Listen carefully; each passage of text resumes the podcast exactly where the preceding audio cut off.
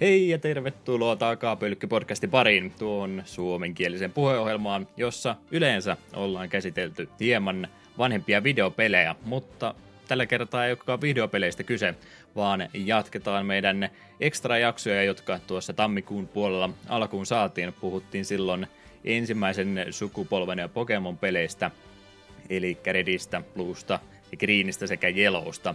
Ja kuten uhkaatiin silloin, niin tämmöistä asiallista, aiheellista jatkumoa meillä olisi tällä kertaa helmikuun ekstra-jaksossa, kun me puhutaan näistä ensimmäisen Pokemonin ympärillä pyörineistä oheistuotteista ja, ja muista vastaavista, joita voin jo tässä kohtaa todeta, että niitähän on, niitä on todella paljon. Ää, näistä asioista on puhumassa, nyt mä käytän tämän vihdoin viimein pois, niin Jen Wunnerit pahimmasta päästä, eli Lehtisen Juho täällä päässä ja Hinkkasen Eetu tuolla toisella puolella. Kyllä me vähän Jen Wunnereita ollaan, vai mitä? No en kyllä myönnä. Et myönnä. Niin, rakastan melkein kaikkia Pokemon-sukupolvia yhtä paljon. Hmm. Vähän siellä Melkein. jopa värähdit, koska Jen Wunner on ilmeisesti kirosana pahimmasta päästä. No on se kyllä vähän. En, en, en täysin ymmärrä. Hmm haukkuma sanaa kumminkin. Jonkinlainen vaikutus sillä selvästikin oli, kun noin ihon alle pääsin. Mm. Mutta joo, puhutaan tällä kertaa kaikesta ää, oheistuotteista ja krääsästä, mitä tuossa matkan varrella on tullut. Ää, totean jo tässä kohtaa, että osa näistä tietysti muistetaan ihan hyvin sieltä matkan varrelta, mutta mitä tuossa tutkimustyötä te- e, tein, niin jonkin verran näitä asioita menee sekaisinkin. Jostain kumman syystä syötävää tavaraa ja kaikkea muutakin, mitä tässä tutkin, niin e, minkä takia ei ole laitettu julkaisupäivämäärää selvästikin ylös? Eikö näitä ole dokumentoitu yhtä hyvin kuin videopelejä? Aika omituista.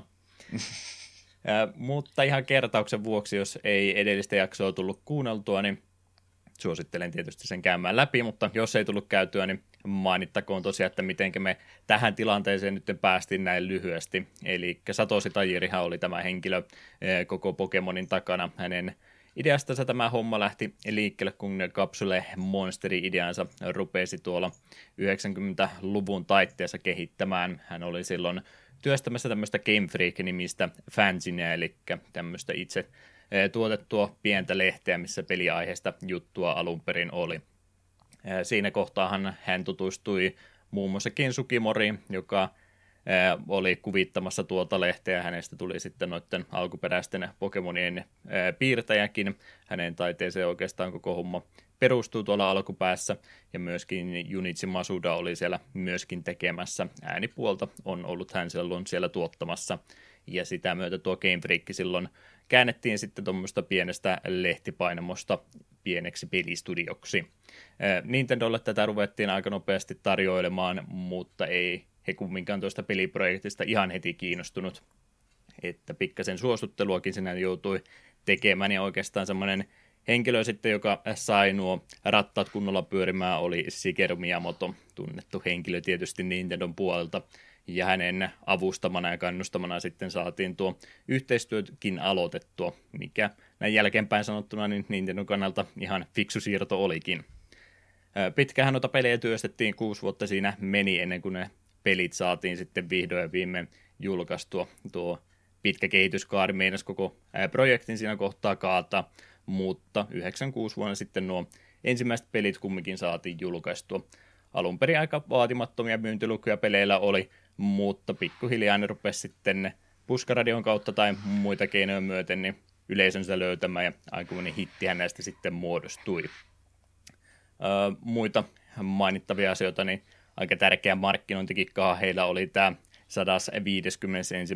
Pokemon, eli Mew, jota sitten Korokoro-lehden kanssa ruvettiin mainostaa, että hei, täällä on tämmöinen piilotettu Pokemon, mistä te ette vielä yhtään mitään tiedäkään, ja sitä myötenkin saatiin huomiota tuo, noita pelejä varten kovastikin.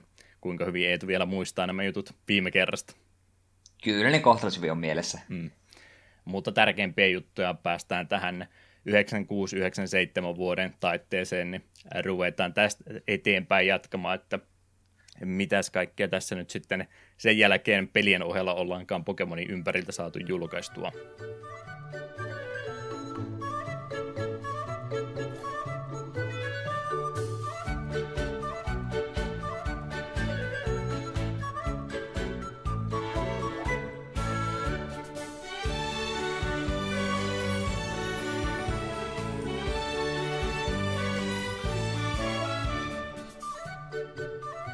No, mistä kohtaa voitaisiin sitten aloittaa näitä oheistuotteita? Mä yppäsin siltä kantilta liikkeelle nyt, kun Japanin suunnalla vielä toistaiseksi ollaan 96-97 vuoden aikana. Siinä oli pitkä tauko vielä välissä ennen kuin niitä saatiin sitten länsimaihin siirrettyä, niin katsotaan mitä ne siellä Japanin suunnalla ensimmäiseksi teki.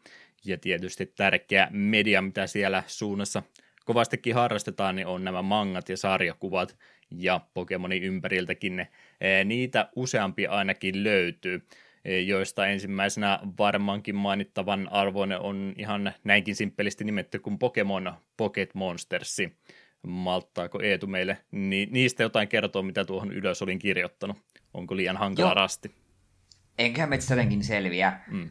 Eli joo, tämä todellakin tämä po- Pokemon Pocket Monsters oli ensimmäinen Pokemonin pohjalta mangasarja, ja siitä oli vastuussa Kosaku Anakubo, ja tätähän julkaistiin lokakuussa 1996, ja tämä perustui niin ensimmäisten pelien pohjalle, että juurikin nämä Redin seikkailuihin, mutta pääpakeno olikin Clefairy, ja minä olen käsittänyt, että Clefairin alun perin piti olla vähän niin kuin koko Pokemon brändin maskotti, mutta sitten siitä jostain syystä päädyttiin Pikachu. Oli siinä se, että pelättiin, että Clefairy ei ehkä vetoaisi niin poikiin niin paljon, kun Pikachu on kuitenkin sellainen öö, sanot, tavallaan, tavallaan ympäripyöreämpi hahmo, että sekä tytöt voi tytä, tykästyä siihen, että se on niin suloinen ja pojat siihen, että oh, se on niin voimakas ja niin poispäin. Ja Clefairy oli vähän tämmöinen, että se olisi ehkä enemmän o- jättänyt sitten poikia kylmiksi. Näin mä oon ainakin käsittänyt, muistan tällä joskus lukeneeni.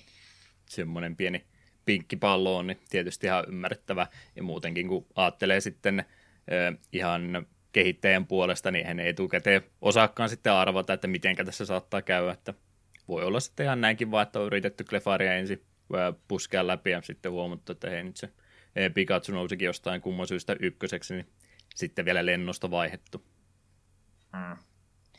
Mutta joo, tämä siis tosiaan löyhästi perustui peleihin. Taiteellisia vapauksia oli jonkin verran. Esimerkiksi ne evoluutiothan eivät olleet pysyviä, ne saattoi laittaa taistelun ajaksi Digimon tyyliin, muututtiin ja niin poispäin. Ja sittenkin tämä oli aika huumori kautta slapstickin puolelle menevä tapaus. Ja tätä ei koskaan virallisesti julkaistu englanniksi, ja syynä on varmaan se, että tämä otti niin paljon vapauksia nähden tuohon lähdemateriaaliin, ja tämä taidetyyli on vähän erikoisen näköinen, ja tuota noin, vitsit tämän mangan sivuilla olivat paikoitellen suorastaan vähän jopa härskejä. Mm. Sieltä, kun tästä jos netistä etsii pätkiä sieltä täältä, niin siellä tulee hämmentävää settiä vastaan, että olin jo ennen kuin Juha mulle tästä pari screenshottia linkaskin, niin aiemminkin nähnyt tästä pätkiä ja olin tietoinen, että tämä ei ole ihan se Pokemon, mikä ensimmäisenä mieleen tulee. Unohtaa.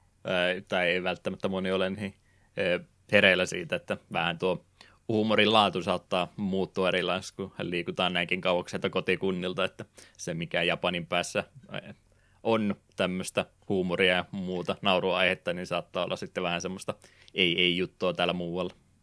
Jep.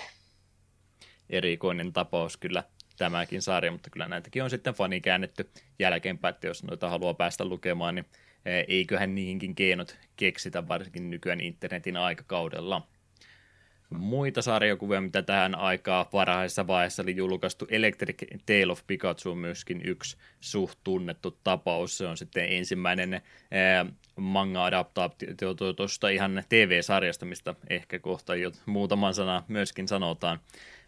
Tämä perustuu tosiaan kevyesti siihen TV-sarjan tapahtumiin, mutta ei ihan täysin tarkkaan sentään kopioi sitä, että miten siinä asiat tapahtuu, vaan myöskin omalla tapalla, äh, tavallaan se sitten tuota tarinaa kuljettaa. Eli tässä S oikeastaan enemmän mat- matkustelee sitten tuolla kannon alueella ihan itseksensä, ja myöskin ne Pokemonit, mitä hän siinä matkan varrella saa, niin poikkeaa tuosta TV-sarjasta.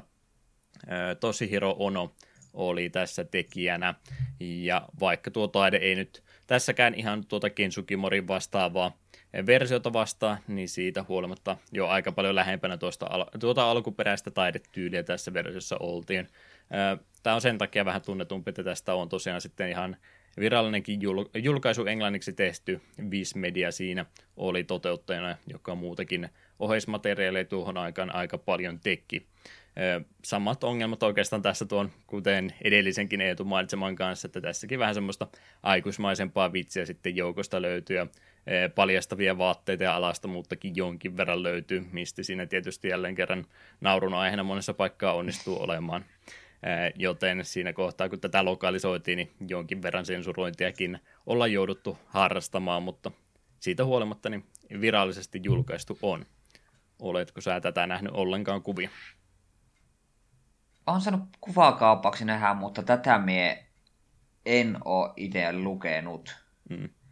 On tää kyllä näitä ollut, että jos vastaan tulisi, niin voisin ihan mielenkiinnosta pokkareita poimia. Tuo on tuo seuraava, mistä puhutaan, niin itselleni tutumpi. Mm. Joo, se on se kaikkein tunnetuin, saa ehdottomasti siitä nytten mainita. Joo, eli viimeisimpänä näistä ensimmäisen sukupolven Pokemon-sarjakuista Pokemon Adventures länsimaissakin se tunnetuin manga. Tämä alkoi lokakuun 8. päivä 1997 ja se pohjautuu aika vahvasti noihin peleihin.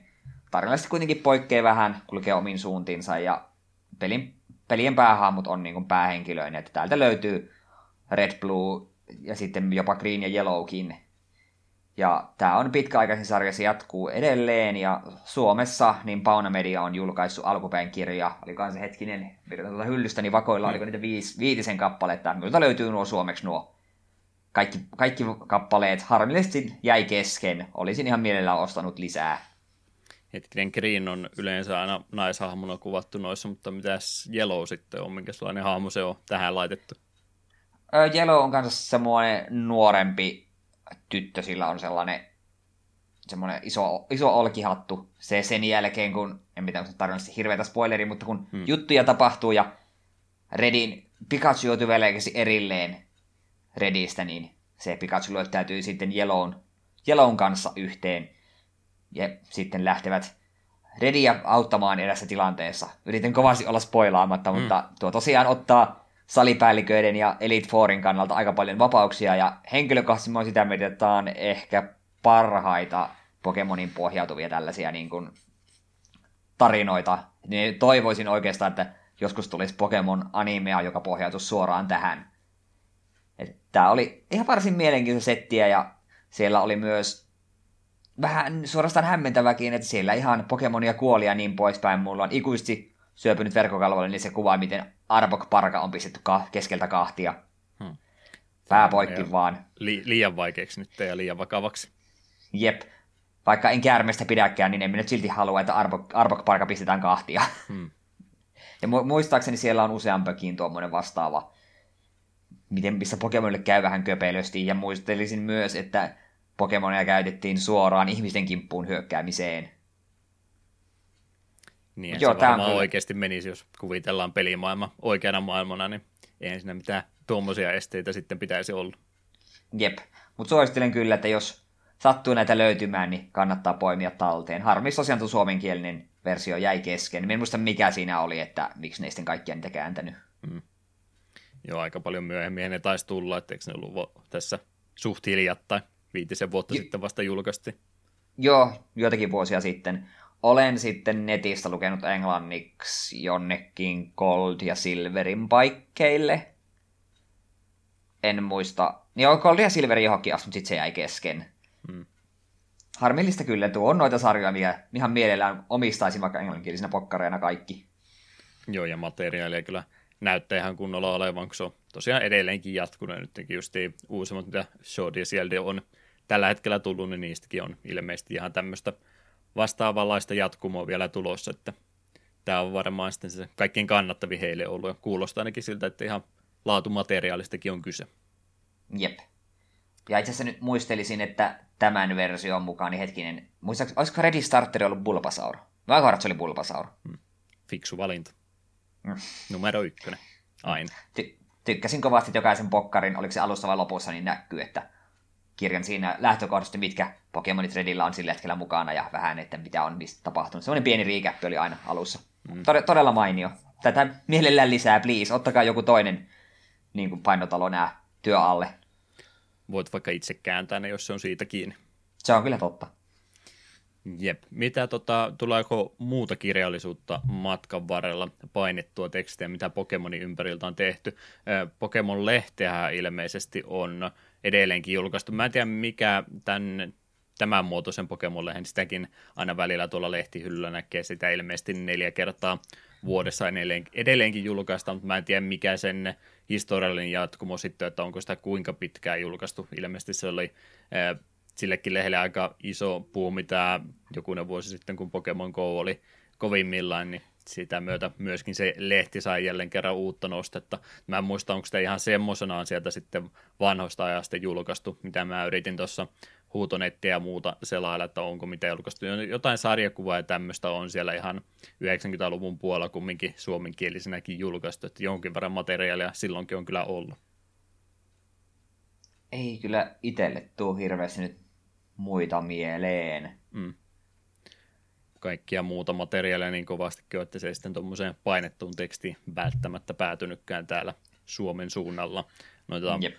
ää, tota, pelioppaita ja tämmöisiäkin kyllä, että ne, ne nyt kyllä mainittakoon, mutta ne menee ehkä sitten enemmän noiden pelien puolelle. Ainakin parista ekasta sukupolvesta, niin oli nämä suomenkieliset käännökset sitten tehty, ja ne taisi sitten olla alun perin tuota brittituotanto, ainakin oletan, koska ne oli vähän semmoista ää, samanlaista, jos kuuntelijoista joku on pelimestaria lukenut, missä oli näitä hauskoja heittoja, siinä oli pelihahmo laitettu ja puhekupla sen ympärille, hauskaa vitsiä laitettu sen päälle, niin se kuulostaa niin brittipelimedialta kuin olla ja voi, niin oleta, että ne on sitten sieltä suunnalta alun perin ollut ja käännetty vaan suomeksi.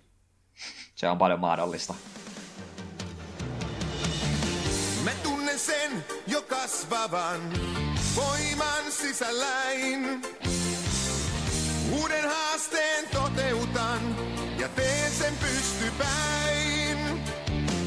Takavuorten huippujen etsin aina vaan.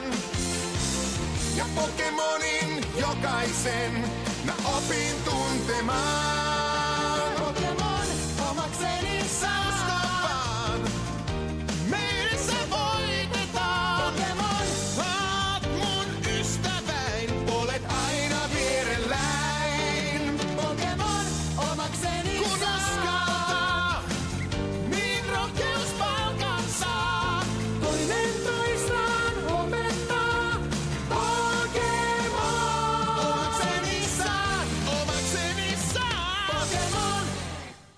Mutta painetusta mediasta siirrytään sitten seuraavaksi tuonne television vastaanottimien puolella ja tässä kohtaa nyt varmaan se eh, tärkein materiaali sitten tulee, mitä ollaan kaikki meidän sukupolven edustajat äh, tavalla tai toisella joutunut joko pako edestä tai ehkä mieluumminkin ihan omasta tahdosta kuluttamaan, eli TV-sarja on varmaan se tärkein asia, mitä oheistuotteita Pokemonin ympäriltä löytyy.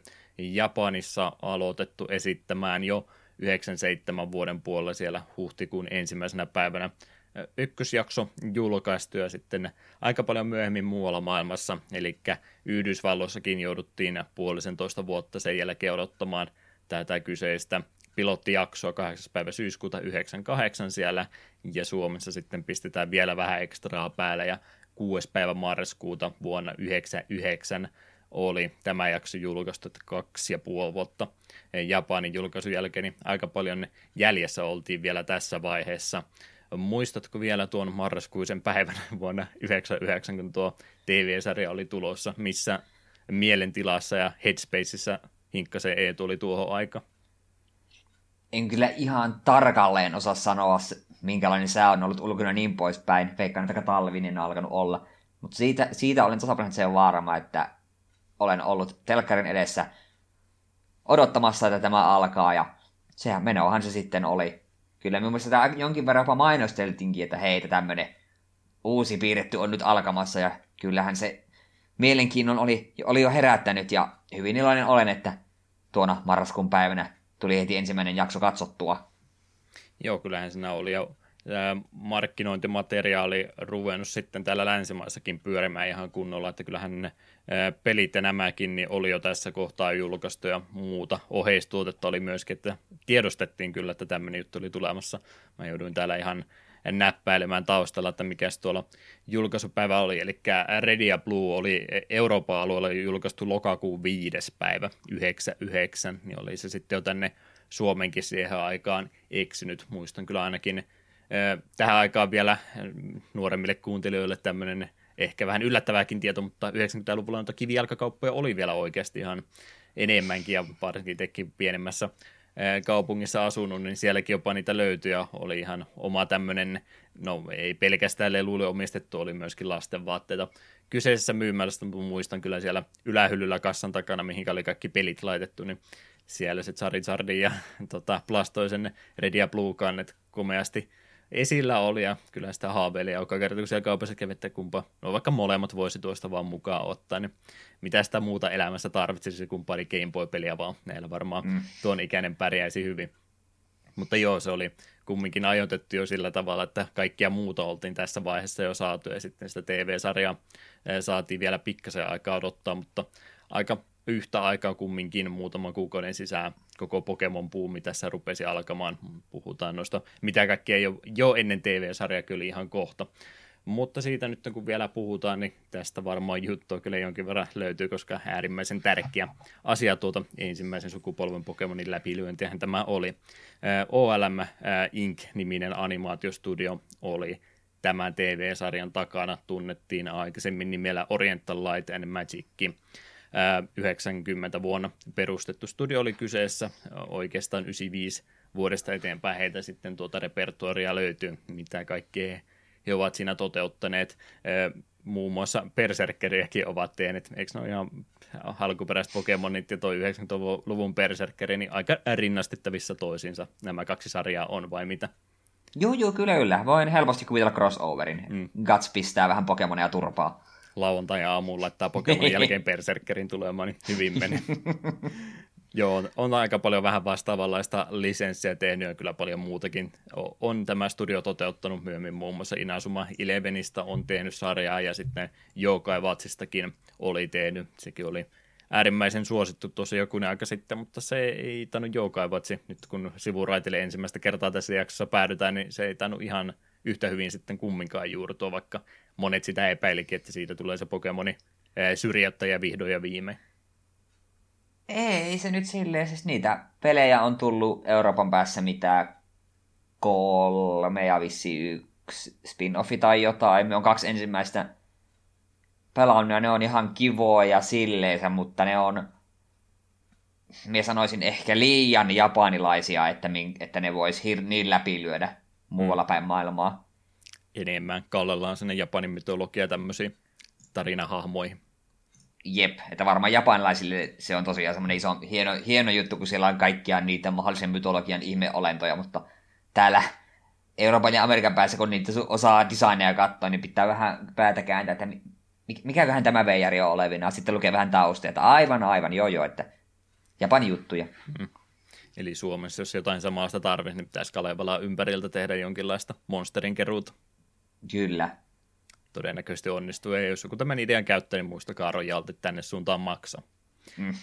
Mutta tuosta Pokemon TV-sarjasta oli tarkoitus vähän enemmän puhua, ja tässähän eh, sarjassa meillä päätähtenä on 10-vuotias äsken, vai täyttääkö se 11 siinä ekassa jaksossa, kummin päin se nyt taas oli, aina menee väärin. Jompikumpi. En muista sovitaan, että kymmenvuotias ainakin näin siinä minun mielestäni ensimmäisessä jaksossa puhuta. Ei sitä nyt monta viikkoa, kun mä sen katsoin, että huomaa kuinka kovaa mä keskityin tähän eh, Netflixin putkeen, kun mä yritin näitä jaksoja käydä läpi.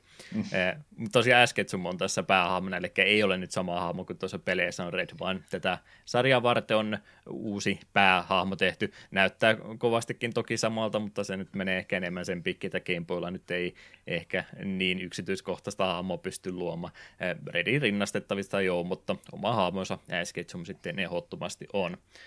Mitenkä tuo sarja tosiaan alkaa, niin ensimmäisenä päivänä aamuherätyksen kanssa niin pikkasen startti myöhästyy ja sitä myötä kun S tuonne professori Oukin luokse pääsee, joka näitä aloituspokemonia nuorille kouluttajille antaa, niin olikin jo kaikki kolme vaihtoehtoisina annettu pois, mutta jotain piti kumminkin tarjota, ja ensimmäiseksi Pokemoniksi sitten tämä maskotiksi noussut Pikachu siinä sitten liittyy, joka on tuossa sarjan alussa vielä varsin vastahakoinen, mutta kyllä siinä sitten ehkä matkan varrella niin onnistutaan ystäviksikin siinä vielä kasvamaan. Voitaisiin varmastikin mennä erittäin yksityiskohtaisesti sarjaa läpi, mutta mennään nyt ainakin toistaiseksi vähän ympäripyöreämmin. Mitä mieltä sä ylipäätänsä Asketsumista olet sarjan päätähtenä? Ainakin siihen aikaan kaikki tuntui valittivan kovastikin, että tässä on nyt ihan, ihan hölmö päähahmo, mutta onko vuosien myötä niin onnistunut hahmoon tykästymään enemmän? No sanoisin, että joo. Mekin silloin, kun nuo ekat jaksot tuonne, tuonne Netflixiin ilmaantui, niin kattelin niitä ihan pitkänkin pätkän ja osasin jopa nyt vähän ehkä Ashia arvosta enemmän, että onhan se vähän ärsyttävä paikoitelle, mutta välillä heittää hyvää läppää ja on se kuitenkin pohjimmiltaan ihan silleen pidettävä hahmo. Mm. jonkin verran sinä varmastikin lähetty sitä ajatusta hakemaan, me to, toki tuo ikäisenä se myöskin varmaan minkä takia meidän ikäisille tämä koko homma on jäänyt niin hyvin mieleen, koska me ollaan just siinä ää, tota, tota, samaa ikäluokkaa oltu sitten kuin mitä tuossa ää, sarjassa päätähdet on, niin oikein kunnolla ollaan sitä ää, päämarkkinaryhmää tälle sarjalle oltu. Mä veikkaan, että kaikki kumminkin, no kaikki ja kaikki. Valtaosa tuon ikäisestä kumminkin tuntuu jo Pokemonin perustet pelien pohjalta ymmärtävän paremminkin, että S nyt enemmänkin on tässä semmoinen tyhmempää puolta edustava henkilö, joka niitä virheitä tekee, että ei nyt välttämättä noita tyyppivahvuuksia ja heikkouksia niin hyvin sen tunnusta, että joutuu jonkin verran olemaan siinä sitten semmoinen proksina, että okei, nyt ollaan oikeasti vasta al- alussa lähössä ja joutuu vielä lennosta opettelemaan, mutta toki kun muistelet sitä eikä kertaa, kun olet Rediä pelannut, että varmaan aika lailla samanlaisia virheitä on siinä matkan varrella tullut tehtyä, vai olitko oikeasti heti sy- synnystä, äh, synnystä eteenpäin niin paljon parempi? No ei kyllä voi väittää kyllä. Niitä ensimmäisellä pelikerralla niitä virheitä mukaan sattui paljon. Se on kyllä totta, että Ashin kohdalla siinä on vähän se, että vähän turhan usein tuntuu uno, unohtavan näitä asioita. Mitä? Eikö sähkö vieläkään toimi Ground Pokemoneihin? Mm. Ei, ei, ei, ei toimi. Varmasti. Paitsi kunnes tähtää sarveen, sitten se toimii. niin, joo, niitä taiteellisia vapauksia jälleen kerran jonkin verran sarjan varrella on kyllä otettu mukaan. Mm. Joo, tietysti siinä muksunahan me tietysti kasvettiin äh, hurjasti ja no, paljon nopeammin kuin S, joka edelleenkin on valitettavasti sinne 10-vuotiaan tasolle jäänyt. No, tämä täytyy kumminkin huomata, että kyllähän S on tietysti hahmona kasvanut. Mä joudun sulta kyselemään, kun sä oot vähän enemmän tuota sarjaa myöhemmin kattonut, mutta ihan mitä miettii tuota alkuperäistäkin sarjaa, niin siinä mielessä ihan näppärästi toteutettu sarja on kumminkin kyseessä, että ihan tämmöistä hahmon kehitystäkin käytännössä tapahtuu, ei välttämättä noilta äh, muilta hahmoilta, mitä tässä sitten apureina ja muina on, mutta ETS, niin kyllähän se hahmona kumminkin kehittyy matkan varrella tosiaan aika koppavana lähdetään matkaan liikkeelle ja ei meinaa oikein kouluttamisesta aluksi yhtään mitään tulla, mutta siitä huolimatta mitä pisemmällä sarja etenee, niin tuntuu ainakin paikoitellen myöskin viisastuvaa ja äh, tota, tota, aikuistuvaa siinä matkan varrella. No joo, kyllä me väittäisin, että jos katsoo Pokemonin just ykköskaudelta pari ekaa jaksoa ja sitten hyppää vaikka Diamond ja Pearly jonnekin puolivälille, niin kyllä siinä niin kuin huomaa, että jotain, tässä, jotain tämän ihmisen elämässä on tapahtunut, vaikka näyttääkin, että ei ole vanhentunut päivääkään. Mm. Taidetyyli korkeinta vähän muuttunut, mutta sama henkilö siellä taustalla kumminkin on. Jep, ja kyllä minusta kuitenkin aika hyvin tämä sarja on nyt ekassa jaksossa jo niin näyttämään, että hei, tämä on oikeasti ihan hyvä tyyppi siinä, kun ikävä Spiro-lauma lauma yrittää hyökätä kimppuun, niin on käytännössä valmis jo uhraamaan itsensä Pikachun eteen, niin mm. heti niin kuin näyttää, että kyllä oikeudentaju on tällä miehellä tapojan klopilla kohdallaan heti alusta alkaen. Virheitä tekee, mutta sydän kumminkin paikalla. Jep. Joo, haamuna tosiaan alkupäässä ainakin tuntui, mitä tuossa nyt itse koitin sarjaa alkupäästä katsella uudestaan, niin kovasti vähän semmoinen tota, kateellinen siinä tuntui vielä alussa oleva, että sieltä tosiaan palettaunista pari muutakin ne hahmoa lähti liikenteeseen samaan aikaan, heitä pitää siinä mittatikkuna sitten koko ajan, vaikka kärjä luku ottamatta näitä sitten siinä niin nähdäkään, niin siitä huolimatta, niin pelkästään se tieto, että ne menee siellä eessä päin vaan koko ajan, niin e, tuntuu vähän väliä sitten aina masennusta aiheuttava ja jonkin verran ehkä sitten kumminkin poltatte jalkohilla, että mennäänpä taas eteenpäin uutta askelta sitten kohti seuraavaa salia, että siinä mielessä niin väittäisin ainakin, että ihan tässä perussarjan aikanakin niin ääsi jonkin verran sitten kasvaa, mutta tosiaan en tiedä, onko tätä pystytty sitten ylläpitämään tuossa enää, kun nyt muutama kymmentä vuotta olla jo matkaa jatkettu, mutta ikä ei ole kumminkaan enempää tullut. Mm. Ja tuossa itse, mä, mä en vähän asioidelle, mutta kasvu, hahmojen kasvusta tuli Gary kanssa mieleen, että sehän on kanssa alkuun äärimmäisen ylimyön, ehkä jossain määrin syystäkin, koska sehän tehdään aika selvästi, Gary on huomattavasti parempi Pokemon kouluttaja kuin Ash millään tavalla, mutta jossain kohtaahan Gary hän niin kuin lopettaa periaatteessa tuon varsinaisen niin Pokemon kouluttaja, sehän niin kuin rupesi jatkamaan Professor Oakin jalanjäljissä ja muutenkin, niin Gary kans kasvaa hahmona paljon siitä ärsyttävästä Smelian Leiteristä ihan varsin kunnioitettavaksi henkilöksi. Mm. Joo, siinäkin vähän sitä samaa yritetty ottaa sieltä pelin puolta, mutta loppupeleissähän se, mitä peleissä sun raivali on, niin eihän sillä semmoista omaa persoonallista muuta ole muuta kuin, että hän nyt vaan tulee haastamaan koko ajan nokkinsa ehkä ottaa, mutta ei tunnu asenne muuttuvan siitä yhtään miksikään. Että pitkän sarjan aikana pystyy vähän eri tavalla asioita tekemään. Hmm mitä muuta tämmöisiä tuohon peliin verrattuna, niin eri tavalla asioita tehdään. Siinä tosiaan Misti ja Brock, eli kaksi ensimmäistä salivalmentajaahan sitten matkaan lähtee tuossa mukaan, ja se on varmaan sitten ihan sen pohjalta ajateltu, että itse noissa peleissähän sulla ei oikeastaan semmoista toveria tai muuta tämmöistä henkilöä, että korkeintaan professori Oukki siellä mentorina, mutta mitä muuten on, niin tässä itse Pokemon-peleissä minkäänlaista kanssakäyntiä oikeastaan muiden ihmisten kanssa tapahdu, että nuo eh, kyläläistä kaikki muut, niin ne on vaan sitä samaa spraittia, että ne oli sitten nimenomaan, ne joilla oli pikkasen edes enemmän persoonaa annettu, niin oli sitten näitä salivalmentajia, niin olisiko sitten tämä siinä ollut ajatuksena, että minkä takia heistä nyt yhtäkkiä tehdäänkin tämmöistä matkaseuraa tämmöiselle kymmenvuotiaalle. No, aika sama ikäisiä nämä nyt tuntuu olevan pykälän vanhempi toki joo, mutta olisiko tämä nyt siinä ollut se idea sitten, että minkä takia ollaan haluttu sitten pari muutakin eh, ihmishahmoa tähän matkaan laittaa mukaan ja tietysti ihan sarjan toimivuuden kannalta myöskin välttämätöntä, että ei mene pelkästään siihen, että siellä tulee näitä Ässin keskustelua Pokemonien kanssa, jotka hokee vaan omaa nimeä, pistetään tavuja ehkä korkeintaan vähän sekaisin siinä matkan varrella vaan, niin pakko oli näin myöskin tehdä, että niitä ihmisaamoja tähän sarjaan tarvittiin lisää, niin ainakin näin olen itse päätellyt, että tämän takia sitten Misti ja Brock on tästä alkupäästä valittu. Kuinka se, kaukana mahdan olla arvauksella, niin se voi hyvinkin olla, että koska pelit on kuitenkin tullut ensin, niin ehkä ne on siellä niin kuin silleen se niin katsonut, että hei, tässähän nämä kaksi, kahden ensimmäisen salipäällikot on tällaiset, jotka vaikuttaisi olevan sama ikäluokka päähahmon kanssa, niin ne on helppo lyöttäytyä sen kanssa yhteen. Olisi ehkä vähän outoa ollut, jos joku Search ja Plane olisi ollut vaikka Ashin mukana. Mm. Joo, voisi olla aika erilainen sarja sen jälkeen kyseessä. Giovanni lähtee sinä mukaan. Ky- kyllä. Lähdetään nyt yhdessä. Haluaisitko liittyä hirveä... rakettiryhmään vihdoin ja viimein? Niin hirveä plot twisti sarjan loppuun, että sä olet sinä ollut koko ajan tämän kaiken takana. Mm. Joo, Giovanni nää lippis väärinpäin kävelyn mukana tuota, nuoren kymmenvuotien kanssa, että aika monen seikkailu siitäkin aikaan saisi. Rakettiryhmästä puhe ollut, minkälainen tiimi siinä on kyseessä?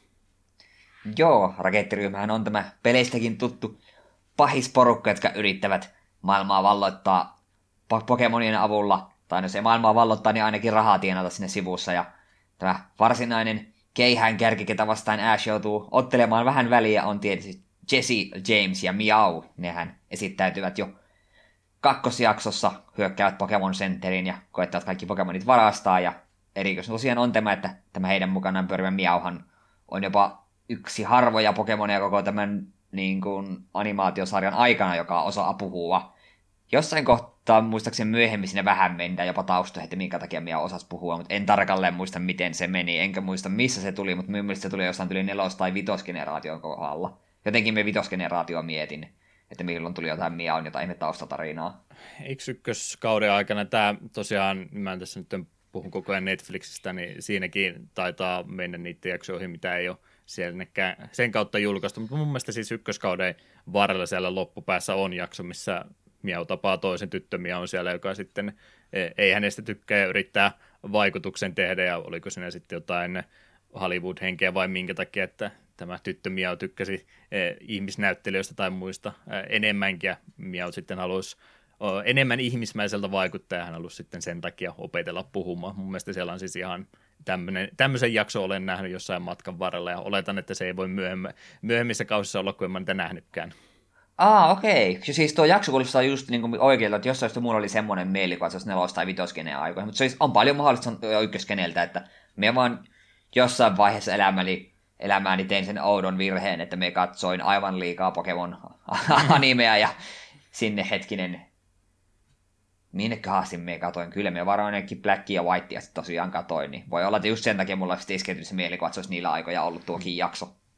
Saat niistäkin kohta kyllä vielä pykälän enemmän kertoa, jos vaan jotain mainittavaa on, mutta äh, Miautkisena sitten on tietysti vaikka erikoisella tavalla toteutettu, ettei nyt normaalisti Pokemonit puhukaan, niin se toimii semmoisena viestinviejänä siinä välillä, että toki me nyt kovasti tykätään, kun Pokemonit vaan hokee omaa nimeänsä koko ajan, sillä tavalla myöskin hyvin tuotteetkin jää mieleen, kun jatkuvasti nimeä hoetaan tässä näin, mutta Miauthan siinä toimii sitten justiin tämmöisenä tulkkina sitten välillä, että kun Pokemonitkin siinä jollakin tavalla omia persoonia tai hahmoja on, mutta ei niistä mitään selvää saa, niin hän sitten toimii siinä semmoisena kääntäjänä ja jaksojen aikana, että hän pystyy sitten Pokemonista ihmiskieleksikin kääntämään matkan varrella, niin myöskin tärkeä näin toimivuuden kannalta.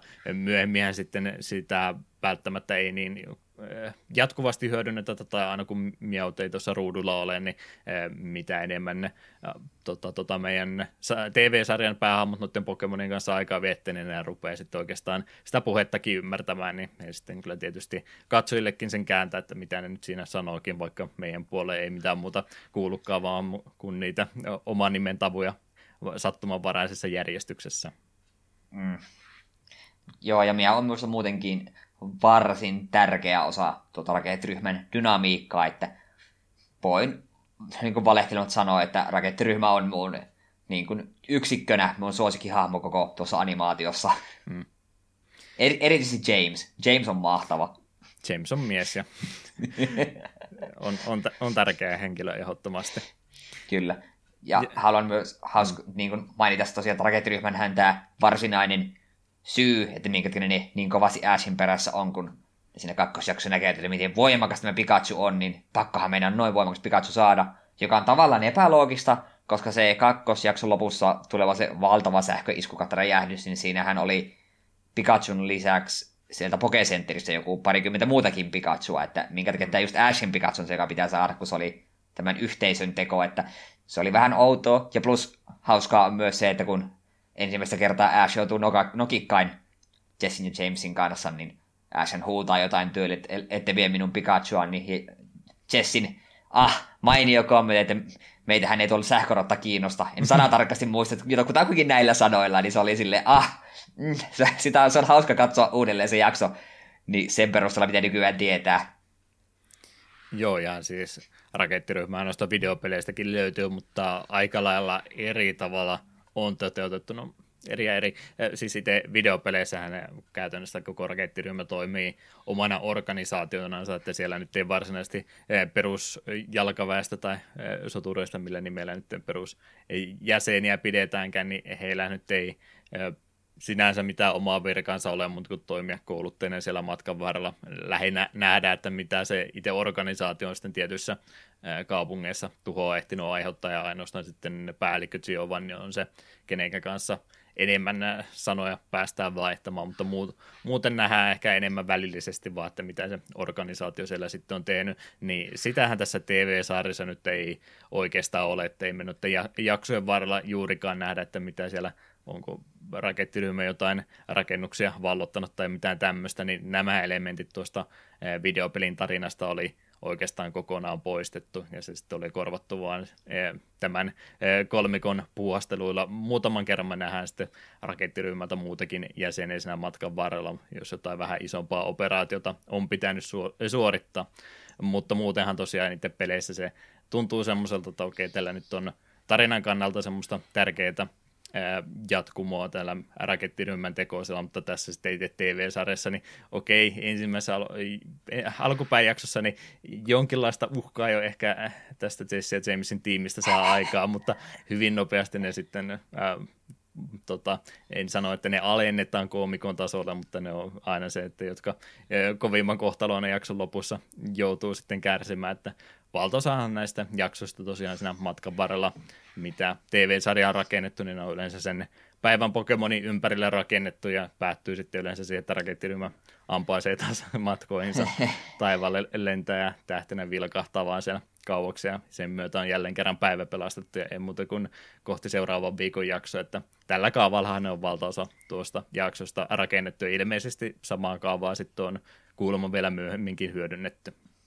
Joo, ja myöhemmillä kausilla vähän tulee sitä, että rakettiryhmällä on isompaa niin kuin suunnitelmaa ja Jesse ja Jamesillä toimii vähän niin kuin, siellä niin kuin sitten välikäteen tätä isoa suunnitelmaa tehdessä ja totta kai sitten ottavat myös välillä yhteen muiden generaatioiden näitä pahistiimejä vastaan, mutta aika usein se kyllä menee Jessillä ja Jamesillä sille, että ne näkee sen päivän Pokemonin ja sitten niillä tulee semmoinen päiväfantasia, että oo, tämän avullahan me voimme auttaa pomoa, että se tämä pitää saada. En muista mikä tuli Pokemon se oli, mutta siinä niiden motivaatio käytännössä oli siihen, että kyllä tämä pitää Giovannille saada, koska jos talvi, talvella on kylmää, niin tämä tuli Pokemon sytyttää takaan. Et se oli kuitenkin tämä oli syy, miksi me halutaan juuri tuo tuli Pokemon, että käy järkeen, mennään, mennään tällä. Ja jos Pikachu tulee samalla mu- napattua, niin sehän on vaan plussaa.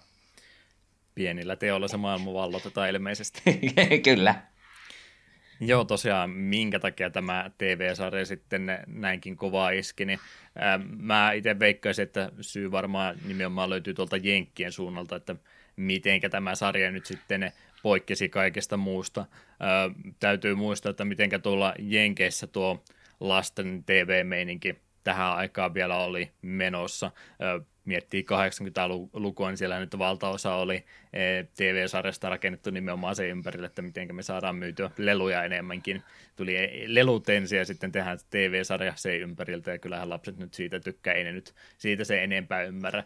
90-luvulla toki rupesi jo asiat muuttumaan ja ruvettiin jo ehkä vähän parodioimaankin animaanista ja tämmöisten tota, sarjojen kautta, että miten asiat ennen hoidettiin, että laatu tietysti parantui tässä kovastikin, mutta miten niitä siellä Jenkeissä esitettiin, niin puhutaan näistä syntikoiduista sarjoista, niin siellähän siis animaatioita muuta toki on esitetty paljonkin, mutta se miten niitä on esitysaikoja tehty, niin niitähän siis uusitaan jatkuvasti melkein mitä Cartoon Network ja tämmöistäkin miettii, että siellä tulee melkein 247 piirrettyä koko ajan, niin tämä julkaisuaikataulu sitten johti siihen, että okei, näitä tulee niin satunnaisesti välillä monta jaksoa putkea, uusitaan aina uudestaan ja uudestaan, niin me ei voida tehdä tästä semmoista tarinallista jatkumoa ollenkaan, koska ei me voida olettaa, että katsoja on siellä joka kerta ruudun ääressä katsomassa, että miten se ensi kerralla tarina jatkuukin, niin valtaosahan niistä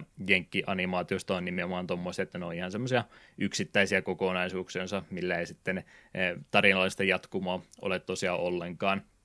Niin Japanissahan nämä asiat on pisemmän aikaa tehty eri tavalla, että siellä on ihan eh, selkeästi kausiksi eh, pilkottuja sarjoja, tehty paljon paljon äh, kauemmin kuin sitten muualla maailmassa, että siellä toki animaation perinteet on, on paljon pitkäisempiä kuin muuallakin ja ehkä sitten senkin myötä oli vähän semmoista vierasta meininkiä sitten vielä täällä muualla. Ää, Euroopassahan me toki ollaan jo vähän enemmän totuttu, että me oltiin tietysti jenkkiä tässä mielessä aikaamme edellä, että me ollaan kumminkin japanilaista animaatiota nähty jo paljon kauemminkin, vaikka niitä ehkä meille yritettiin markkinoida, että okei, tämä on nyt itä-eurooppalaista tai muualla Euroopassa toteutettua animaatiota, ja ei sitä tarvitse selitellä, koska katso nyt, kun meillä on vaikka H.C. Andersenin satuja, niin totta kai tämä on eurooppalaista tuotantoa, mutta kyllä ne aika, aika usein oli kumminkin sitten japanilaiset sen animaatiopuolen tässä toteuttanut, niin miettii, mitä kaikkea mekin ollaan sitten ennen Pokemonia katsottu, niin jotain peukaloista retkeä tämmöistäkin, niin onhan nekin siis ihan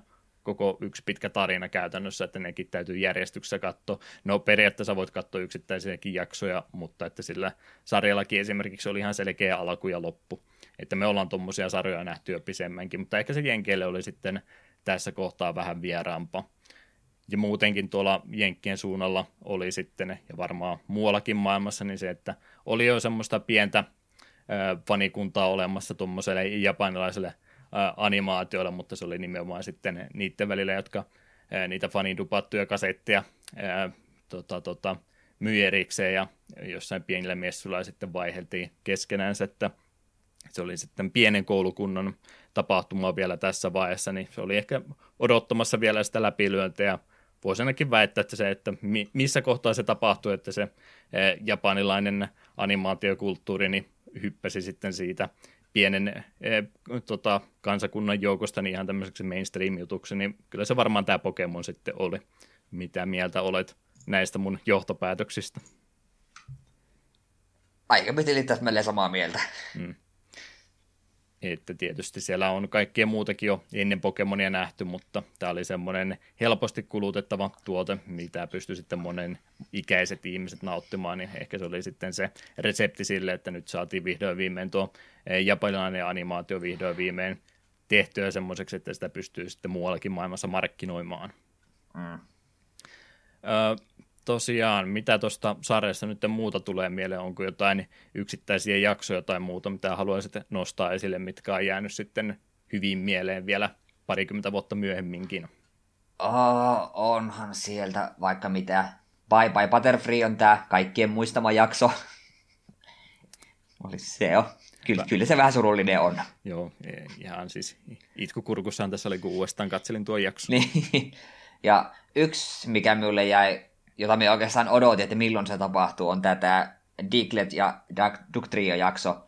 Se on täällä nykyisessäkin taloudessa monta kertaa nähty, kun tämä avopuolison nuorempi niin kovasti sekä Digletistä ja Ditosta tulee, tai sekä Digletistä ja Ditosta kovasti tykkää, niin nämä jaksot on meidänkin telkkarissa pyörinyt monta kertaa. Hmm. Mutta juurikin tämä Diglett ja Duck Trio-jakso, niin siinähän tätä Jessin ja Jamesin Ekans ja Kofiin vihdoin ja viimein kehittyy. Ja se oli semmoinen, mitä me oli jo pitkään odottanut, että hitto, ke- kehittyykö nuo rakettiryhmän Pokemonit jossain vaiheessa. Minusta oli tosi hienoa. Se oli, en tiedä, minusta oli tosi hie- hieno se hetki, hetki siinä, kun minusta miten tarkalleen jotain ne siinä tuttuun tapansa itkivät ja valittivat elämänsä huonoutta. Ja sitten niin kyyneleiden voimasta sekä Ekans että Kofiin kehittyivät.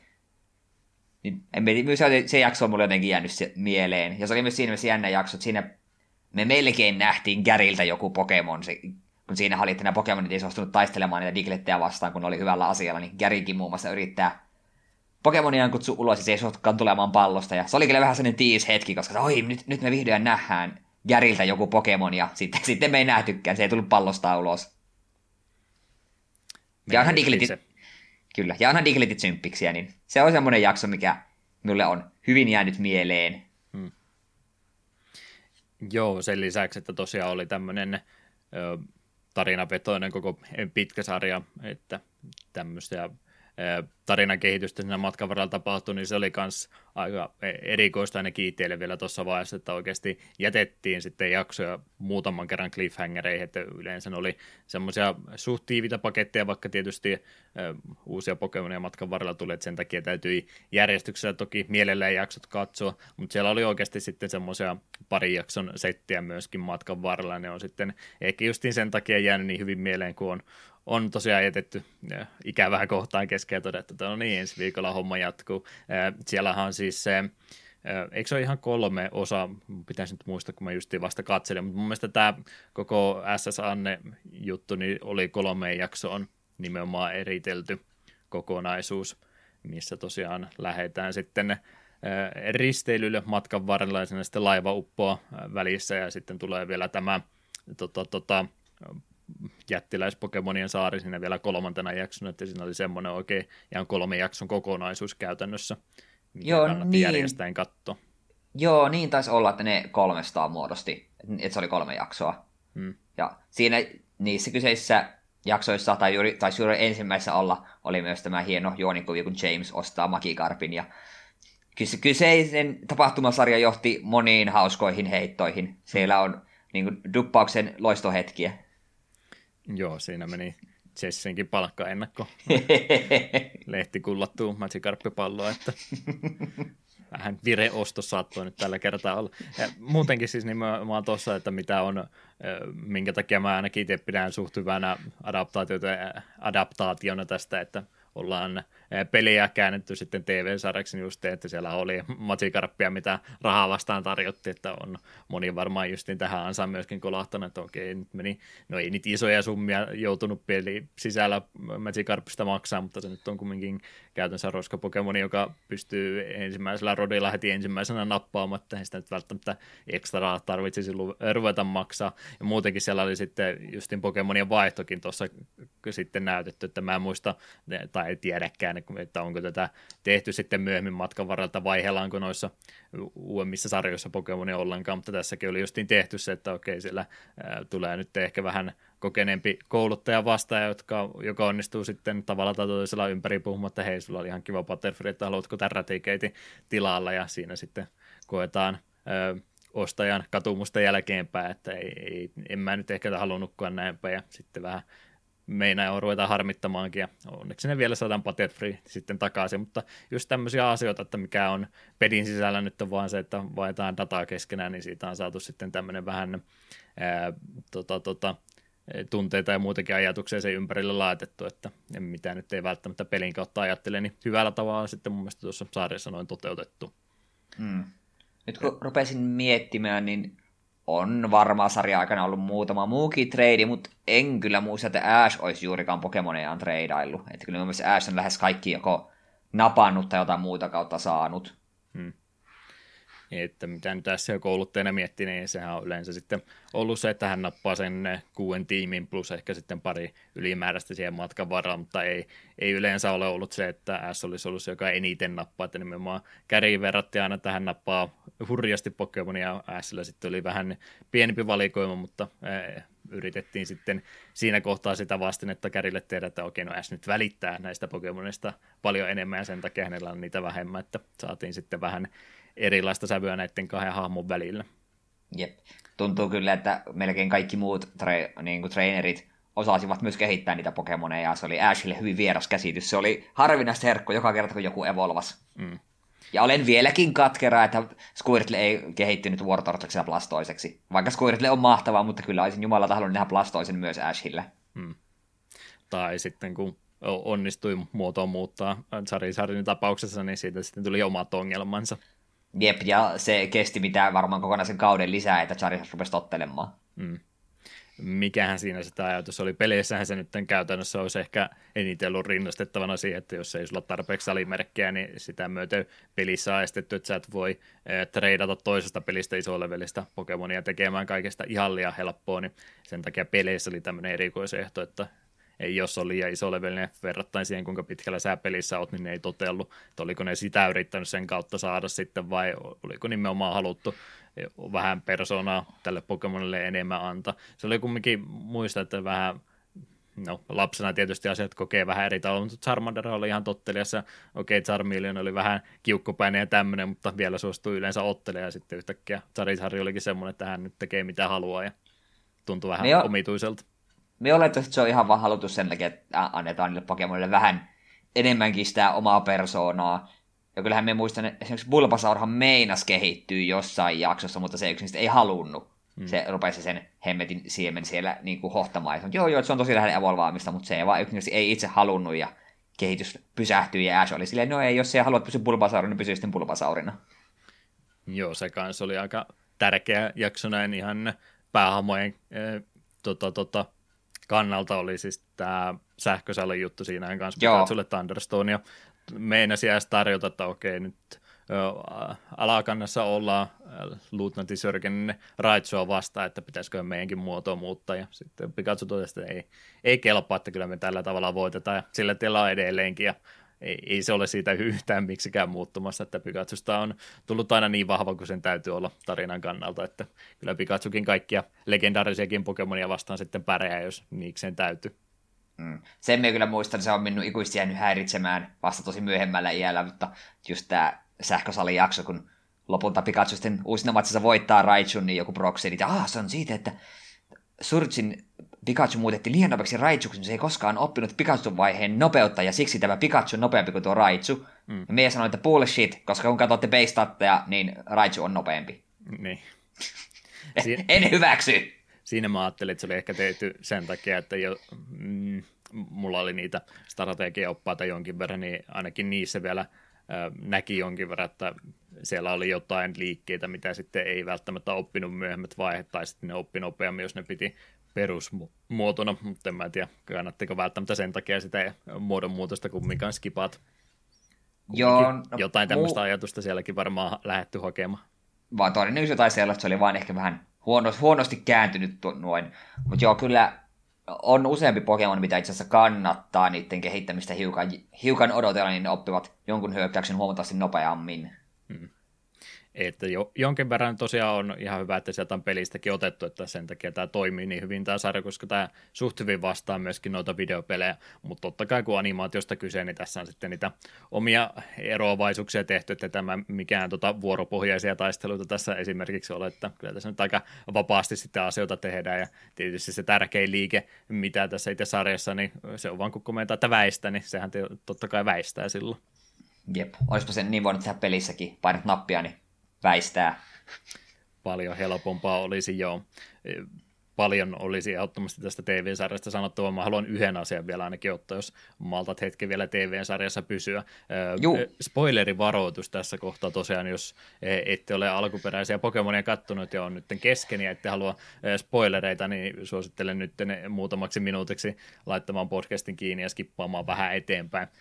Mutta se kanssa, mikä oli vähän erikoinen tapa kumminkin sarja tota, lopettaa oikeastaan tässä kohtaa. Tokihan sarja ei mihinkään loppunut, mutta tavoitehan nimenomaan oli päästä sinne Pokemon liikaa asti ja Elite Fouria. No tässä nyt oli ihan vaan pelkkä turnauspohjainen, mutta kumminkin sinne pelin endgameen asti sitten sarjassakin päästä.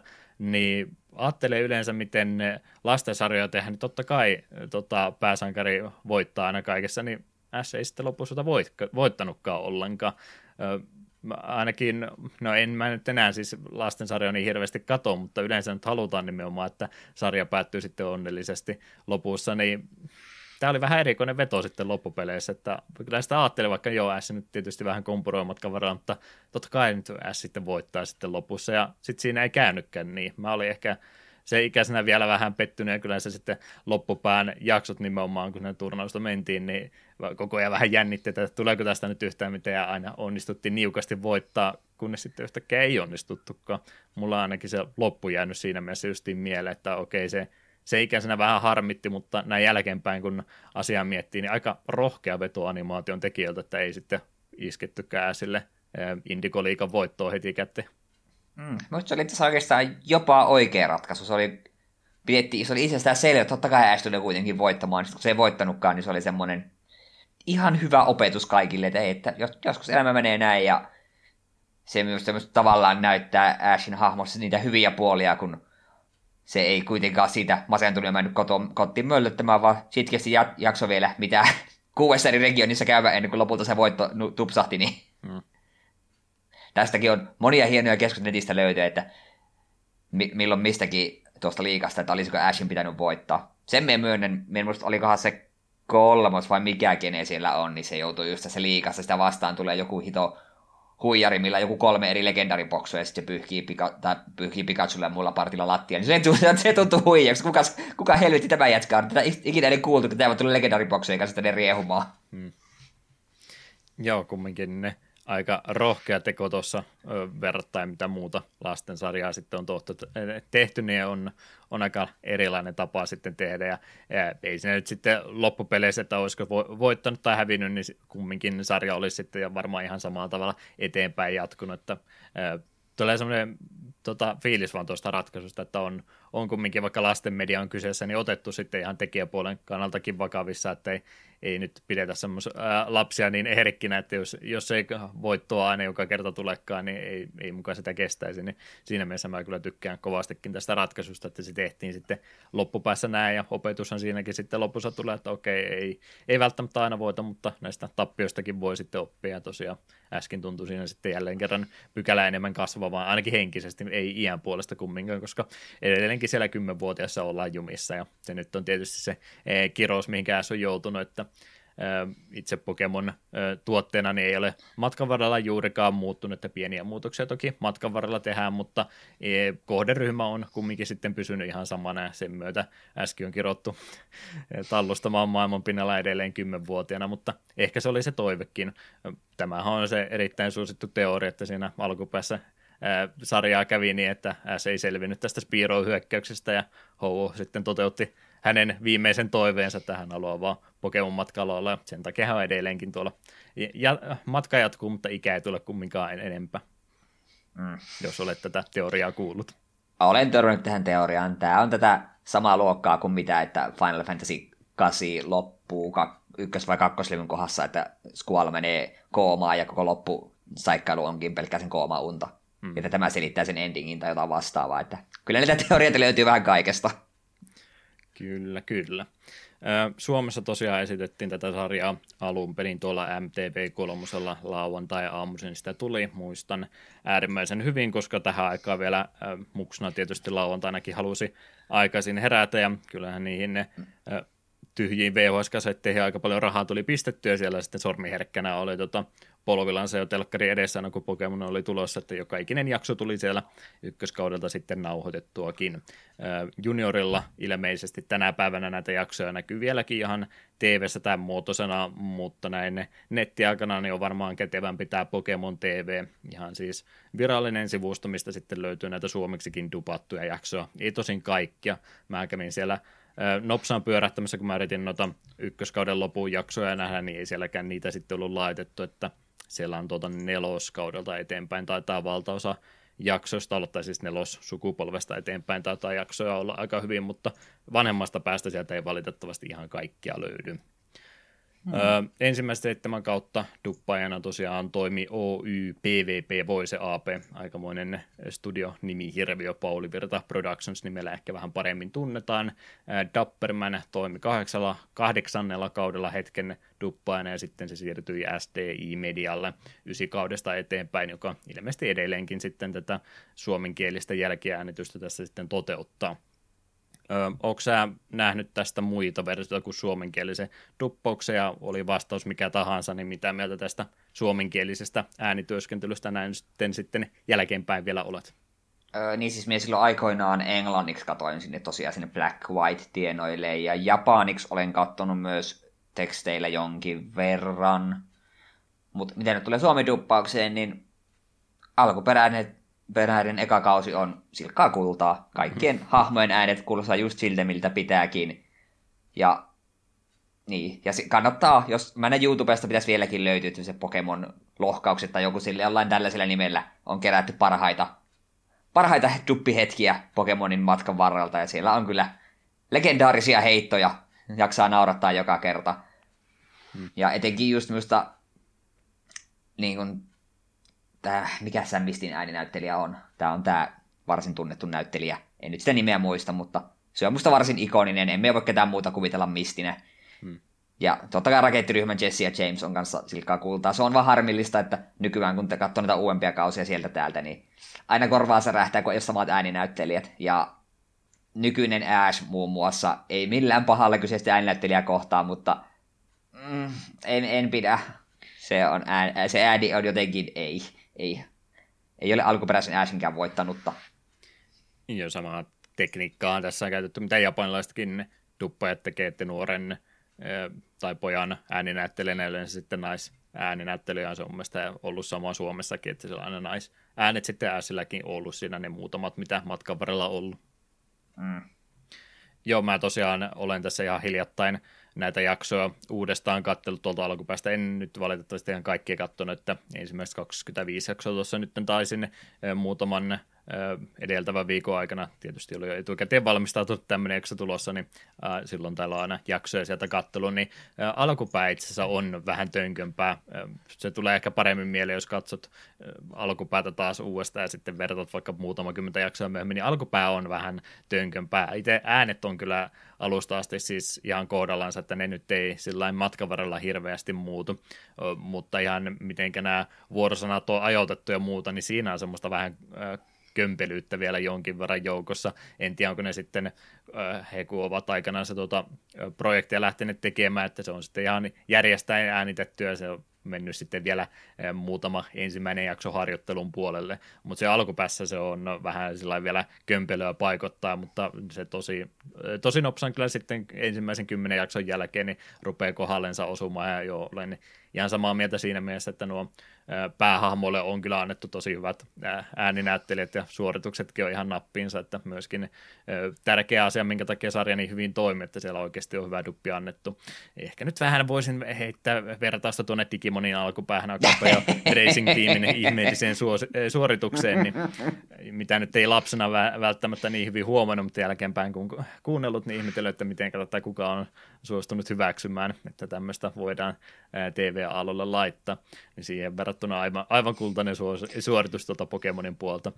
Sivuhahmoilta, ne, joita on siellä niitä päivän hahmoja joukkoon laitettu, niin okei, no niin nyt kuulee sitten samaan, että, että on, tämä ääninäyttelijä tästä näin tekee vähän semmoisen pidetään nenästä kiinni, nyt tulee erilainen ääni ulos suusta, niin semmoinen suoritus, mutta se nyt ei niin hirveästi haittaa.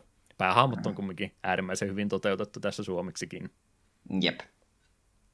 Tuota noin, paljon juttua tästä sarjasta pitäisi sanoa. Voidaanko kertoa tässä kohtaa takapelkkysalaisuus? No, kyllä minulle käy. Vai pitääkö tätä salaisuutta pitää hautaan asti, jos sä ymmärrät, mistä me puhutaan? Me en ole ihan varma, mistä me puhutaan. no, kumminkin. Silloin, kun me tota, ruvettiin tätä podcastia tekemään, niin 2017 eh, mä sulle heitin ehdotukset, että hei, mitä jos me ruvetaan tekemään podcastia äh, Pokemon Animesta. Oletko jo unohtanut tämän ihan kokonansa? Hämärä mielikuva, että joo, on sitä ollut puhetta. Joo, mä, mun mielestä silloin loppuvuodesta, kun mä ajattelin, että no, me, meiltähän podcastaminen rupeaa sujumaan tosi hyvin, että miten se ruvetaan jaksojaksolta tekemään podcastia suomenkielisestä Pokemon-duppauksesta. Ja, kuten olette huomanneet, niin ei sitä ole ikinä tullut tulossa. Mä vähän epäilen, että se juna taisi mennä jo valitettavasti ohi. että sitten kun me ruvetaan rahaa tienaamaan tietysti näillä jaksoilla, niin voidaan ottaa tämä idea uudestaan pöydälle, että ehdottomasti kannattaa kertoa, jos haluaa tämmöistä Simpsonin kommenttiraidalla tyyppistä kom, tota, eh, podcast-jaksoa kuunnella, niin totta kai voidaan sitten rahaa vastaan tätä, tämä toteuttaa. Isoa rahaa vastaan tietysti. Luonnollisesti. Eh, muutama asia vielä ihan nopsaan tästä TV-sarjasta, että päästään kohta eteenpäinkin. Ei nyt haittaa tietysti, että tähän enemmän aikaa käytetään, koska tämä niin tärkeä osa tätä Pokemonin markkinointia oli, mutta Eetu, olen kuullut väittämään, että tuosta alkuperäisestä sarjasta on jouduttu sensuroimaan kolme täyttä jaksoa, niin osaisitko sä niistä kertoa vähän enemmän?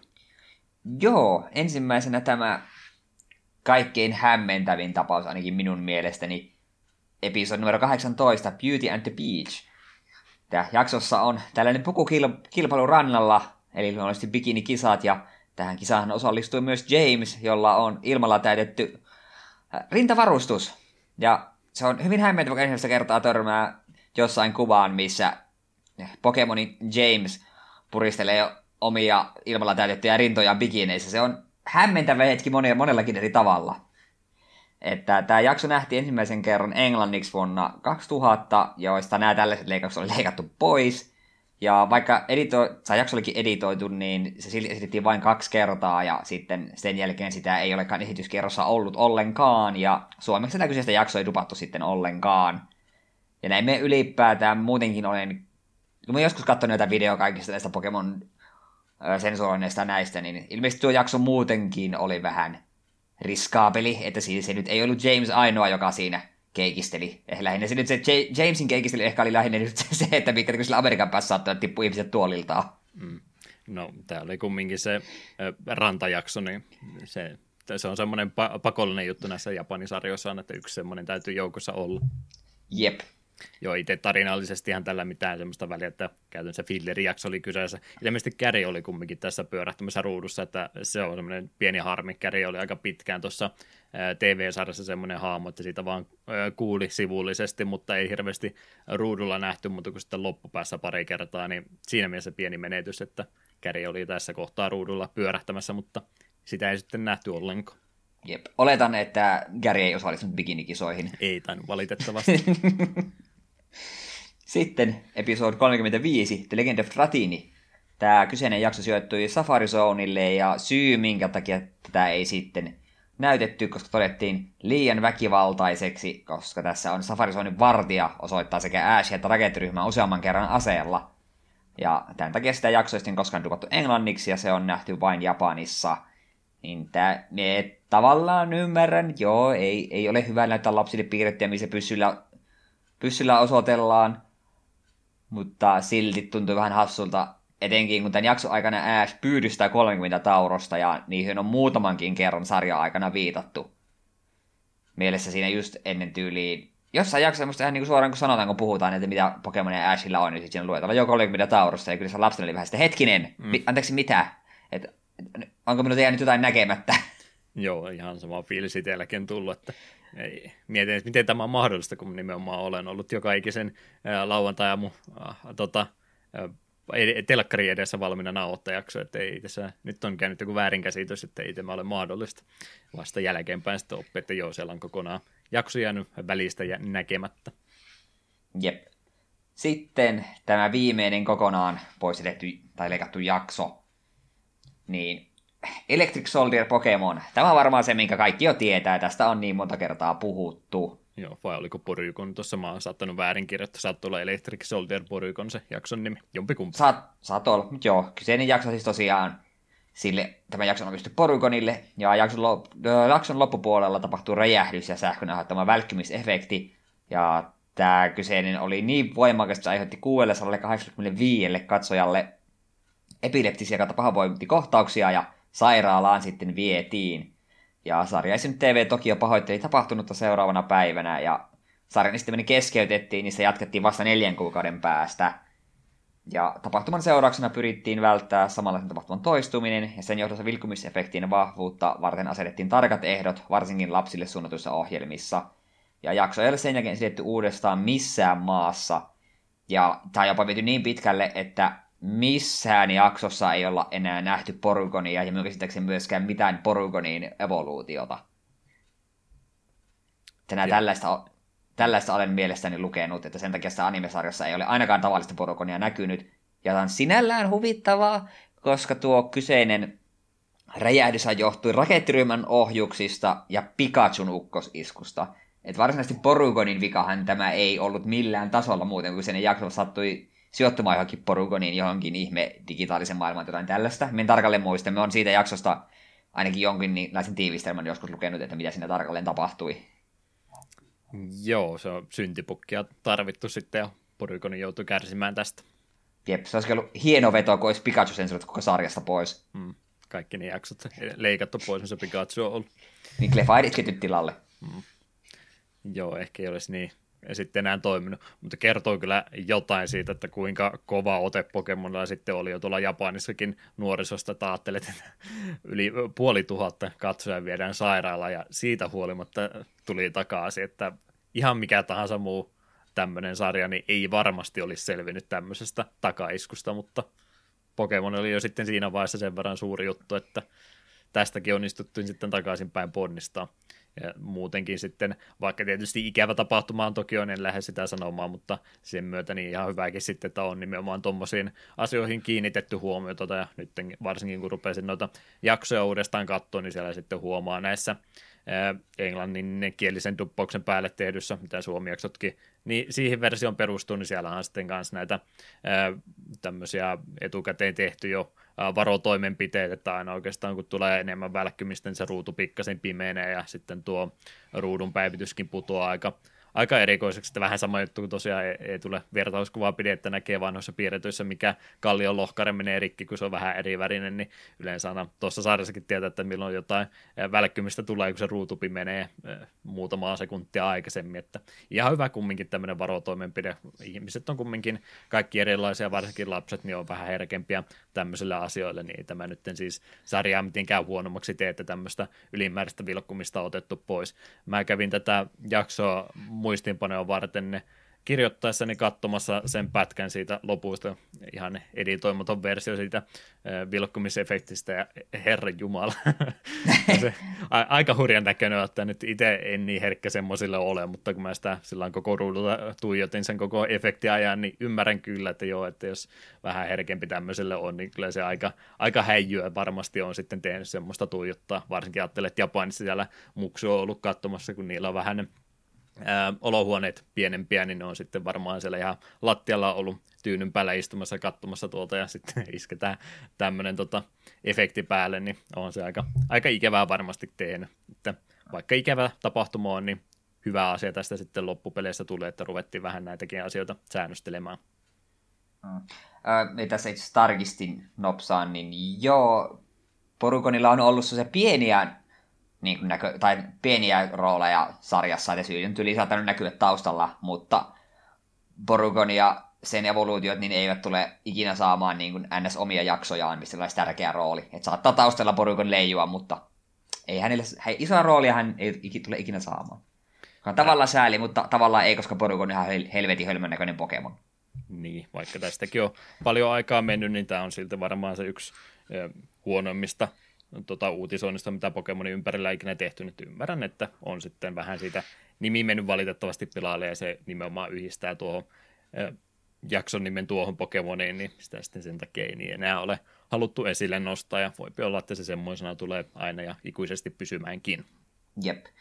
Ja sen me itse haluan vielä huomauttaa, että mm, sensurointiin liittyen, niin vaikka nämä kolme on ainoat, jos kokonaisjaksot pitkä meiltä puuttuu, niin sen lisäksi hän on ihan yksittäisiä jaksoja, mitä on enemmänkin sensuroitu. Ja meidän on varmaan, nähdettiinkö Suomessa tämä Jynx-jakso? Kun se mulla tulee mieleen, mikä tästä listasta puuttuu, että tässähän on tämä Jynx, ja se on joku joulupuki avustaja tai jotain, ja siitä syntyi jonkin sortin kohu, koska oli avustajana oli Pokemon, joka näyttää tumma-ihoiselta, ja kyllähän sinä tiedät, millaista tämä on, vaikka kyseinen, kyseinen Pokemonhan ei millään tavalla liity tumma-ihoisuuteen ja niin poispäin, mutta Tämä aihe, aiheutti vähän kohua, ja meidän, meidän itse muista, että onko se joulupukki kautta Jynx-jakso ikinä esitetty Suomessa. Kyllä ne mun mielestä tuli, ja mä sitä listaa katsoin, niin siellä oli kyllä Suomi eh, tota, julkaisupäivämääräkin listattu, ja kyllä mä oletan, okay. että se oli tullut, koska mulla on semmoinen muistikuva, että mä ne jaksot on nähnyt.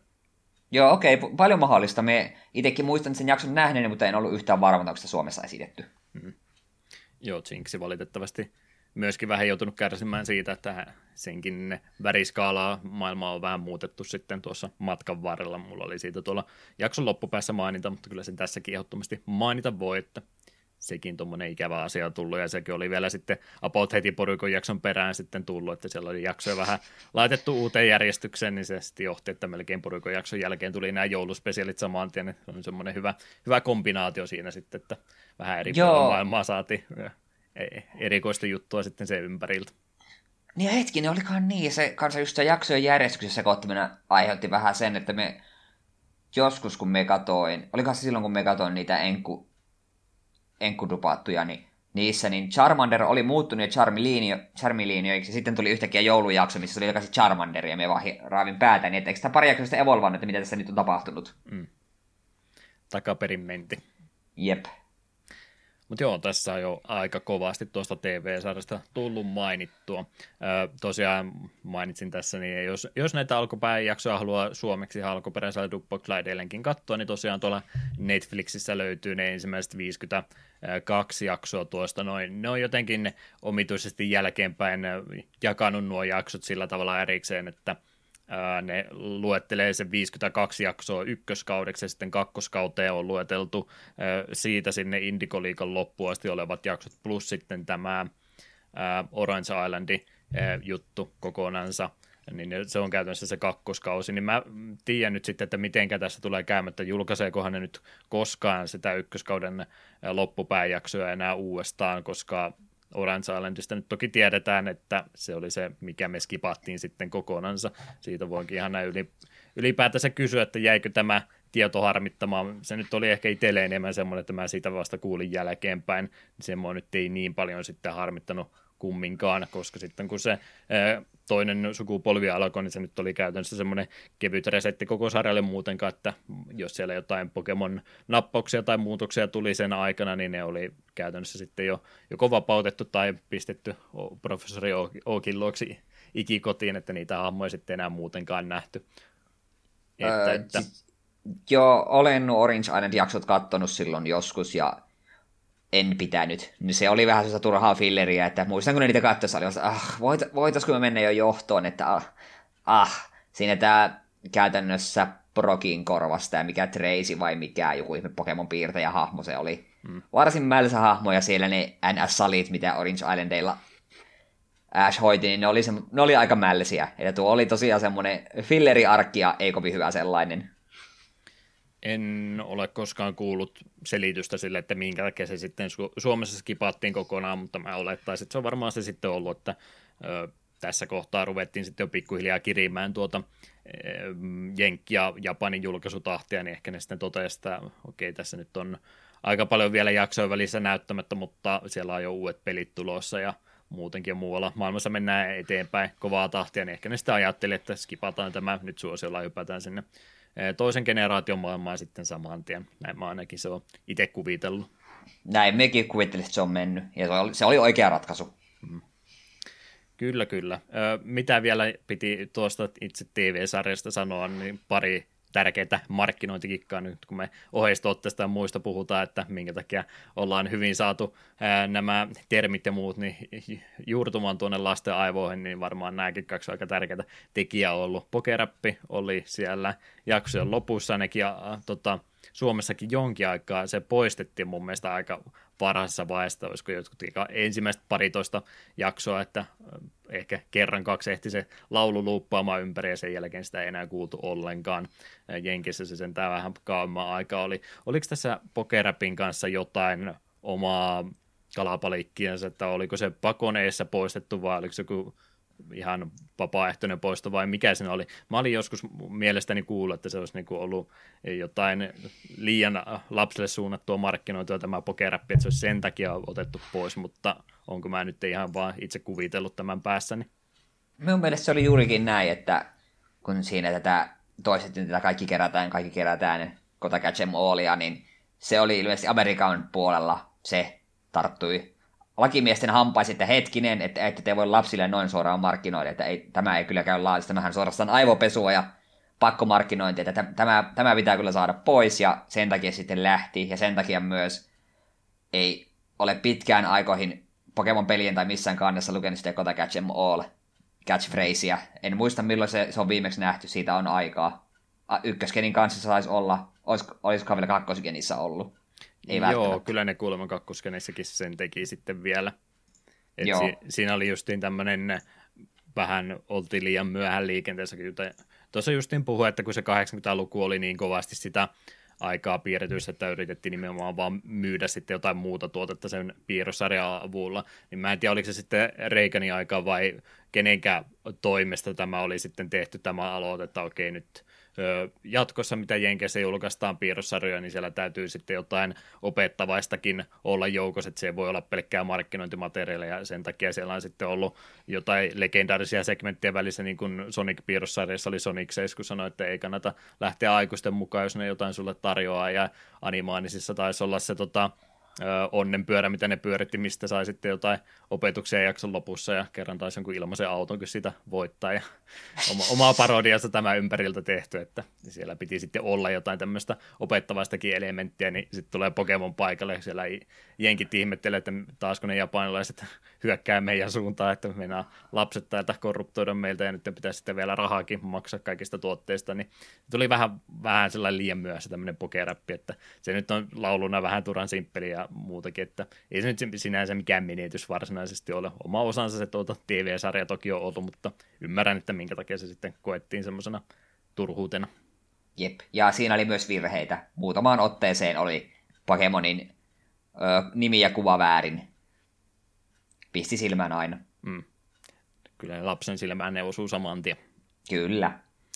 Joo, jakson välissähän siellä yleensä Japanissa oli se semmoinen pieni breikki välissä, niin siihen oli tämä, tunnistatko tämä Pokemoni kohtakin tehty, että se näkee sen Pokemonin siluhuetin aina ja sitten se täytyy ennen mainoskatkon loppua arvata, että mikä se olikaan, niin se, se oli kumminkin säästetty, vaikka tässä nyt suomenkielisessäkin versiossa, niin ei ne mitään mainoskatkoa siinä välissä pitänyt, että se oli vaan semmoinen väliinsertti sitten siinä, mutta nämä kaksi elementtiä kumminkin oli varmasti myös hyviä asioita sen kannalta, että saatiin sitten kaikkia muutakin tämä ympäriltä markkinoitu, että jäi, jäi kyllä nimet todella hyvin sitten mieleen Pokemonista, mitä aikuiset vähän oli huolissa, että kun ei lapset näitä oikeita eläimiä tunnista ollenkaan, mutta Pokemonit tunnistaa hyvin, niin okei, no Pokemonien suunnittelukin parin pääväri ympärillä tehty ja helposti pelkästään ulkomuodosta ja tunnistaa, mikä on kyseessä, ja sitten isketään nämä vielä päälle niin, lopputulos on se, että rupeaa kolmekymppiset ihmiset tekemään podcastia tämmöisistä asioista, ja totta kai me muistetaan edelleenkin noin ulkoa, että ei se mihinkään lähde pois, että se varmaan on sitten tuonne eh, viimeisenä asioina, kun rupeaa muisti pettämään, niin kumminkin 150 ensimmäistä Pokemonia nimeltä tunnistaa sitten ihan viime metreille asti. Jep. Että hyvin on markkinointi toiminut. Kyllä. Ja tuossa piti sanoa, että myöhemmillä kausilla tämä Huistat Pokemon lähti välillä pois, sitten siinä oli tällaisia niin kuin kysymyksiä, että mikä on tämä Pokemonin heikkous ja niin pois, vastaus tuli sitten siinä jälkeen. Ja näissäkin oli virheitä. Se oli hämmentävä, koska sen katsoi jotakin, että oli just kyllä, että miksi Pokemoniksi tämä kehittyy? Sitten näkyy Arbokin kuva. Sitten katsot vaan sille, ei Arbo kehity. Ja röyhkeästi vaan väittää, että kyllä Arbo kehittyy se Viperiksi myöhemmin, mutta ei kehity. Kauhea virhe. En hyväksy. Voi voi, ei ole fakta-tarkastusta tehty tarkka. Jep. Ja niitä oli useampikin tuommoinen vastaava virhe. Hmm. Joo, siinä on jo aika to- tarkkaa itse TV-sarjasta tietoa. Ihan hyvä, hyvin toteutettu juttu oli ainakin omasta mielestäni. Onko ei tulla siihen vielä loppuun yhteenvetoa itse TV-sarjasta jotain, mitä haluat vielä mainita? Hyvin toimi. Hyvin toimii ja kyllä ei se nyt ehkä, jos nyt sitä rupesi katsomaan ilman, että on minkälainen Pokemon-fani ollut, niin ei se varmaan paljon irti saa, mutta jos olette lapsena joskus Pokemonia kattoneet ja pelejä pelanneet, niin kyllä me väitsin, tälle vielä 30 jos jakson sieltä täältä katsoa, niin kyllä sitä vähintään nostalgiaparinet saa päälle. Hmm. Suosittelen. Niin, no se vielä loppuun tuohon kysymyksenä tästä aiheesta, kun sä olit tosiaan uhrautunut meidän puolesta, se oli se sun ajatus, tausta-ajatus tässä jutussa, kun sä katsoit enemmänkin noita sarjoja, että muuttuko toi formaatti sitten matkan varrella yhtään mitenkään, vai pysyykö se sitten käytännössä samana? Aika samana se pysyy, että siellä myöhemmin sitten toki tulee sellaisia isompia juoniarkkeja ja sitten myös kun tulee näitä muita pahistiimejä, niin niillä on sitten vähän suurempia suunnitelmia, mitkä jatkui sitten niin kuin tälle useiden jaksojen päähän. Ja sitten silleen, että panokset koveni sitten vähän enemmän, että se rupesi noudattaa ehkä vähän enemmän sitä Pokemon pelien tyyliä myös, että ei voi, tavoite ei ollut pelkästään voittaa Pokemon liiga, vaan tarkoituksena oli myös sitten pysäyttää pahisten ihan ikävät pahat suunnitelmat. Ja yksi semmoinen iso juttu, mikä tapahtuu Blackin ja Whitein kohdalla. Mien tarkalleen muista, miten se juonikuvio loppuu, mutta Miau erotetaan rakettiryhmästä.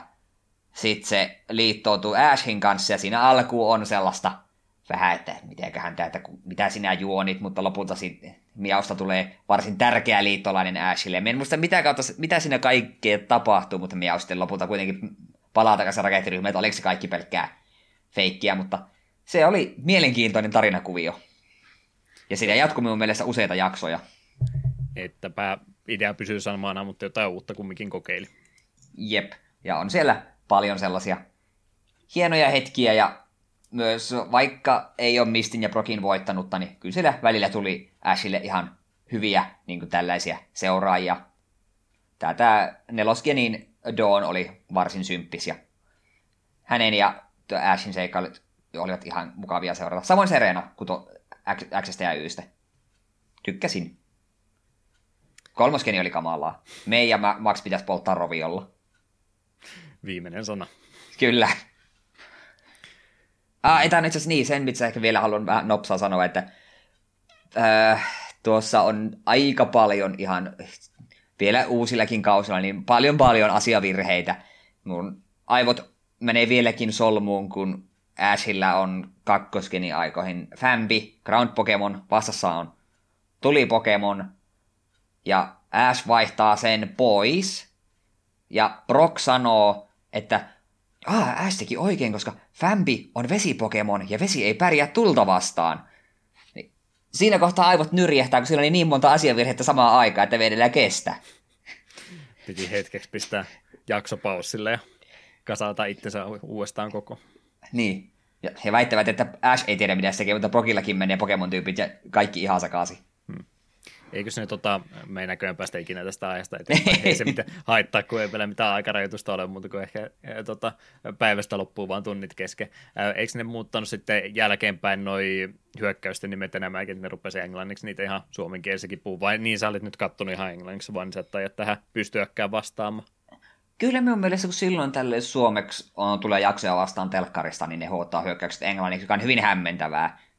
Kyllä uk- ukkosisku ja liekiheiti ja niin poispäin ne pitää aina olla. Jotkut niistä ja vesipyssy ja niin poispäin. Niin.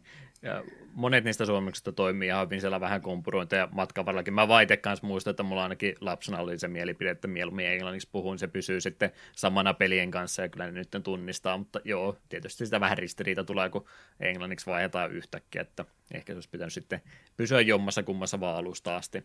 Mutta joo, mm, näin ja... alkuperäisessä duppauksessa, niin siellä on vähän mielenkiintoisia käännöksiä sitten, että joo, ja liekiheittimet tämmöistä, nämä toimii tosi hyvin. muun muassa katselin tuon Sabrina Salin jakson, niin muistatko, miksikä oli Confusion hyökkäys suomennettu? Mm, enpä kyllä muista. Sekasortoa. No hui saakeli, saakeli mikä nimi, huhu. Tulee tota iso tanderi taivaalta ja Kadabra kääntää sen eteenpäin ja Sabrina sanoo, että sekaa sortoa, niin mun piti ihan oikeasti mennä googlettaa, että mitä ei tässä nyt on käännetty, että mitä sekaa sorto tarkoittaa, niin joo, Confusion se sitten oli, että ei, ei edes toimi niin kuin sen pitäisi, ja sitten käännöskin oli vähän mitä sattuu, ja Charmanderin Scratch Attack oli käännetty Haunterin jaksossa viiruhyökkäykseksi, että muutamia piti mennä ihan katsomaan, että onko ne nyt vaan ottanut sitten Google Translatein tai mitä siihen aikaan on käytetty ja otettu ensimmäinen vaihtoehto, mikä tulee, että toisenaan toimia, toisena oli vähän hämmentävä käännösprosessi siellä joukossakin ollut. Jep, ja, ja se, ää, mutta osa taas sen toimi tosi hyvin, muista Razor Leaf, terälehti, se on, mm. se on täydellinen, se kertoo kaiken, se on simppeli ja se on täsmälleen sitä, mitä pitääkin. Valitettavasti suomi on vähän hankala kieli. Jep.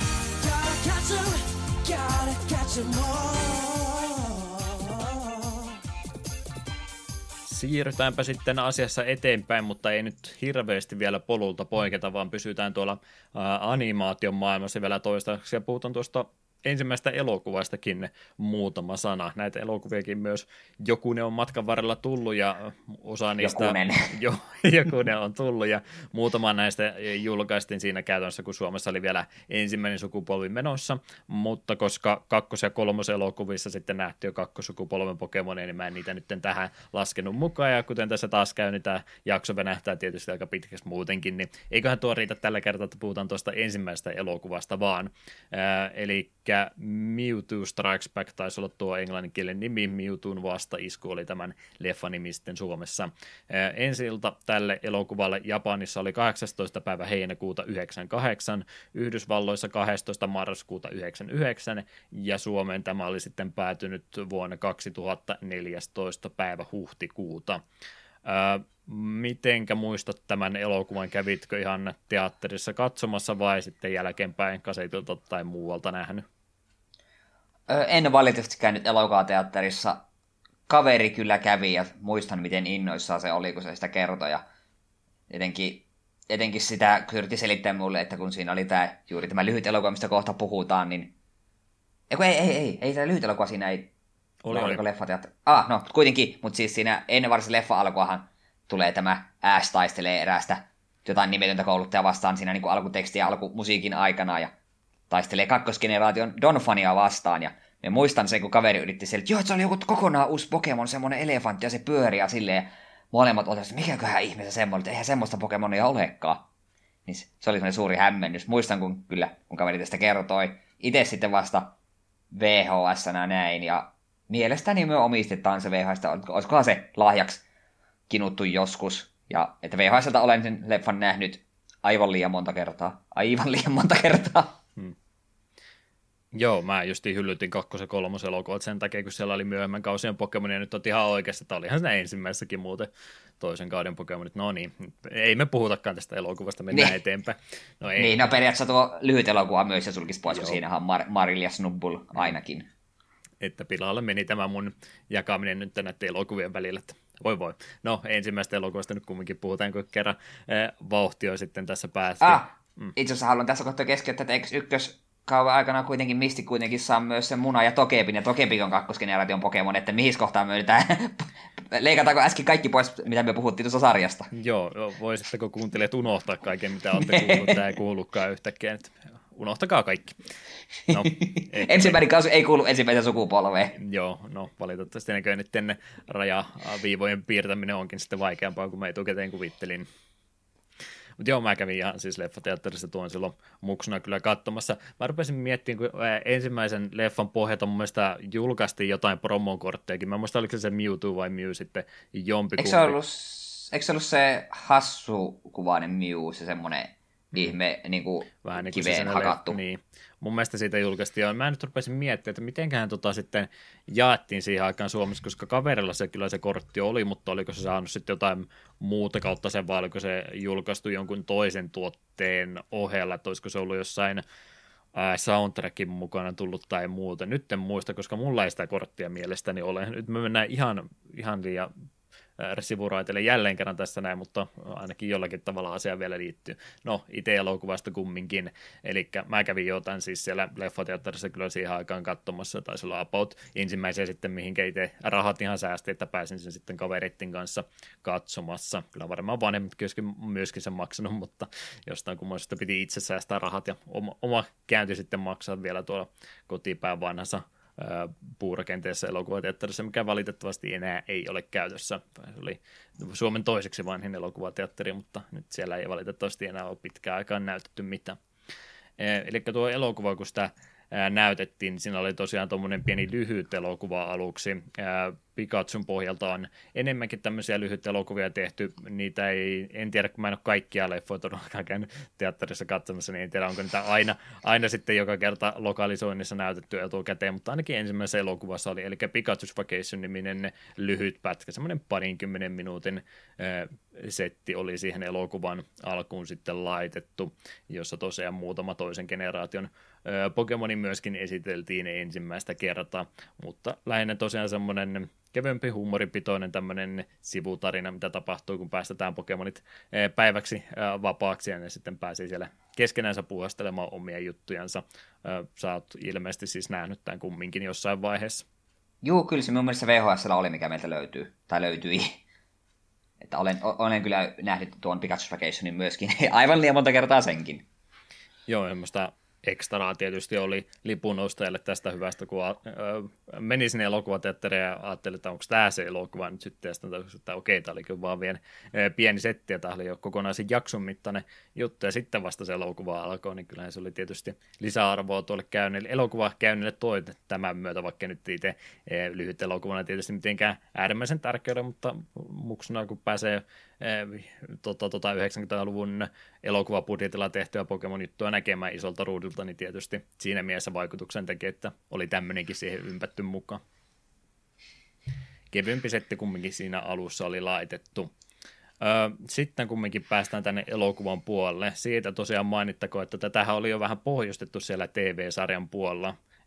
Siellä tota, TV-sarjassa, kun Ash lähtee sitä kahdeksatta salimerkkiä hakemaan ja pitäisi Giovannia vastaan mennä, niin eikö sinne ihan TV-sarjassa jo Mewtwo ainakin hetken verran ruudulla nähdäkin? eikö siinä nä- nähdä, kun miten Gary ottaa Giovannilta turpaa? Pärjää mm. ensin ihan hyvin, mutta sitten Mewtwo astuu paikalle. Eikö se vähän pimeenossa on, että se ei varsinaisesti nähdä, että mikä tämä voimakas Pokemon on, mutta Ash, ää, tässä Gary aika pitkälti vaan murenee Mewtwoon voiman edessä. Hmm. Eli oli jo vähän yritetty sitten tuon TV-sarjan kauttakin saada jonkinlaista koukkua aikaiseksi, että hei, kannattaa elokuvateatterissakin käydä kohta, kun se leffa tulee, niin tiedät sitten, että mistä tässä jutussa oli kyse. Niin, niin tällä tavalla oli myöskin tätä elokuvaa lähdetty markkinoimaan, mikä oli minun mielestäni ihan näppärä idea tosiaan itse elokuva sitten alkaa tosiaan tässä kohtaa ja tästäkin pari eri leikattua versiota on. Mä puhun nyt siitä koko versiosta aluksi. Eli tuossa Japani alkuperäisessä julkaisussa niin oli tämmöinen oma prologissa käytännössä samaan elokuvan se kuuluu, mutta tämä oli sitten myöhemmistä versioista leikattu pois, niin tässä tästä elokuvan päätähdestä, eli Mewtwosta pikkasen taustatarinaa enemmän kerrotaan. Mewtwo on siis tosiaan Miun pohjalta – kehitetty. Ei, ei käytännössä kopio nyt ole kyseessä, vaan ihan oma Pokemoninsa, mutta kumminkin toisessa Pokemonin geenien muiden, muiden tutkimustyön pohjalta niin sitten kehitetty vielä vahvempi Pokemon, ja tosiaan sitten nähdään, että miten siellä Mewtwo sitten vielä kehittyy siinä kohtaa, kun laboratoriossa vielä oli kasvamassa, niin tämmöinen pieni 10 minuutin osuus tästä elokuvasta oli tässä elokuva alussa jo, mutta se sitten oli täällä englanninkielisessä julkaisussa leikattu pois, ja ei sitä mun mielestä siinä Suomi-näytöksessäkään näytetty, että se oli varmaan taas sieltä englannin pohjalta tehty tämäkin duppois, niin sen takia se ei oli päätynyt. En tiedä sitten, oliko se ajateltu, että tuleeko tästä liikaa elokuvalle mittaa, vai oliko ne sitten ää, lapsiyleisölle ajateltu, että tämä menee jo vähän liian vaikeaksi tai hankalaksi, kun täällä ruvetaan jotain koeputkipokemoneja esittelemään tällä tavalla, ja muita ikäviä asioita, ku, tota, tota, professorin kuollutta tyttöä, hänen alintajuntaa sinne vielä viimeisiä hetkiä nähdään ja muuta, että oliko ajateltu sitten tämän takia, että joo, nyt menee vähän, vähän turhan synkäksi, että nyt piti olla hauska Pokemon-sarja vaan kyseessä, niin sen takia ehkä on sitten leikattu tämä näin pois. Hemmetin japanilaiset. Valitettavasti. No mä tuossa kun en löytänyt englanninkielistä enkä suomenkielistä versiota tästä elokuvasta ää, kovinkaan nopeasti, niin tuli japaninkielinen versio tuosta leffasta vastaan, niin totta, no miksipä ei, kyllä mä jo tiedän mitä tässä tapahtuu, mutta halusin kertauksen vuoksi katsoa, niin mä sitten yllätyinkin, että niin tässä oli tosiaan joku tämmöinenkin pätkä vielä, niin ihan hyvä, että katoinkin sitten japaniksi, niin näin tuon pätkän myöhemmin. Ää, myöhemmissä uudelleen julkaisussa tästä elokuvasta on remasterointi mun mielestä tehty tässä 2010-luvun aikana, niin siinä tämä kohtaus oli sitten palautettukin, että kyllä se englanniksi dupattunakin myös löytyy.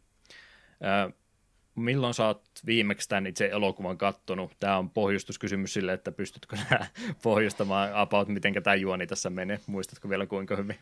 Siis pystyn, kyllä meitä elokuvan niin juonikuvit muistan aika, aika hyvin, mutta mm. milloin mä oon viimeksi kattonut?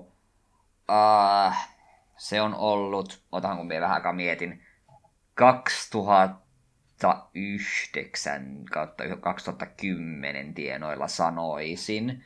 Mulla on selkeä, selvä mielikuva, että oli erään kaverin kanssa puhetta, että hei, minäpä järjestän meille kaikki Pokemon-elokuvat, että katellaan ne. Kaveri joo joo, katsotaan, katsotaan. Lopputulos oli se, me katsottiin tämä eka elokuva, sille illalla oltiin, jes, tämä oli edelleen ihan hyvä. Katsottiin kakkoselokuva, äh, tää ei ole enää niin hyvä. Ja kolmannen elokuvan kohdalla me todettiin, että eiköhän tämä ollut tässä, että nuo loput 12 elokuvaa niin jätetäänpä katsomatta. No sen pohjalta sitten, kun sulla on jo 2009 kerran aivot kasvanut täyteen mittaansa, niin ehkä muistat vielä elokuvasta jotain, niin nyt tietysti spoilerita jälleen kerran, jos joku haluaa vielä jälkeenpäin tämän katsoa, mutta äh, siltä varalta, että olet jo nähnyt tai ei kiinnosta, niin äh, jos Eetu pystyy, niin voisit kertoa meille, että miten tämä elokuvan juoni nyt käytännössä toimii. Joo, Eli tosiaan, kuten Juha tuossa aiemmin kertoi, niin oli tämä ö, prologi, missä vähän kerrotaan taustaa, niin Mewtwohan on tämän elokuvan keskiössä. Hän on niin kuin, täällä Giovannin tällainen vähän niin kuin alainen kautta, kautta kaveri auttaa taistelussa ja näin poispäin, ja sitten Mewtwo vaan jossain kohtaa rupeaa vähän kyse että mikä helvetin takia minä tällaista ihmistä autan, että nyt minulle riitti pistää koko laboratorion, laboratorion tuusan nuuskaksi ja sitten mennään vähän ajassa eteenpäin, niin Ash sekä monet muut saavat tällaisen kutsun, että hei, jos kaikki, kaikki vahimmat kouluttajat olette kutsuttu paikkaan X selvittämään, että kuka teistä on kaikkein vahvin. No, totta kai Ääsen oli heti kiinnostunut. Vau, siellä on, pääsee taistelemaan vahvoja pokemon kouluttajia vastaan, minäpä lähden. Ja tapahtumapaikkana olisi tällainen saari, jonne ei kuitenkaan mennä vaikean myrskyn takia päästä. Niin loppujen lopuksi kaikista kutsutuista vain murtosa sinne pääsee, ja paikan päällähän sitten selviääkin, että tämä mystinen kutsuja olikin Mewtwo. Yllätys! Ja Mewtwoon suunnitelma olikin na, niin, napata kaikki näiden kouluttajien vahvimmat Pokemonit ja tehdä niistä klooneja. Niin tässähän sitten totta kai Ash ja kumppanit koettavat, tekevät parhaansa, ei pistää näitä klooneja turpaan, ettei Mewtwo Öö, miten tämä Mewtwo lopullinen suunnitelma oli kai tyyli joku se, että ihmiset on kamalia ja ei, ei ole yhtään kivaa, kun te olette tuommoisia, niin tarkoitus oli vähän niin kuin vaan napata kaikki Pokemonit tehdä niistä klooneja, ja koska hän itsekin oli klooni, niin sitten kloonit tyylin hallitsevat maailmaa. Jotain tällaista se, se lopullinen suunnitelma oli. Siinä sitten tulee hirvittävä massiivinen taistelu, jossa klooni, on klooni kloonia vastaan, niin Mewkin tulee paikalle, ja koska Mewtwo on Mewn klooni, niin sillä oli, on vähän katkeruutta kyseistä hämmentävää Pokemonia vastaan, joka ei tajunnut välittävän mistään. Se vaan katteli vaan ympärilleen, kun tapahtui ja taisteli sitten kuitenkin tarvittaessa vastaan. Siinä sitten taistelun tuoksinossa Ash ottaa vähän osumaa, kun yrittää taistelun pysäyttää ja hetkellisesti Ash kuolee. Kautta ki- menee, muuttuu kiveksi. Ja tästä, siitähän seuraa varmaan tämä elokuvan varmaan ehkä tunnetuin kohtaus, kun ensin Pika- Pikachu tulee kivettyneen Ashin luokseen ja kohta kyynelet virtaa joka suunnasta ja kyynelten voimalla rakkausapela riittää kaikkeen ja Ash herää jälleen henkiin ja tämän, tämän takia Mewtwo kokee tällaisen valaistumisen, että ehkä sittenkin ihmiset ja Pokemonit voivat olla ystäviä. Ja päättää sitten klooneineen lähteä etsimään parempaa elämää muualta ja toivottaen kuitenkin Ashille ja muille, että hyvää loppuelämää. Ja tietysti sitten kuitenkin pyyhkii kaikkien muistit ihan vaan, ettei tämä sen tule sotkemaan myöhempiä kausia. Hmm. Tietysti joo, täytyy kaikki unohtaa jälkeenpäin, mitä elokuvassa tapahtuu, koska se ei itse pääsarjaan liity mitenkään. Jep. Näin se näppärästi toteutuu. Joo, alkupäässähän siis rakettiryhmä vähän myöskin mukana meiningissä on, koska rakettiryhmä nimenomaan oli tota, Mew-tutkimusmatkaa siinä alun perin suunnittelmassa, mikä löydöksen pohjalta tuota Mewtota ruvettiin kehittämään. Sen, sen takia sitten Giovanni oli se henkilö, joka kättä ojenta, että hei, että voidaan yhdessä tehdä susta vahvempi, mutta se nyt ei loppupeleissä sitten kovin, kovinkaan pitkälle johtanut tämä yhteistyö ja sen myötä sitten rakettiryhmäkin oikeastaan tuosta jutusta putosi pois. No, toki meillä Jesse ja James ja Mia tuossa matkalla, että eihän tämä tietysti ilman heitä toimisi, mutta itse rakettiryhmän vaikutus käytännössä tuossa sitten poistuu tuo elokuva alkukohtauksen jälkeen. Jep. Tosin rakettiryhmä, Jesse ja James ja Mia on varsin tärkeässä roolissa. Se on ties kuinka monta kertaa tullut Twitterissä muualla vastaan tämä kuvasarja, kun on höpöttää tälle omalle kloonilleen siitä, että ehkä meidän pitäisi katsoa asioita, jotka on meissä yhteisiä ja niin poispäin, niin se on varsin ikoninen ja hy- hyvä pointti. Mm. Vaikka ei tee miettii nyt, miten elokuva on rakennettu, niin tämä nyt on niin peruspalikoista tehty kuin ollaan ja voi, niin siinä mielessä kyllä kumminkin, että ihan hieno, että otettu tuommoisia asioita esille, mitä nyt välttämättä ajattelisi tätä lapsille suunnatussa elokuvassa löytyisi, mutta siellä on oikeasti just tuommoista juttua sitten otettu mukaan, että vaikka nyt toisia toisistamme erotaan niin monella tavalla, mutta silti ollaan niin samanlaisia, että kannattaako se nyt keskenään tapella ja sitten nimenomaan just kloonaaminen ja nämäkin asiat, niin ei mihinkään ole käytännössä kadonnut sitten matkan varrella, että aika vaikeita asioita tässä kumminkin on otettu esille, että siinä mielessä erikoinen elokuva. Ei nyt todellakaan sano, että tämä mikään hyvä elokuva olisi, mutta ihan hienoa, että siellä kumminkin on otettu tämmöisiä juonielementtejä mukaan, mitä yleensä nyt ei lasten elokuvissa kumminkaan nähdä. Mm.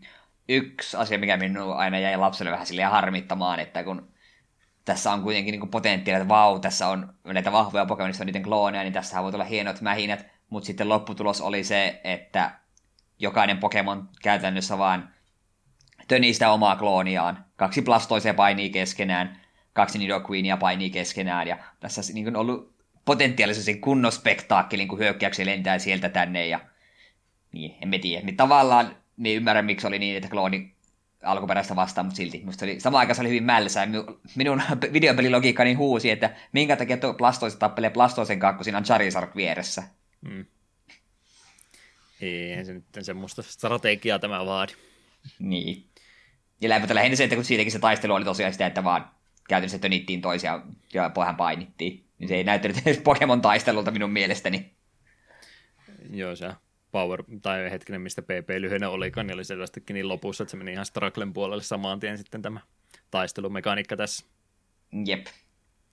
Joo, siinä aluksi vähän oli enemmän semmoista yksi vastaan yksi meininkiä olemassa, mutta minkä takia ne kloonit nyt sitten yhtäkkiä olikin parempi. En, en, en ymmärrä, eikö se alkuperäisen Joo. pitäisi olla parempi. Jep. Mutta joo, tuommoisia elementtejä tuosta elokuvasta muutenkin löytyy. Mä yritin käydä vähän katsomassa, että minkälaisia arvosteluja tuo elokuva oikein oli saanut. Japanissa, no siellä tietysti vähän enemmän kulttuuria ja muuta saa tota, animaation muun ympäriltä oli, että siinäkin mielessä siellä on jo materiaalia paljon ollut, niin niihin verrattuna niin ei tietysti niin hyvin pärjännyt, mutta ihan kohtalaisia arvostelua oli siellä Japanin suunnallakin julkaisuyhteydessä saanut. Mitä sitten muualla maailma tätä tuli, niin aika ää, ikävän vastaanottoon tämän näin arvostelijoiden puolta sai, ja mä muistan muksuna äärimmäisen katkera ollen, niin kun mä näitä suomenkielisiäkin arvosteluja elokuvasta luin, että ne oli aika, aika järjestelmällisesti sitä yhtä tähteä, ja joo, kuten sanoin, ei tämä nyt mikään hyvä elokuva ole missään tapauksessa, mutta hyviä puoliakin tässä löytyy ja kumminkin lapsille suunnattu elokuva kyseessä, niin en mä tiedä, että kannattaako sitä mihinkään kummisetään lähtekään vertaamaan sitten, että se on jo vertauskohdat jo aivan väärästä suuntaa otettu muutenkin, mutta mitä sitten kävi lukemassa noita englanninkielisikin arvosteluja, niin sieltä kyllä vähän paistaa semmoinen läpi, että okei, tämä on nyt lapsille suunnattu elokuva, mä en ymmärrä, minkä takia tämä on näin suosittu, ja sen takia tämä on yhden tähden elokuva, niin on siellä vähän semmoista jotain joo, tietynlaista, no ei, ei ole katkeruutta se varsinainen sana, mutta jotain semmoista ylimääräistä, että okei, tämä nyt on vähän tyhmä elokuva, niin sen takia tämä on myöskin huono elokuva. Tulee vähän niin kuin se arvosana on annettu etukäteen ja sitten vasta päätellä, että minkä takia se on huono, niin semmoisia arvosteluja noin englanninkieliset oli. Mutta kun näin lapsille mietitään, niin kyllä tämä ihan toimiva elokuva oli ainakin. Muistan silloin elokuvateatterista ihan tyytyväisenä lähteneeni, kun tuo ekan kertaa näin ei se enempää arvosanaa sille kumminkaan uskalla antaa. Mm, niin mekin on kyllä samaa mieltä, että tämä, ei tämä niin hyvä elokuva ole, mutta mitä on muita myöhempiä Pokemon-elokuvia nähnyt, niin siihen nähden tämä on ihan kiva. Et siis, kyllä me tavallaan voisin kuvitella, että vielä joku päivä katsomaan niitä on uudelleen ihan vain nostalgiapärinöissä. Niin. Mm. Ja nythän on tulossa se, mikä Evolution vai mikä niin kuin tämä tietokone animoitu käytännössä remake tästä. Mm. Joku sinne päin. Joo, niin se on olen siis si- ihan Mewtwo Strikes Back Evolution taisi olla sen nimi, että... Joo, niin minä olen varovaisesti sitä kiinnostunut. Joo, se on ihan siinä mielessä ajankohtainen asia. Mä, kun mä kattelin Netflixistä noita ää, ykköskauden jaksoja, muuten tässä, niin se itse asiassa on, kun tämä jakso tulee tiistaina ulos, niin tämän julkaisuviikon torstaina on itse asiassa se elokuva sinne jo tulossa, että aika pian päästä sen sitten tämän jakson jälkeen katsomaan, jos haluatte sen uuden version tästä alkuperäisestä nähdä. Ei, ei todennäköisesti hirveästi muutoksia, että trailerin perusteella se on aika yhden suhde yhteen uudelleen luonti tuosta alkuperäisestä elokuvasta 3D-grafiikalla tehtynä vaan. Mm. Joo, tosiaan tämä itse elokuva, tämä alkuperäinen, niin oli kumminkin ihan katseltu elokuva, mitä tuolta numeroita löytyi. 201 400 katsoja oli ainakin tärkeimmän lähteen, eli Wikipedian perusteella Suomessa tuolta. elokuvaa nähty vuonna 2000, sen myötä oli seitsemänneksi katsotuin elokuva tuona vuonna, että ihan hyvää bisnestä te- tällä elokuvalla kumminkin tehnyt, että varmastikin voittoisa tuote ollut, että kaikkea muuta, kun miettii mitä tässä muuta tullut, niin ihan hyvä, että tämmöinen elokuvakin sitten joukossa saatiin. Entu tuossa mainitsi muista elokuvista, mitenkä mun Pokemon-fanitus meni. Eetu on vähän semmoinen tota, tota, Eetu on ollut huonompienkin hetken varrella Pokemon, niin mun, mun piti valitettavasti ympäristön ja lähipiirini painostuksen johdosta lopettaa Pokemonien katselu tietyssä vaiheessa, että ei voinut teini-ikäisenä enää olla kiinnostunut, mutta siitä huolimatta niin ensimmäistä kolme leffaa mä kävin ihan siis elokuvateatterissa katsomassa. Eka meni todellakin innossaan, kun kaikki oli vielä siinä sopivassa iässä. Kakkonen oli mun mielestä ihan sama juttu. Kolmosen kanssa piti jo vähän ruveta sellainen suostuttelemaan, että osa oli jo semmoista, että ei nyt mitään lasten Pokemonia enää katsota, mutta siihen vielä sai kaikki lähtemään mukaan. Sen jälkeen kyllä ei sitten enää itseäkään enää niin innostanut lähteä, että en ollut enää aloitus, aloituskynnystä itselläkään ollut enää neloselokuvasta eteenpäin lähteä katsomaan, mutta mä Eetulle silloin joskus laitoin viestiä, että okei, mä rupean kanssa nyt katsomaan noita Pokemon-elokuvia Joo. Jos se ykkönen oli jo keskinkertainen, niin ei se kyllä parantunut missään vaiheessa sitten. Olikohan Lucario-elokuva sitten seitsemäs vai kahdeksas, ja siinä kohtaa rupesi itselläkin pää jo päässä poksumaan sen verran pahasti, että oli, oli pakko luovuttaa sen kanssa, että ykköselokuvassa nyt jonkin verran vielä oli elokuvallista ideaa, mutta siitä eteenpäin, niin äh. Kakkosen ja kolmosen vielä hyvin muistan tosiaan, kun ne muksunakin näki, mutta miten taiku siellä noita sen jälkeen tulleita elokuvia, niin kaava nyt ei juurikaan yhtään mihinkään muuta, että otetaan se legendarinen tai myyttinen Pokemoni, mikä tällä generaatio on ollut aikana ollut, ja tehdään siitä elokuva niin perusjonolla kuin ollaan voi, se kaava ei ole yhtään mihinkään muuttunut, että en voi oikein siitä eteenpäin suositella noita muita elokuvia. Aika pitkälle päästä. Me tosiaan muistaa, että kakkoselokuva on kanssa niin kuin nähnyt sille jossain määrin lapsena, ja se oli semmoinen, no kyllä sen katto. Ja kolmoselokuvan katoin vasta sitten aikuisiällä ja siihen mä sanoin, että okei, stoppi, en kato enää yhtään Pokemon-elokuvaa, minusta se kolmas elokuva on aivan järkyttävää kuraa. Mm-hmm. en, en pidä yhtään. Se, että siinä oli, no ensinnäkin minusta Entei on tosi mälsä näistä kakkosgeneraation legendareista, ja sitten siinä oli vielä Unknown, jotka on äärimmäisen mälsiä. Mm. Ja se juoni oli jotenkin tosi hämmentävä ja huono, ja se vaan, äh, äh, en pidä kolmas elokuvasta.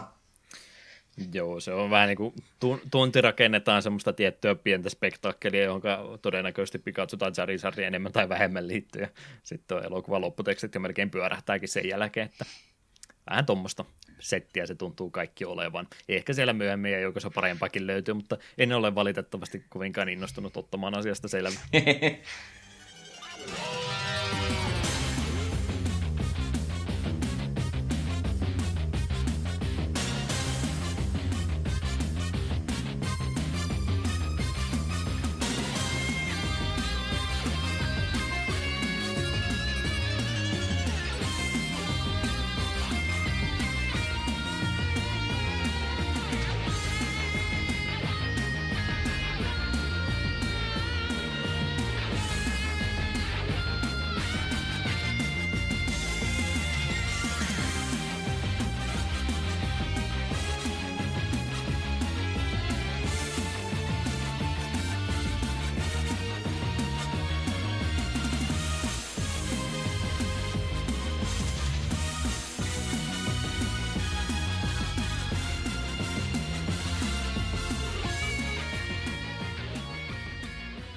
siirrytään asiassa seuraavaan elementtiin ja puhutaan musiikista pikkasen enemmän. Tämmöistäkin tuotetta siellä matkan varrella on tullut enemmän tai vähemmän.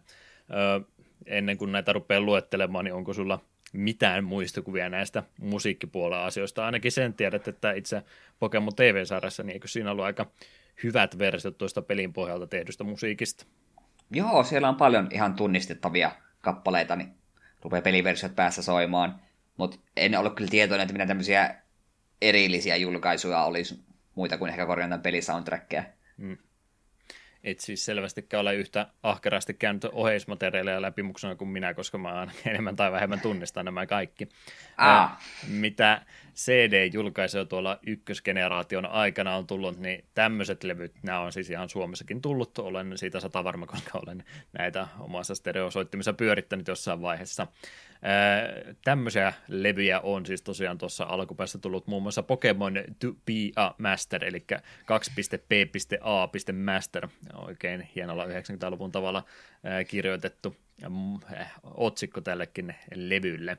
Ja tässä on tosiaan sitten tuosta TV-sarjasta mukaamas musiikkia, kohta siitä enemmän. Kesäkuun 29. päivä julkaistu vuonna 1999 ja For Kids Entertainment ja Koh Records tässä sitten ollut levytysyhtiönä. Forkidsista ei varmaan voi mitään muuta kuin hyvää sanoa. He ei ole mitään muuta kuin hyviä asioita tehnyt näille sarjoille vai mitä? Joo. Mutta kun vaan for, pilannut, for, pilannut kaiken.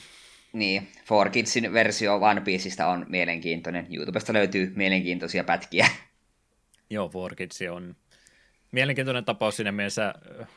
Ajatus oli ihan hyvä, otetaan japanilaisia sarjoja ja muita ja lokalisoidaan ne englanniksi, mutta ne sitten ihan siihen pysähtynyt ja aika ikäviä tota, bisnestaktiikoita heillä sitten muutenkin tuntuu olevan, että ei oikein kannattavalla pohjalla heidän strategiansa ollut, että valitettavasti mitä sitten Forkitsi on tuonut, niin on tavalla tai toisella sitten ää, ikäviä asioita niille sarjoille tehty.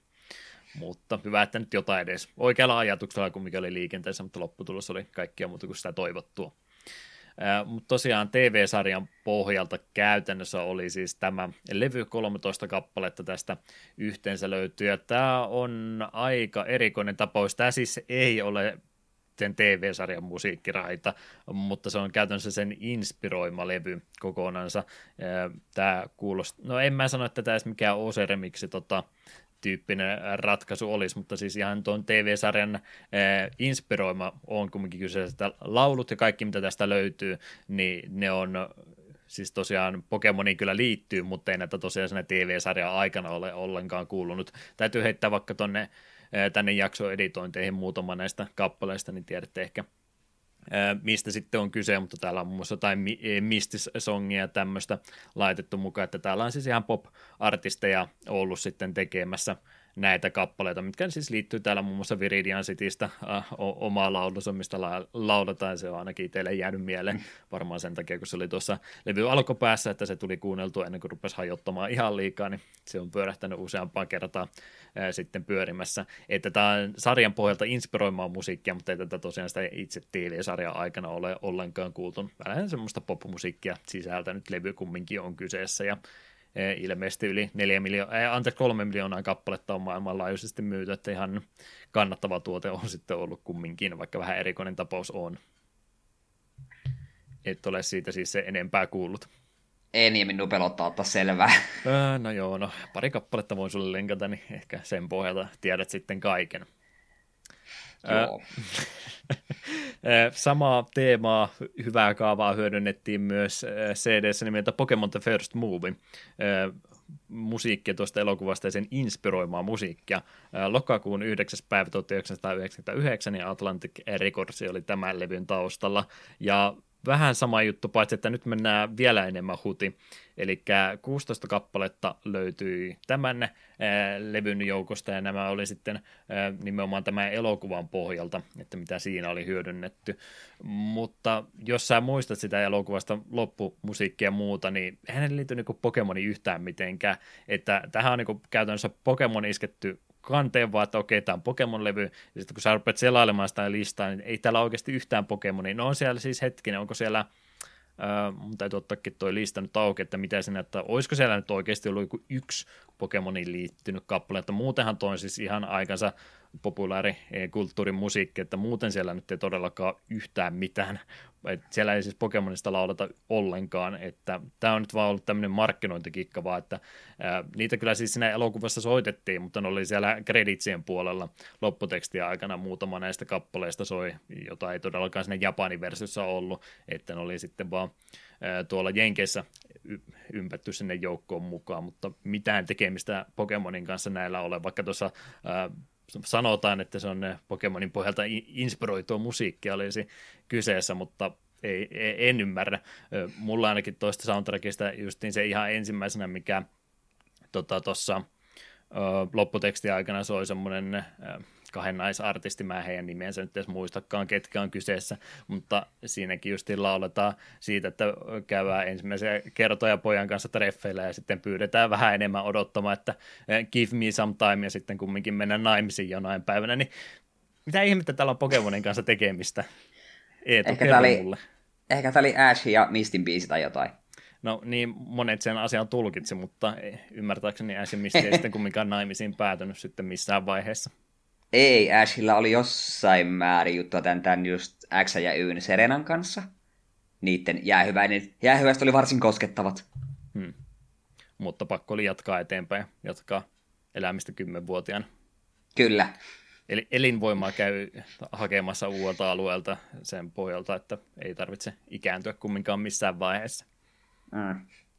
Mutta joo, tämä jostain kumman syystä myös kaveripiirissä ää, liikkui tämä levy ja mä kerran sitä pyysin lainaksi ja valitettavasti kyseinen henkilö ei koskaan halunnut tätä takaisin, se taitaa edelleenkin kotona tämä soundtrack pyöriä sitten, että voi voi. Eli tämä on taas näitä takapölkkymiidin juttuja, että sitä levyä sitten kuunnellaan non-stoppina. Joo, täytyy varmaan tuoda. Mutta siis joo, tällä ei siis yhtään mitään tekemistä tuon elokuvan kanssa ole, että ainoastaan silloin kun se on Jenkessä julkaistu, niin sinne on lopputeksteihin laitettu pikkasen ää, musiikkia sitten, mitä siellä Jenkessä on siihen aikaan soitettu, ja sitten se on mukamassa Pokemon-musiikkia. Siinä ei mitään muuta asiayhteyttä näiden kahden jutun välillä ole se, mikä sitten oli se, mikä piti olla, niin julkaistiin myös ihan erikseen sitten tuosta elokuvasta se soundtrack, missä oli hyödynnetty sitten sitä taustamusiikkia, mitä tuossa elokuvassa oli toukokuun 9. päivä vuonna 2000 oli julkaistu se, että ei nyt ihan vuotta myöhemmin, mutta melkein kumminkin. Ja siinä oli sitten se 13 kappaletta tuosta elokuvasta otettu. Tätä versiota mä nyt ei ole kumminkaan kuullut, mutta se mitä mä ajattelen, kun mä näen, että okei, elokuvan pohjalta tehty soundtrack, niin siinä on oikeasti elokuvasta tuo tuo musiikkia, niin tämä ainakin nyt sen, sen vaatimaan nyt sitten toteuttaa, mutta ei mulla ainakaan itse elokuvasta niin hyvin sitä musiikkia jäänyt mieleen, että olisi tarvinnut sitä muistaa.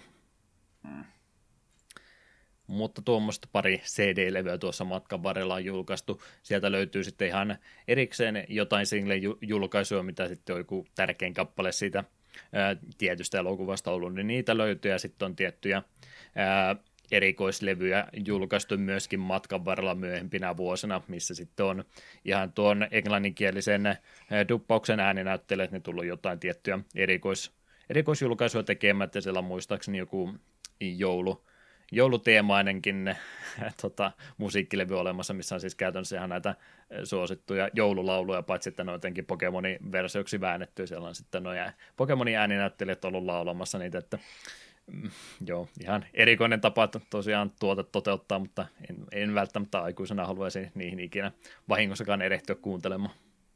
Me kuvittelin päässäni jonkun kulkuset, paitsi että se Psyduck laulaa sen vain toista ja omaa nimeä. Mm.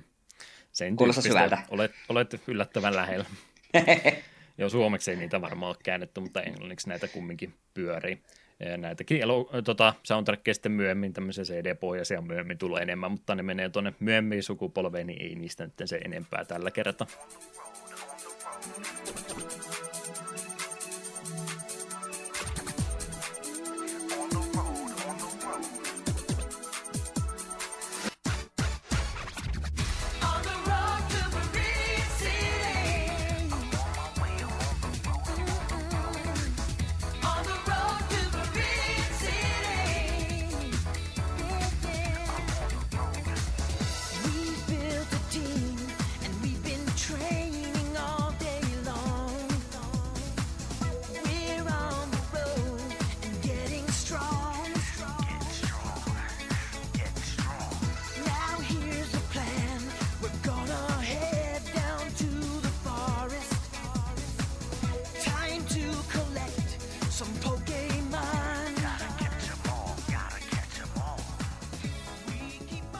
Seuraava segmentti. Nyt rupeaa tulemaan liukuhinnalta kaikkia muutamille mä en erillistä segmenttiä antanut, niin tämä onko nyt sitten segmentin nimi vaan sekalaista.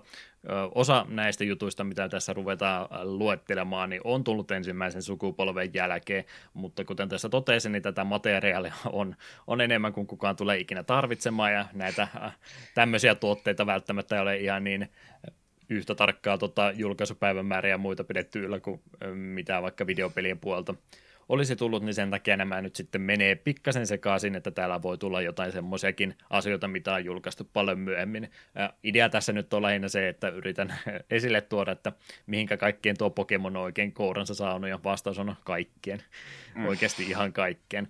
Ää, mä rupean luettelemaan näitä asioita läpi, ja jos sulla tulee jossain kohtaa jotain muistikuvia mieleen, niin keskeytä heti, kun vaan jotain asiaa tulee. Mutta mennään vaikka tuolta syötävän puolelta sitten liikenteeseen, näistä ainakin jotain jotain on tänne Suomeenkin päätynyt, ehkä enemmän tuolta makeisten puolelta kumminkin. Mutta ihan ruokatuotteita, mitä löytyy. Kelloksi oli aika tärkeä yhteistyökumppani, he on tehnyt useampia eri muroja tuossa Pokemonia varten. Vohveleita löytyy myös semmoisia valmiita, mitä ei tarvitse vaan paistaa sitten semmoisena. Pop-tartit on ainakin tuolla Jenkissä tosi suosittuja, niistä tietysti täytyy Pokemonia olla. Sitten mennään ehkä vähän enemmän tuonne Japanin puolelle, ja nämä on aika hauskoja kuulla, että tämmöisiäkin oikeasti ollut, ei näitä olisi Suomessa voinut kuvitella. Kurrikastiketta, totta kai, Pokemonin logossa siihen isketään kiinni.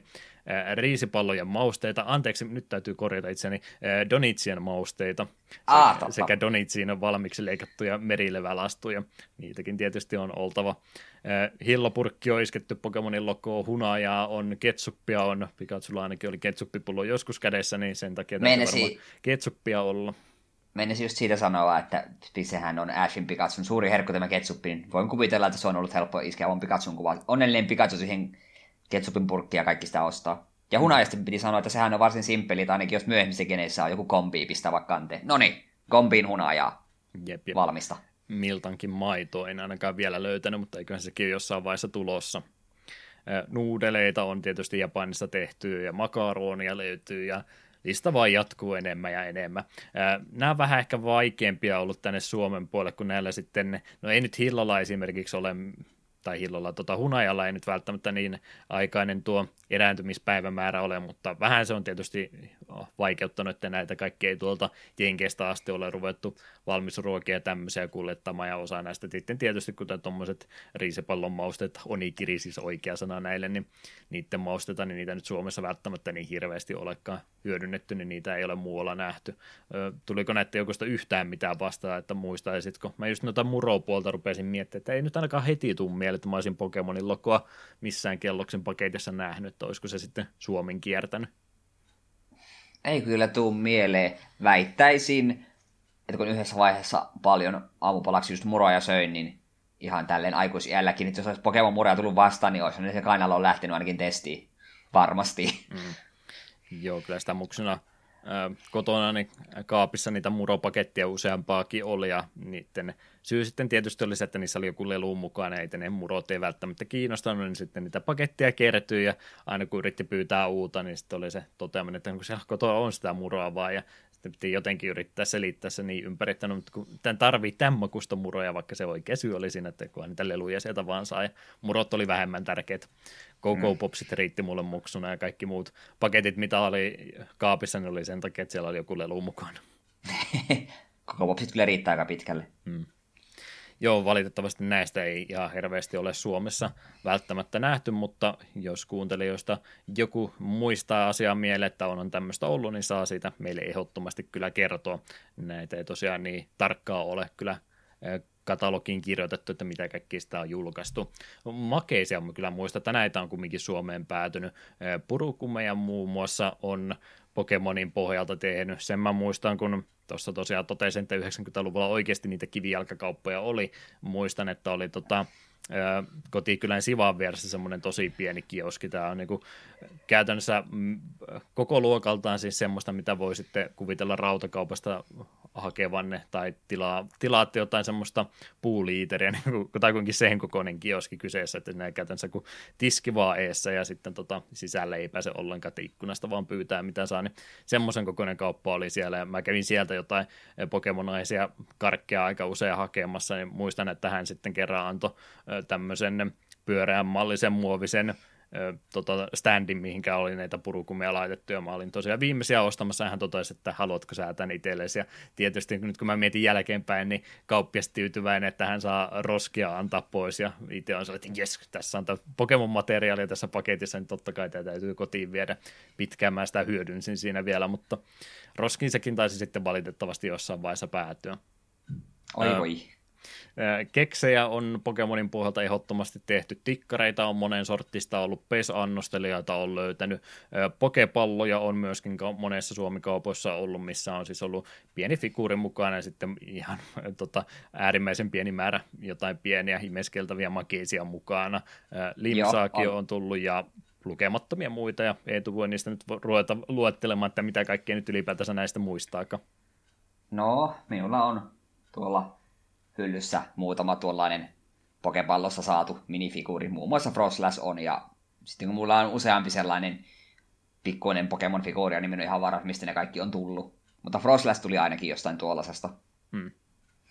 Joo, mun mielestä noita pokepalloja pisempäänkin ollut. Kun mä yritin sitä juttua näistä lukea, niin ää, väitettiin, että nämä olisi paljon myöhemmin tullut, mutta mulla ei mielestäni ole mitään muuta kuin ykkösgeneraatio niitä pikkufigureita, ja ne oli niiden pokepallojen sisällä. Että siellä oli semmoinen käteen sopiva pokepallo on se ulkokuori, mutta mitä se sisältö oli, niin on semmoinen peukalon kynnen kokoinen figuuri kutakuinkin sisällä ja sitten pieneen erilliseen muovipussiin laitettu jotain semmoisia pieniä pastilin kokoisia makeisia, mitä nyt oli ehkä kuin kymmenen korkeintaan ja koko tuotteen hinta sitten oli joku kaksi euroa, ettei se ollut todellakaan se arvoinen, mutta kun se oli Pokemon tuote, niin totta kai sitä mieli teki aina semmoisia hommata.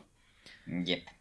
Että niitä tuli kyllä jonkin verran. Joo, tikkareita mä muistan ehdottomasti, että niitä oli Pokemonin ympäriltä. Ainakin semmoiset oli parhaiten jäänyt mieleen. Siis joukossa oli tietysti ihan vaan semmoista, että oli itse tota, paketointimateriaalissa joku Pokemonin kuva, oli vaan perustikkari sisällä. Mutta sitten oli ainakin semmoisia tikkareita myös, missä oli tota, vähän paksumpi se varsi, ja sitten sen varren päässä oli joku figuuri, ja sitten figuuri ympärille oli se tikkari tehty.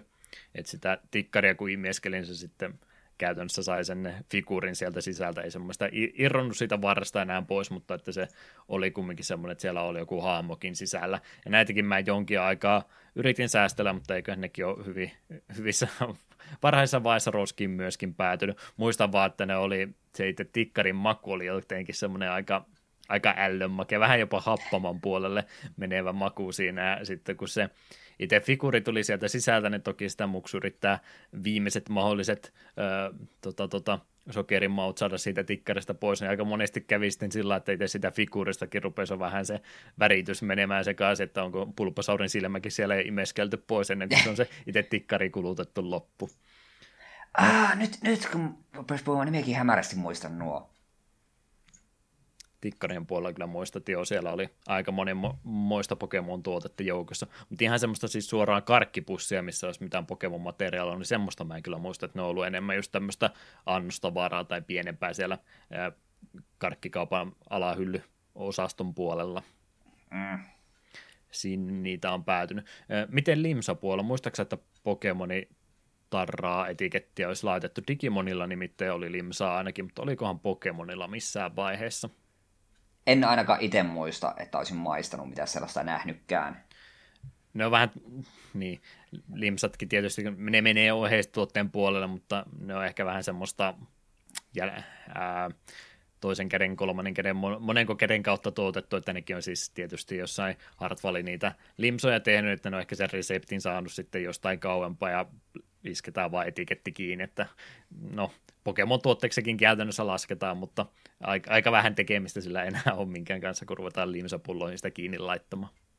Mm. Saman makuusta käytännössä kumminkin, että noita tuommoisia tietyn brändin limsoja niin on matkan varrella enemmänkin ollut, ja veikkaan, että ne on kutakuinkin kaikki samalta, samalta maistunut, kun on tietyillä resepteillä samat kaikki aina tehty. Joo, makeispuolella kyllä Pokemonin juttuja siellä tulee mieleen. Näitäkin saa ehdottomasti meille käy vaikka Discordin kautta kertomassa, jos muita tulee vastaan. Ihan ettei pelkästään kaikki ole semmoista, että mitä suuhun menee, niin käypäs kaikkien muutakin tämmöistä sekalaista oheistuotetta tässä kohtaa läpi, mitä löytyy. E, muun muassa figuureja, pehmoleluja, niitä on paljon Pokemonin ympäriltä tehty. E, Takaratomi on tässä aika tärkeä tekijä ollut, joka on näitä figuureja ollut tekemässä, ja Nintendo e, tietysti myös itse on näppinsä aika moneen paikkaan laittanut, he on aika tarkkoja sitten tuon alkupuumin jälkeen ollut, että mitä kaikkia julkaistaan, siellä ehkä jotain vähän huonopilatusta ollut alun perin joukossa, niin Nintendokin halunnut sitten vähän tarkemmin tarkkailla näiden ohjeistuotteiden kanssa, että mitä siellä tulee. Mutta tosiaan leluja on ehdottomasti matkan varrella ollut kovastikin. Vaatteita on toki painotettu. Siellä on varmaan piraattimarkkinat aivan innoissaan ollut, kun on saanut mustalle paidalle jonkun yhden Pokemonin eh, jostain markkinointimateriaalisesti vaan lätkästä ja myös sen kalliiseen hintaan, että ne on ollut varmasti tyytyväisiä.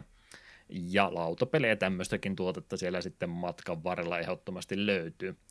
Tuleeko jotain esimerkkejä, ei tulla näistä mieleen? Oh, missäs minä aloitan? Tosiaan noita tosiaan pieniä figuureja mulla on, useampi niitä on tullut vähän vaikka mistä. Sitten joskus, mielestäni se oli siskolta joku lahja, sain tällaisen DS-sään tällaisen kosketuskynän. Tällainen paksuhko, mikä ei maksanut se kynä telineeseen, mutta siinä oli kuitenkin tupessa roikkui Giratina ja sitten siinä oli Master Ball siinä päässä ja Pokemon luki vielä siinä kyljessä. Sitten sitä minä käytin, kun Pokemonia piti tosissaan pelata. On se tuolla tallessa vissiin jossain. Mulla on kyllä outo mieli, kun se kosketuskynän pää olisi hajonnut siitä muuta joskus. Mm. E, nyt hei seis, Kiratina, mistä sä oikein puhut? Näin niin joo, se on uudempankkinen juttuja. Mm. Joo, saa näitä. Näitä edelleenkin tulee niin kovasti, tosiaan sekaisin menee, niin saa niin paljon mainita, kun vaan myöhemmistäkin esimerkistä tulee mieleen. Joo, no mutta kaksi sellaista isoa ne vanhojenkin tai ykköskenin juttuja, niin mun sisko sai joskus, en muista milloin, tämmöisen isohkon miaupehmolelun. Semmoinen, mitäkään se nyt olisi, semmoinen puoli metriä ehkä niin kuin korkeudelta. Semmoinen istuva ihan, minusta se on ihan virallinen niin kuin Nintendon lisensoima miaupehmolelu, niin se joskus sitten oli porukalla käymässä ja Tukisen Mia oli jossain ylähyllyllä ja siskokin oli siellä että hei, että saanko me viedä tuon mukana? Niin sisko katsoi minun sille ottaen huomioon, että minä olin joku 25 varmaan silloin. Mm. Ja sisko oli se 21 tai 22 ja katsoi minua vähän sille, että no sen kun vietit, ei häistä ainakaan kotiin viemässä. Niin minä otin sen kailaloon ja tuolla se on tällä nykyisessäkin kämpässä kaapissa säilössä. Kyllä tuo avopuoliso on pari kertaa kyse alas, että tarvitsee 31-vuotias ihminen ison miau pehmolelun ja kyllä tarvitsee. Vastaus, niin en suostu... Vastaus on kyllä. Niin en suostu luopumaan siitä. siihen on liian semmoinen Pokemonia on fanittanut niin pitkään ja tuo on kuitenkin semmoinen, vaikka se alun perin siskon olikin, niin se on kuitenkin semmoinen tärkeä esine. Pidän siitä kovasti. Ja tälle ehkä, no uusin tämmöinen ykköskenin juttu liittyvä, niin viime kesälläköhän se oli, oli jotkut markkinat tai jotkut täällä, niin Joesuussa, niin siellä oli tällaisia koko vartalo haalari Pikachuja myynnissä parilla kympillä ja no, minä sen sitten ekana päivänä, ei minä viitit seuraavana päivänä kävin kuitenkin ostamassa. Siellä oli vaan aika isoja kokoja enää jäljellä, mutta eipä se tuommoinen oleskelupuku, niin eipä se haittaa. Minulla on, ja halutessani voin sitten pukeutua Pikachuksi, jos haluan. Pitää, jälleen 30 mies, minä tarvitsen sellaisen. Se on se jokaisen aikuisen miehen haave aina ollut. Kyllä. Ja joo, on noita varmaan muitakin tai yksittäisiä pieniä juttuja, mitä en muista, mutta... Ja, ja, oli tuo itse asiassa vielä piti mainita. Minulla on myös Chupa Chupsin Pokemon Penaali. Se oli meillä, sadat, sadat ehkä muista yhteistä opiskeluajoilta, kun minulta oli se silloinkin jo käytössä. Ja vieläkin se kulkee D&D-sessiossa mukana, kun penaali pitää olla mukana. Aina välillä tarvitsee kumminkin. Kyllä. Et joo, onhan, onhan noita.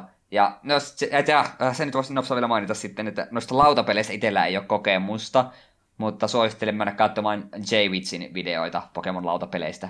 Ne on mainita settiä. Joo, siellä siis on ihan perinteisempääkin lautapeliä ehdottomasti mukana, mutta eikö just mistä Javitskin on näitä videoita tehnyt, niin on sitä aikakautta, missä on sitten vhs yritetty hyödyntää siinä pelin Joo. pelaamisen kannalta. Joo, kyllä. Nappaillaan Pokemoneja ja voitetaan koulut ja niin poispäin. Että ihan mielenkiintoista settiä. Mm. Ei ilmeisesti kovinkaan hyvää lautapeli, että turhauttavaa, mutta ihan mielenkiintoinen. Suosittelen kyllä kyseisen herran videoihin muutenkin tutustumaan, jos Pokemon aiheutut kiinnostaa. Mm. Joo, mitä tulee itsellä tota Pokemon oheismateriaalista enemmän mieleen, niin mä olin ehkä ne rahat sijoittanut sitten tuonne seuraavaan segmentin osastolle, jos ihmettelette, minkä takia me ollaan jotain jätetty mainitsematta, ei hätää kohta tulee. Ja, mutta mitä näitä muuta materiaaleja ollut, niin ei kyllä hirveästi semmoista ylimääräistä itsellä ollut, ja jos kaverillakin ollut, niin aika hyvin on sitten unohtanut, varmaan on jotain pehmoleluja muuta sitten matkan varrella ollut, mutta ehtinyt sitten jo valitettavasti unohtaa.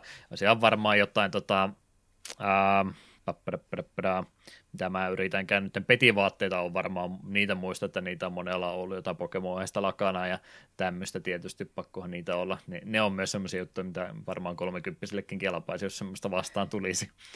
Ah, josta muistui juuri mieleen, että tuollahan meillä on yksi tyyliina, minkä avopuoliso bongasi.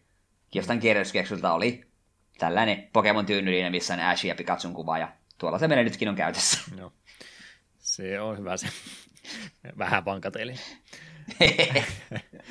tota, no, vaatepuolta mä en valitettavasti ehtinyt tässä kotopuolessa käymään. Mä muistan, että mulla on Squirtle-paita ollut ja siskolla oli samainen paita myöskin, just sam- samainen lasten vaate kautta leluliike, mistä aikaisemmin mainitsin sieltä ostamat versiot mulla on muistikuva, että siitä on kuva olemassa, kun me ollaan tota Särkäniemessä käyty kesällä, missä mä oon siskon kanssa poseeraannut. En nyt valitettavasti sitä tähän hätään ehtinyt löytää, enkä mä sitä varmaan julkiseksi kehtaa laittaa, mutta täytyy ei tule siitä skannaus ottaa jossain vaiheessa, jos se on olemassa vielä. Mä muistelisin, että siitä pitäisi kuva olla. Oi että. Ää, yksi, ja, ja, hmm. Jälleen taas juttu, mikä unohdin, onhan mulla tuolla tällainen halp, halppishuppari, missä on alapuoli valkoinen, yläpuoli punainen ja keskellä menee tällainen viiva muodostaen pokepallon, niin löytyy. Olen sitä käyttänyt Tuli viimeistä pari vuotta. Särkänniemestä mieleen vai? Ei, kun mainitsit vaatteissa, niin sitten yhtäkkiä että ai niin joo, mulla on sekin tuolla. No, se Särkäniemestä pitänyt tulla mieleen, kun se sulla silloin oli mukana. Ja joku siinä, kun me kä- käytiin kesällä pyörähtämässä, niin siinä heti portin jälkeen joku siitä huusikin saman tien, että ei, ei tulla Pokemon pallo päällä. Ah niin joo, niin muuten olikin. Oli jo unohtanut. Mm. Lelupuolta tosiaan siellä on varmaan nyt hirveästi mitä meiltä valitettavasti menee ohi, mutta yhden mä muistan erittäin elävästi vielä tässäkin vaiheessa, ja kyseessä oli Pokedexi. Siitä oli tehty ihan oma tuotteensa. Kaverilta löytyy tämmöinen ihan Pokedexin muotoiseksi tehty tuote ja valmistajana erittäin legendaarinen Tiger Electronics siinä, joka on kovasti noita pelipohjaisia pieniä laitteita tehnyt. Mutta mitenkä oikean maailman Pokedexi toimi, niin se oli semmoinen kevyt tota, tietopaketti käytännössä olemassa. Tosi semmoinen pieni, pienehkö kokoinen LCD-ruutu, vähän tamakotsia isompi siellä sisäpuolella grafiikaltaan kumminkin melkein tamakotsia vastaava, että isoilla pikseleillä tehty semmoinen pieni ruutu, mihinkä sitten oli Pokemonia animoitu. Käytännössä siis se itse oli semmoinen, että siihen oli noin 150 Pokemonia laitettu, ja siellä pystyi sitten joko numero tai nimihaulla ne etsimään, ja sieltä sitten tosiaan näki semmoisen Tamagotchi-tyyppisen animaation sitä Pokemonista, ja sieltä sitten löytyi käytännössä samat tiedot kuin mitä pelin sisällä oli, että pituuden paino, ja mun mielestä siellä oli liikkeetäkin jonkin verran laitettu, mä en nyt löytänyt tarkkaa tietoa, että oliko siellä ihan äh, ihan täysin tarkkaan laitettu joka ikinen liike, millä levelillä ne oppia tällä, mutta ainakin osa niistä oli laitettu. Ja sitten semmoinen peruspieni äh, tekstin pätkä, mitä yleensä Pokédexistä joku lause kaksi löytyi Pokemonista, niin semmoinenkin maininta siitä oli että siinä, siinä mielessä mitään uniikkia funktiota se ei tuonut mukaan, mitä ei olisi sitten peleistä löytänyt, mutta kun se oli semmoinen eri, erikseen oleva juttu, niin se oli tietysti siinä mielessä aika hieno, että vaumulla oikeasti Pokedeksi kädessä, ja tämä oikeasti myös toimii, että täällä jotain infoa on, vaikka tosi pienellä, ää, pienellä materiaalilla, kuten kuten sanoin, se itse ruutukin oli aika alakeilinen ja sen takia kun patteritoiminen tietysti on, niin se mikään hirveän tarkka ruutu voinut olla.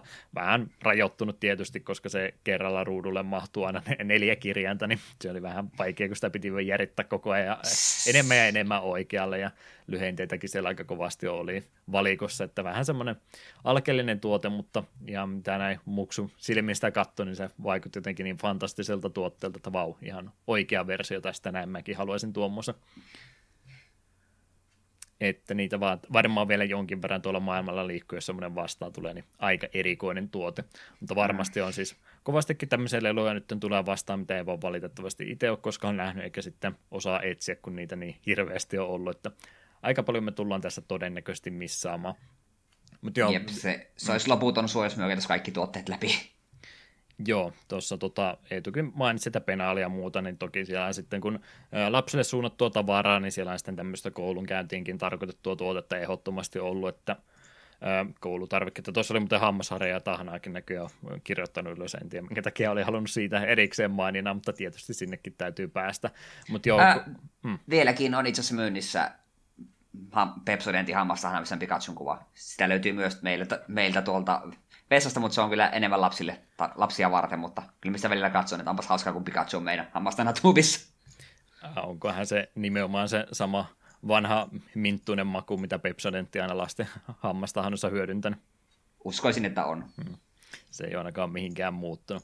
Mutta joku kerran lapsille suunnattua kovastikin on. No siis nyt en tässä ihmetellä, että minkä takia edelleenkin aikuiset meidät puhuu Pokemonista näin paljon, niin jo, jo siis, kummin sä sanoisit, kummin Pokemon on, onko se lapsille suunnattu vai kaikenikäisille? Koska yleisö nykyään tuntuu olevan kaiken ikäistä, mutta en mä nyt lähde valehtelemaan, etteikö tämä lapsille pääpaino olisi. Me sanoisin, että se on pääpaino on lapsille, mutta se on vaan, koska silloin kun tämä buumi on alkanut, niin me ollaan oltu lapsia, niin me ei olla koskaan poistuttu siitä kohderyhmästä. Mm. Hyvässä ja huonossa mielessä. Jep. Mutta joo, siis kun lapset nyt kumminkin äh, se pääpaino tälle ee, tota, tarvikkeelle ollut, niin siellä sitten koulutavaraa on myös ollut, että kun Eetu mainitsi, niin penaalia on ollut ja kynää ja, ja pyyhekumia varmasti, terottimia ja reppuja, kyllä muistan ehdottomasti siihen aikaan monella oli. Ei tainnut kyllä itsellä olla koskaan Pokemon-aiheista reppua. Kavereilla kyllä niitä oli, mutta itse oli ehkä sitä, sitä polve, että mulla oli niitä lätkäleppuja, reppuja ensiksi ja sitten oli ihan vain yksinkertaisia reppuja sen jälkeen. En muista kyllä Pokemon-reppua itsellä koskaan ollut. Ei minullakaan. Että johonkin piti raja sentään vetä. Niin. penaaliin ja huppareihin ja hammastaana. Mm. Joo, tätä kaikkia tuotetta, niin kyllä edelleenkin kaupan hyllyltä löytyy siellä tietysti, kun ykkössukupolvi on hyvinkin markkinoitava sukupolvi ollut, niin niitä löytyy edelleenkin kovastikin ja myöhempää tietysti myöskin ihan Suomessa peruskaupan hyllyltäkin ketjujen myymälöistä näitä löytyy, ja sitten varsinkin tuolla Japanin suunnalla on ollut erikseen ihan tämmöisiä Pokemon Center Store-nimisiä kauppoja, mitkä on sitten pelkästään Pokemon-tuotteille omistettu. Näitä on myös muualla maailmaakin nähty, mutta ne on ilmeisesti nyt kutakuinkin kaikki joko suljettu kokonaan, tai sitten ne on pop-up-tyyppisiä kauppoja, että ne on vain hetkettäin aina auki jonkun tietyn viikon tai viikonlopun, tai sitten ne on käännetty ihan semmoiseksi yleiseksi Nintendo-kaupoksi, että niissä ei ihan pelkkää Pokemonia enää ole. Että tällä hetkellä ei taida Pokemon-kauppoja enää olla muualla kuin Japanissa, ja Singaporessa on kuulemma yksi vielä jostain kumman syystä, että Singaporessa vielä asiat menee hyvin, mutta Pokemon Centerissä jos haluaa käydä, niin joutuu sitten valitettavasti tuonne Japanin suurta, suuntaan lähtemään. Todennäköisesti jos Eetun kanssa joskus lähdetään Japaniin, niin varmaan pakotat siellä käymään. Ehdottomasti mutta kaikkea kivaa sieltä kyllä on oheistuotetta Pokemonin ympäriltä löytynyt, jos tosiaan ää, jotain muistikuvia tulee, niin ihan mielellään kuuntelemme. Kyllä voitte käydä niistä vaikka tuolla Discordin puolella meille lisää kertomassa.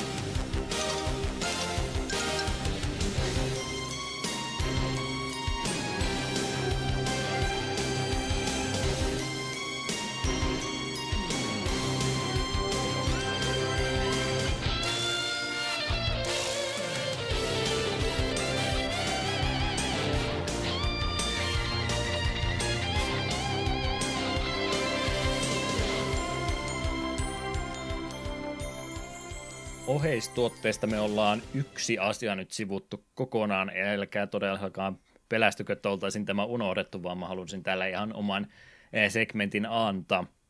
Mikä ei on se tärkein oheistuote sun mielestä ollut, mitä Pokemonista on ikinä julkaistu? No, ehkä se, noiden, niin kuin, jos pelit on se main juttu, niin eiköhän nuo keräilykortit ole se, mitä me kaikki tässä on jo odotettu. Jonka kaikki rahat silloin aikanaan paloi. Ei onneksi kaikki. tota, mennään aika ennen Pokemon-puumia. Mä ainakin itse vielä muistan ihan ensimmäistä luokkien aikana. Lätkäkortit oli tosi suosittuja Suomessa, ainakin meidän pienessä yhteisössä, niin lätkäkortit oli mulla oikeastaan aina kouluun mennessä mukana ekan, tokaan kolmannen luokan ajan ja myöskin muuta lätkäaista tavaraa oli, että reppua löytyi ja kyniä oli, ja kyniäkin muun muassa vaihdettiin ihan vain sen takia, kun niissä oli jääkiekkojoukkuiden logo, että se oli se yksi juttu ensin, mutta se vaihtui sitten tuossa 99 vuoden aikana aika kovaa vauhtia, kun nämä rupesi näitä kortteja tulemaan. Kaksi tiettyä korttiasiaa mä muistan kaikkein parhaiten, mä otan niistä sen ehkä vähemmän tärkeän nyt ensiksi, ja tämä oli myöskin semmoinen, minkä mä ensimmäiseksi tutustuin. Muistaakseni näitä Topsin julkaisemia keräilykortteja? Joo, en olisi välttämättä muuten muistanut, että he me tiedostoihin pistänyt tämän yhden esimerkkikortin, ja kyseinen Squirtle-kortti meilläkin oli, niin siitä muistin, että niin joo, tämmöisiä oli joskus myynnissä. Hmm. Nämä mun mielestä tuli aikaisemmin, eli nämä on siis oikeastaan kuvakortteja ennemminkin kyseessä. Topsi oli näissä siis tosiaan tekijänä ja vuonna 1999 näitä oli julkaistu. Noita toisia kortteja oli jo tullut Jenkessä aikaisemminkin, mutta koska me Suomessa saatiin nämä tuotteet pikkasen myöhässä, niin nämä tuli ehkä vähän eri järjestyksessä ja sen takia mä muistan nämä Topsin kortit ainakin, että nämä oli semmoinen kuuma juttu sen kuukauden kaksi, niin kun sitten tuli nämä paremmat kortit, jos nyt näin sanotaan, niin nämä kuvalliset kortit oli se hetkellinen villitys ennen sitä varsinaista pääjuttua sitä ennen.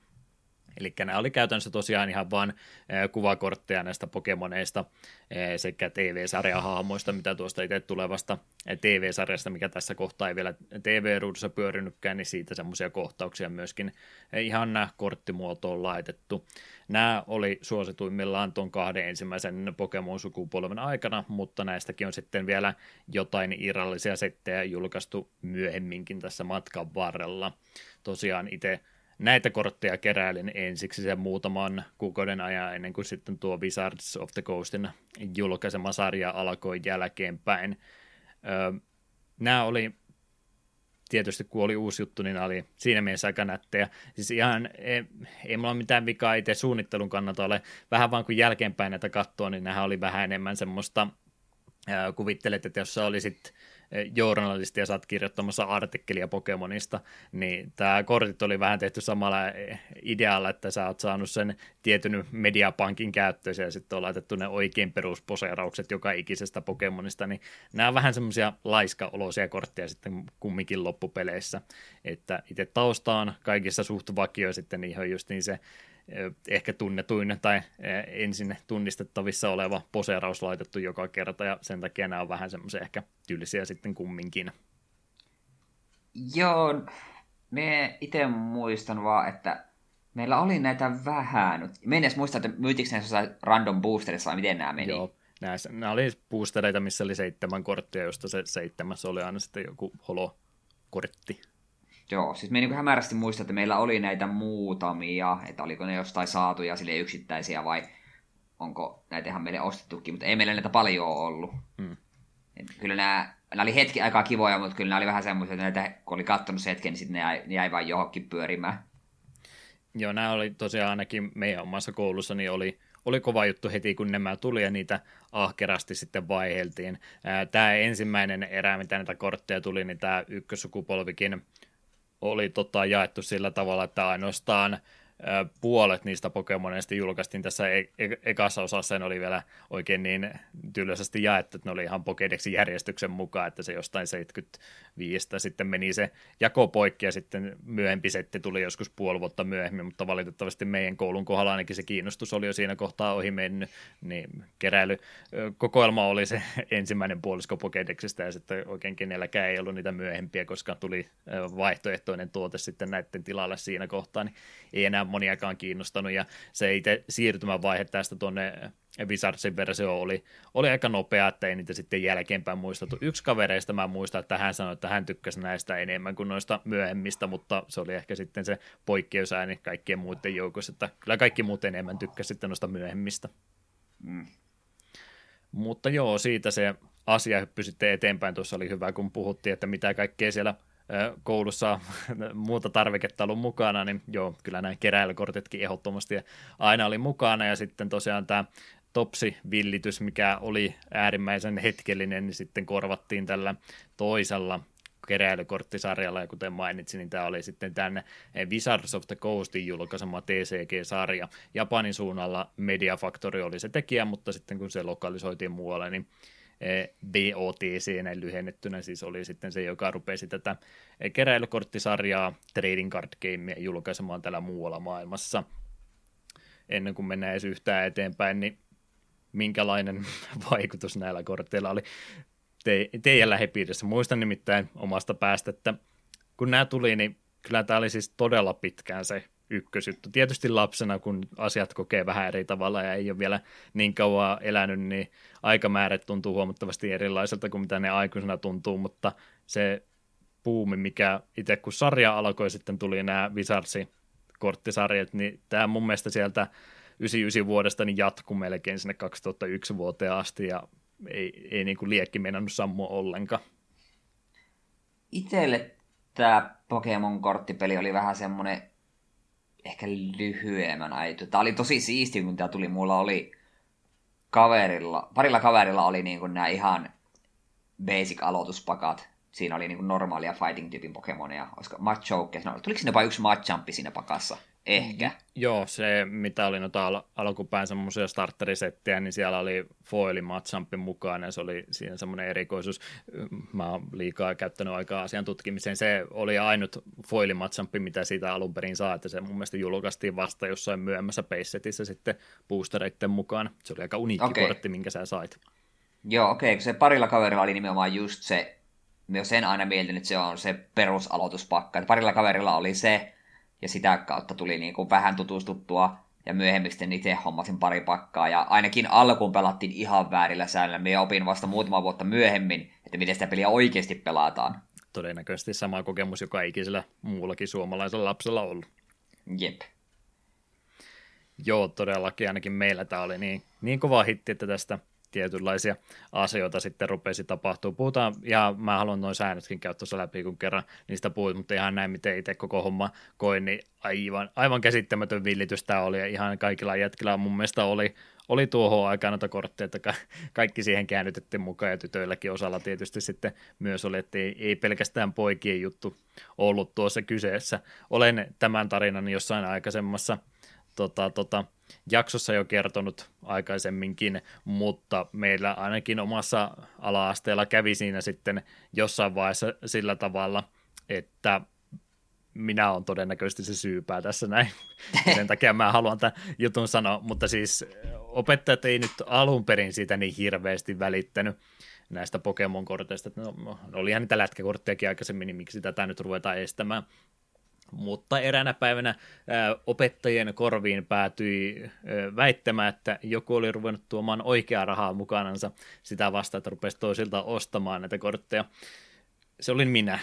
Se, se oli minä, ai, ai, ai. minä, joka olin tuonut ihan rahaa, koska no, minä olin edellä. Totta kai ei kannata ruveta boostereita ostamaan, jos sulla on joku kortti, minkä sä haluat, niin miksi et sä siitä ihan markkoja maksaisi? Mä olin tietysti näinkin eh, sivistynyt ja tarkan markan mies tuohon aikaan, mutta jostain kumman syystä se ei sitten opettajille kelvannutkaan, että näin ruvetaan tällä tavalla tekemään, että pitkään niitä kortteja vaihdettiin ihan semmosena, sitten mä toin yhtenä päivänä rahaa mukana, ja sitten seuraavana päivänä aamulla tuli kuulutus, että ei saa Pokemonia tuoda enää kouluun mukana, ja se oli sitten loppu sille villitykselle meidän koulussa valitettavasti. No ei siis, äh, muksut jatkokeräilyä toki on, mutta se oli sitten koulun jälkeen vaan niistä puhuttiin, että mukana niitä ei valitettavasti enää sen jälkeen saanut tuoda. Eli sinä niin kuin yksin tuhosit teidän koulun Pokemon-korttipelikulttuurin. Taisin romahduttaa koko korttipakaan siinä sitten. Pienillä teoilla isoja seurauksia. Joo, siinä tota, kun tämä ilmiö alkoi, niin siinä oli meillä semmoinen onni mukana kumminkin, että se miten meidän paikkakunnalla koulut oli jaettu, en mä muista meneekö se vieläkin näin, mutta meillä oli viides ja kuudes luokat piti sitten siirtyä toiseen kouluun ja siellä sitten tätä sääntöä ei ollut, niin vienelle luokalle kun pääsin, niin sitten se alkoi käytännössä uudestaan, että sitten sai taas tuo kortit mukaan, että siinä tapahtui semmoinen pieni pelastus onneksi välillä, ettei nyt ihan kokonaan se juttu unohtanut, mutta toki siinä sitten oli ehkä vuosi, vuosi ollut välissä, niin ehkä vähän rupesi sitten ihmiset siinä muuttumaan välillä, niin ei kaikki enää ollut niin kiinnostuneita, mutta muistan, että viitos-kuutosluokalla vielä se ilmiö oli jo aika hyvin vielä voimissaan, siinä oli kumminkin Kolti ja Silverikin julkaistu, niin, niin Ihan tälle... uutta kiinnostusta vielä sillä sarjalla. En tälle mielenkiintoista kysyä, että mikä oli se sinun top-pakkas, mitä noita ö, energioita siinä pelattiin? En mä pelannut näillä, mä vaan keräilin. Mä yritin Aa, pari ai... kertaa pelata, mutta kuten mä kohta kerron, niin sekin meni niin poskelleen kuin olla ja voi. Aa, okei, okay, koska me kuitenkin sitten, me muistan tosiaan, kun sitä innostus alkoi, ja jossain kohtaa sain kinuttua itselleni yhden pakan. Se oli se Psychic, Psychic kautta Electric pakka, että siinä tuli tämä Foili Mewtwo, ei tietenkään mikä maailman vahvin Mewtwo, mutta aika hyvä. Ei oliko se foili? En muista, Mewtwo siinä kuitenkin oli se pääkortti, sitten siinä oli myös pari Pikachua ja Haunteri asti oli ja pari Hypno, ei ollut Hypnoa, pari Drowsia ja pari Kadabraa. Et sillä pakalla pelasin sitten jonkin verran. Silläkin pakalla taisin pelata aika pitkälti väärin. Ja sitten jossain kohtaa hammasin vielä ihan omilla rahoilla sen minä ostin pakan, missä tuli sekä Water että Grass Pokemoneja, niin siinä oli Bulbasaurista Ivisauria ja tällaisia, ja sitten siinä aina se, siinä se foili oli kyllä Tukyarados, se oli sen pakan monsteri. Et nämä pakat minä itse omistin ja sen jälkeen muutaman kortin vaihoin kavereilta. Et siihen, siihen oikeastaan jäi mun omat niin kun, ihan näillä fyysillä korteilla pelaamiset. Ja jälkikäteen olen sitten katunut, että ne väestkin mitä oli, niin on myynyt pois. Olisi, mulla jossain kohtaa mulla oli muun muassa Blastoise, ja se Blastoise olisi kiva korttina vieläkin omistaa.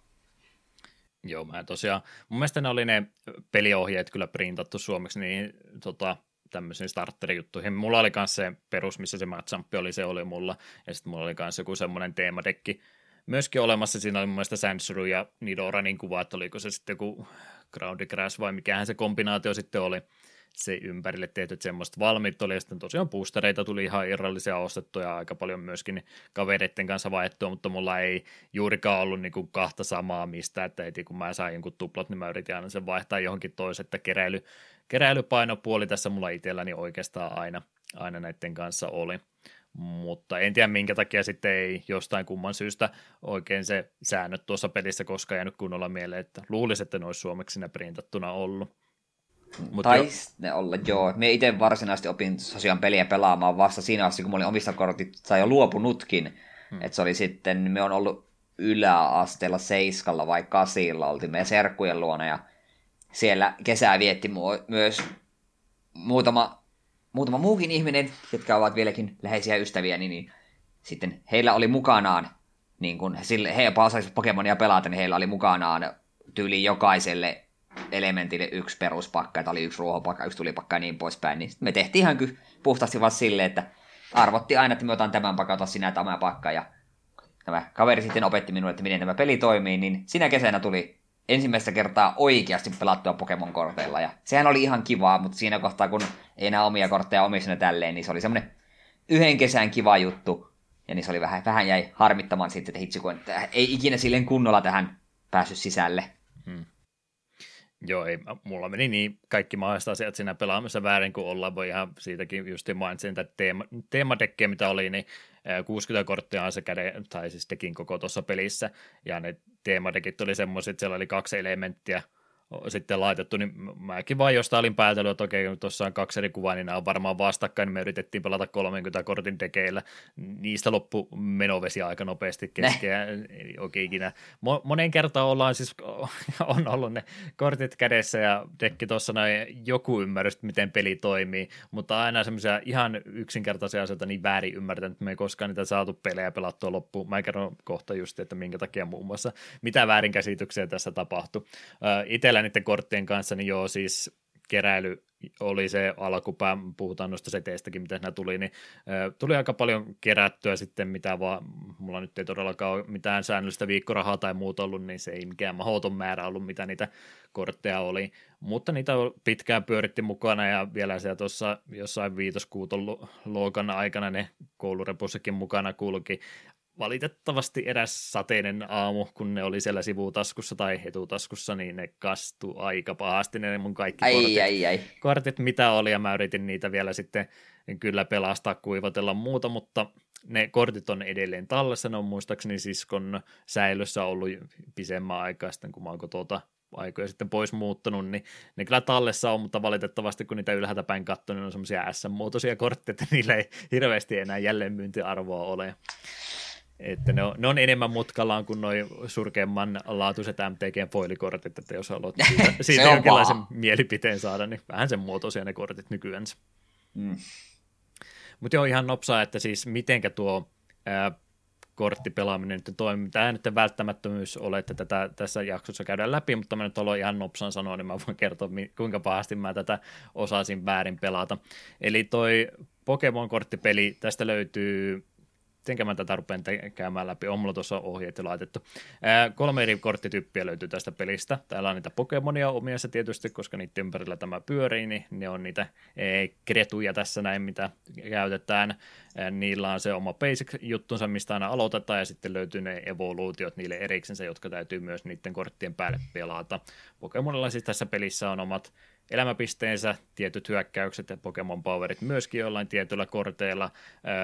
Alalaidasta löytyy sitten, jos niillä on joku heikkous jotain vastaan, tai sitten on myöskin perääntymismaksu, jos haluaa sen siitä aktiivisen Pokemonin paikalta ottaa sen penkille. Selitän senkin ihan kohta. Tuossa TCG-alkuaikana, kun tätä ruvettiin julkaisemaan, niin oli seitsemän energiatyyppiä. Ruoho, tuli vesi, sähkö, psychic, fighting ja sekä väritön, eli puolet oikeastaan vaan niistä elementeistä, mitä itse videopelissä oli. Eli jonkin verran tässä sitten jouduttiin yhdistelemään. Muun muassa Fighting oli varmaan se kaikkein eniten, mihinkä vaan heitettiin vähän kaikkia. Eli se oli käytännössä Fighting, mutta koska se oli ruskeavärinen elementti, siinä oli sitten Ground- ja Rock-tyypin Pokemonitkin laitettu joukko. Sitten siellä taas oli jotain muuta, mitkä sai aika lailla oma identiteettinsä pitää, että tuli Pokemonissa oli tuli Pokemoneja pelkästään ja sähkössä sähköä, mutta sitten jotain tämmöisiä oli niin kuin toi Fighting ja normaali, mihinkä sitten ruvettiin vähän tiettyjä heittelemään, koska niille ei oli, olisi välttämättä haluttu sitä omaa energiansa laittaa. Jep, dragoneja ei ole, ei täällä ole vieläkään, niin ne oli normaalissa. Dragonilla on kuulemma nykyään oma energiakorttinsa.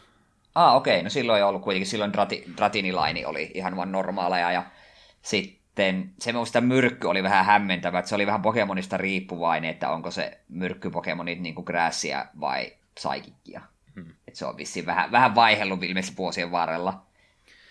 Joo, se oli tietysti vähän hämmennystä aiheuttava juttu, ja tuossa kattelin juttuja, niin jälkeenpäinkin ihmiset on kysynyt, että minkä takia näin on tehty, että nyt niitä on niitä energiatyyppejä annettu enemmänkin, että melkein jokaisella on omansa, mutta ei ihan kaikilla kumminkaan. Ajattelen vaan, että kun sä olisit sitä ruvennut alkupäässä tekemään, sä olisit antanut äh, Castlin tota, tota, korttisarjalle oman Ghost-energiatyyppinsä, kuka muu sitä olisi käyttänyt. Niin, ja, ja sitten just kun Rock ja Ground on kuitenkin niin yhteen meneviä, niin se voi ymmärtää ne osamaassa ja silleen, niin, äh, mm. Että kumminkin monet noista dekeistä, mitä tässä ruvettiin rakentamaan, niin oli ainakin kahta elementtiä sitten edusti, niin se olisi ollut aika vaikea rakentaa sopivaa dekkiä, kun siellä on sitten jokaiselle tota, tota, Pokemonille oma energiansa, 151 oli alkupäässä vaan, niin olisi aika monta Pokemonia ollut semmoisia, jotka olisi vaan eh, ainoastaan vaan se evoluutiopuustin käyttöön sitä tiettyä energiaa, niin ihan ymmärrettävä, että niitä sitten ruvettiin yhdistelemään. Toki mä halusin tuohon vielä erikseen laittaa mainina, että MTG oli jo alkanut jonkin aikaa aikaisemmin, ja se oli myöskin siellä Japanin suunnalla jo tässä vaiheessa varsin suosittu korttipeli, niin se on varmasti myös ollut yksi semmoinen tärkeä tekijä, että on haluttu sitä MTG-viittä eri väriä lähelle päästä sitten tässä Pokemonissakin, niin se on varmasti myös jonkin verran vaikuttanut tähän pelin kehitykseen ja sen suosioonkin. Todennäköisesti. Mutta Pokemonit löytyy tosiaan erikseen, energiakortit löytyy myöskin, eli jokaisella Pokemonilla, kun ne käyttää hyökkäyksen, niin ne tarvii se energiansa, ja niitä voi aina yhden per vuoro laittaa sitten noille Pokemoneille. Ja kolmas korttityyppi on sitten trainer-kortit, jotka käytännössä mitä muihin peleihin vertaan, niin nämä on niitä sun spellikortteja sitten käytännössä. Näihin ei ainakaan alkupäässä ollut mitään rajoituksia, että näitä voi käyttää ihan niin monta vuorolla kuin vaan suinkin haluaa, ja sitten mitä on muita kortteja tähän peliin myöhemmin tuotu, niin ne on yleensä ollut trainer-kortin alatyyppejä, millä sitten on omat rajoituksensa, mutta valitettavasti mä en niistä osaa se enempää kertoa, kun en ole asiaan paremmin tutustunut. Mitä nyt kun muutama korttipeliä matkan varrella on käynyt läpi, niin tämä tuntuu aika hurjalta, kun katsoo, että yleensä se kortin nosto ja tämmöinen aika priimatavaraa noissa kaikissa muissa peleissä. Pokemonissa on vaan, no, nosta seitsemän korttia, ei maksa mitään. Niin. Niin, mutta eikö niistä sitä vittu Professor Oak, mutta Professor Oak sanoi, että discardaa kätes ensin, sitten osa seitsemän. To, toki, se... toki, mutta se on, että sulla on todennäköisesti, kun sä käytät sen, niin sulla on käsi on muutenkin aika tyhjillään. Niin, niin toki, ja sitten siellä kun on kortteja, millä pystyy palauttamaan kun sitten, ah, taas sitten sieltä discard takaisin käteen ja tälleen, niin Joo, käsit- olen käsittänyt, että tuo Professor Oak on ihan kohtalaisen voimakas kortti tuossa pelissä vieläkin. Eli on, onko se vielä uudelleen printattu? Siihen en valitettavasti osaa vastata, että onko ne sitä jotenkin muuttanut erilaiseksi. Kumminkin mitä näitä trainereita miettii, niin näitä voi tosi nopeasti tässä pelissä pelata läpi, ja mitä miettii muita pelejä, niin tässä käytännössä se sun mana on siirretty nimenomaan noihin energiakortteihin, mitä laitetaan Pokemonille, että se on sitten sitä kautta sitä hidastettu, ettei nyt ihan sentään ekalla vuorolla peliä pysty lopettamaan, koska ei mm. voi kuin energiakortteja sen yhden aina kerrallansa pelata. Se on laitettu sinne nyt se piilo. Mm mutta aika hurjaa juttuja siellä olisi joukossa. Ihan nopeasti tosiaan noin säännöt, että nyt jonkinlainen käsitys jää teillekin, jotka vain kerää sitten niitä, ettekä pelaa, että miten tämä toimi.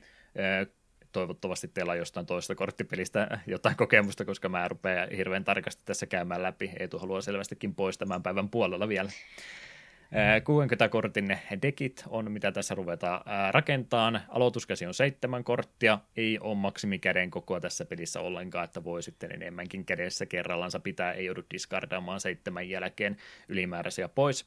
Peliä kun sä rupeat valmistelemaan, sä laitat kuusi korttia erikseen sivuun satunnaisesti, kuvapuoli alaspäin, ja nämä toimii semmoisena palkintokortteina.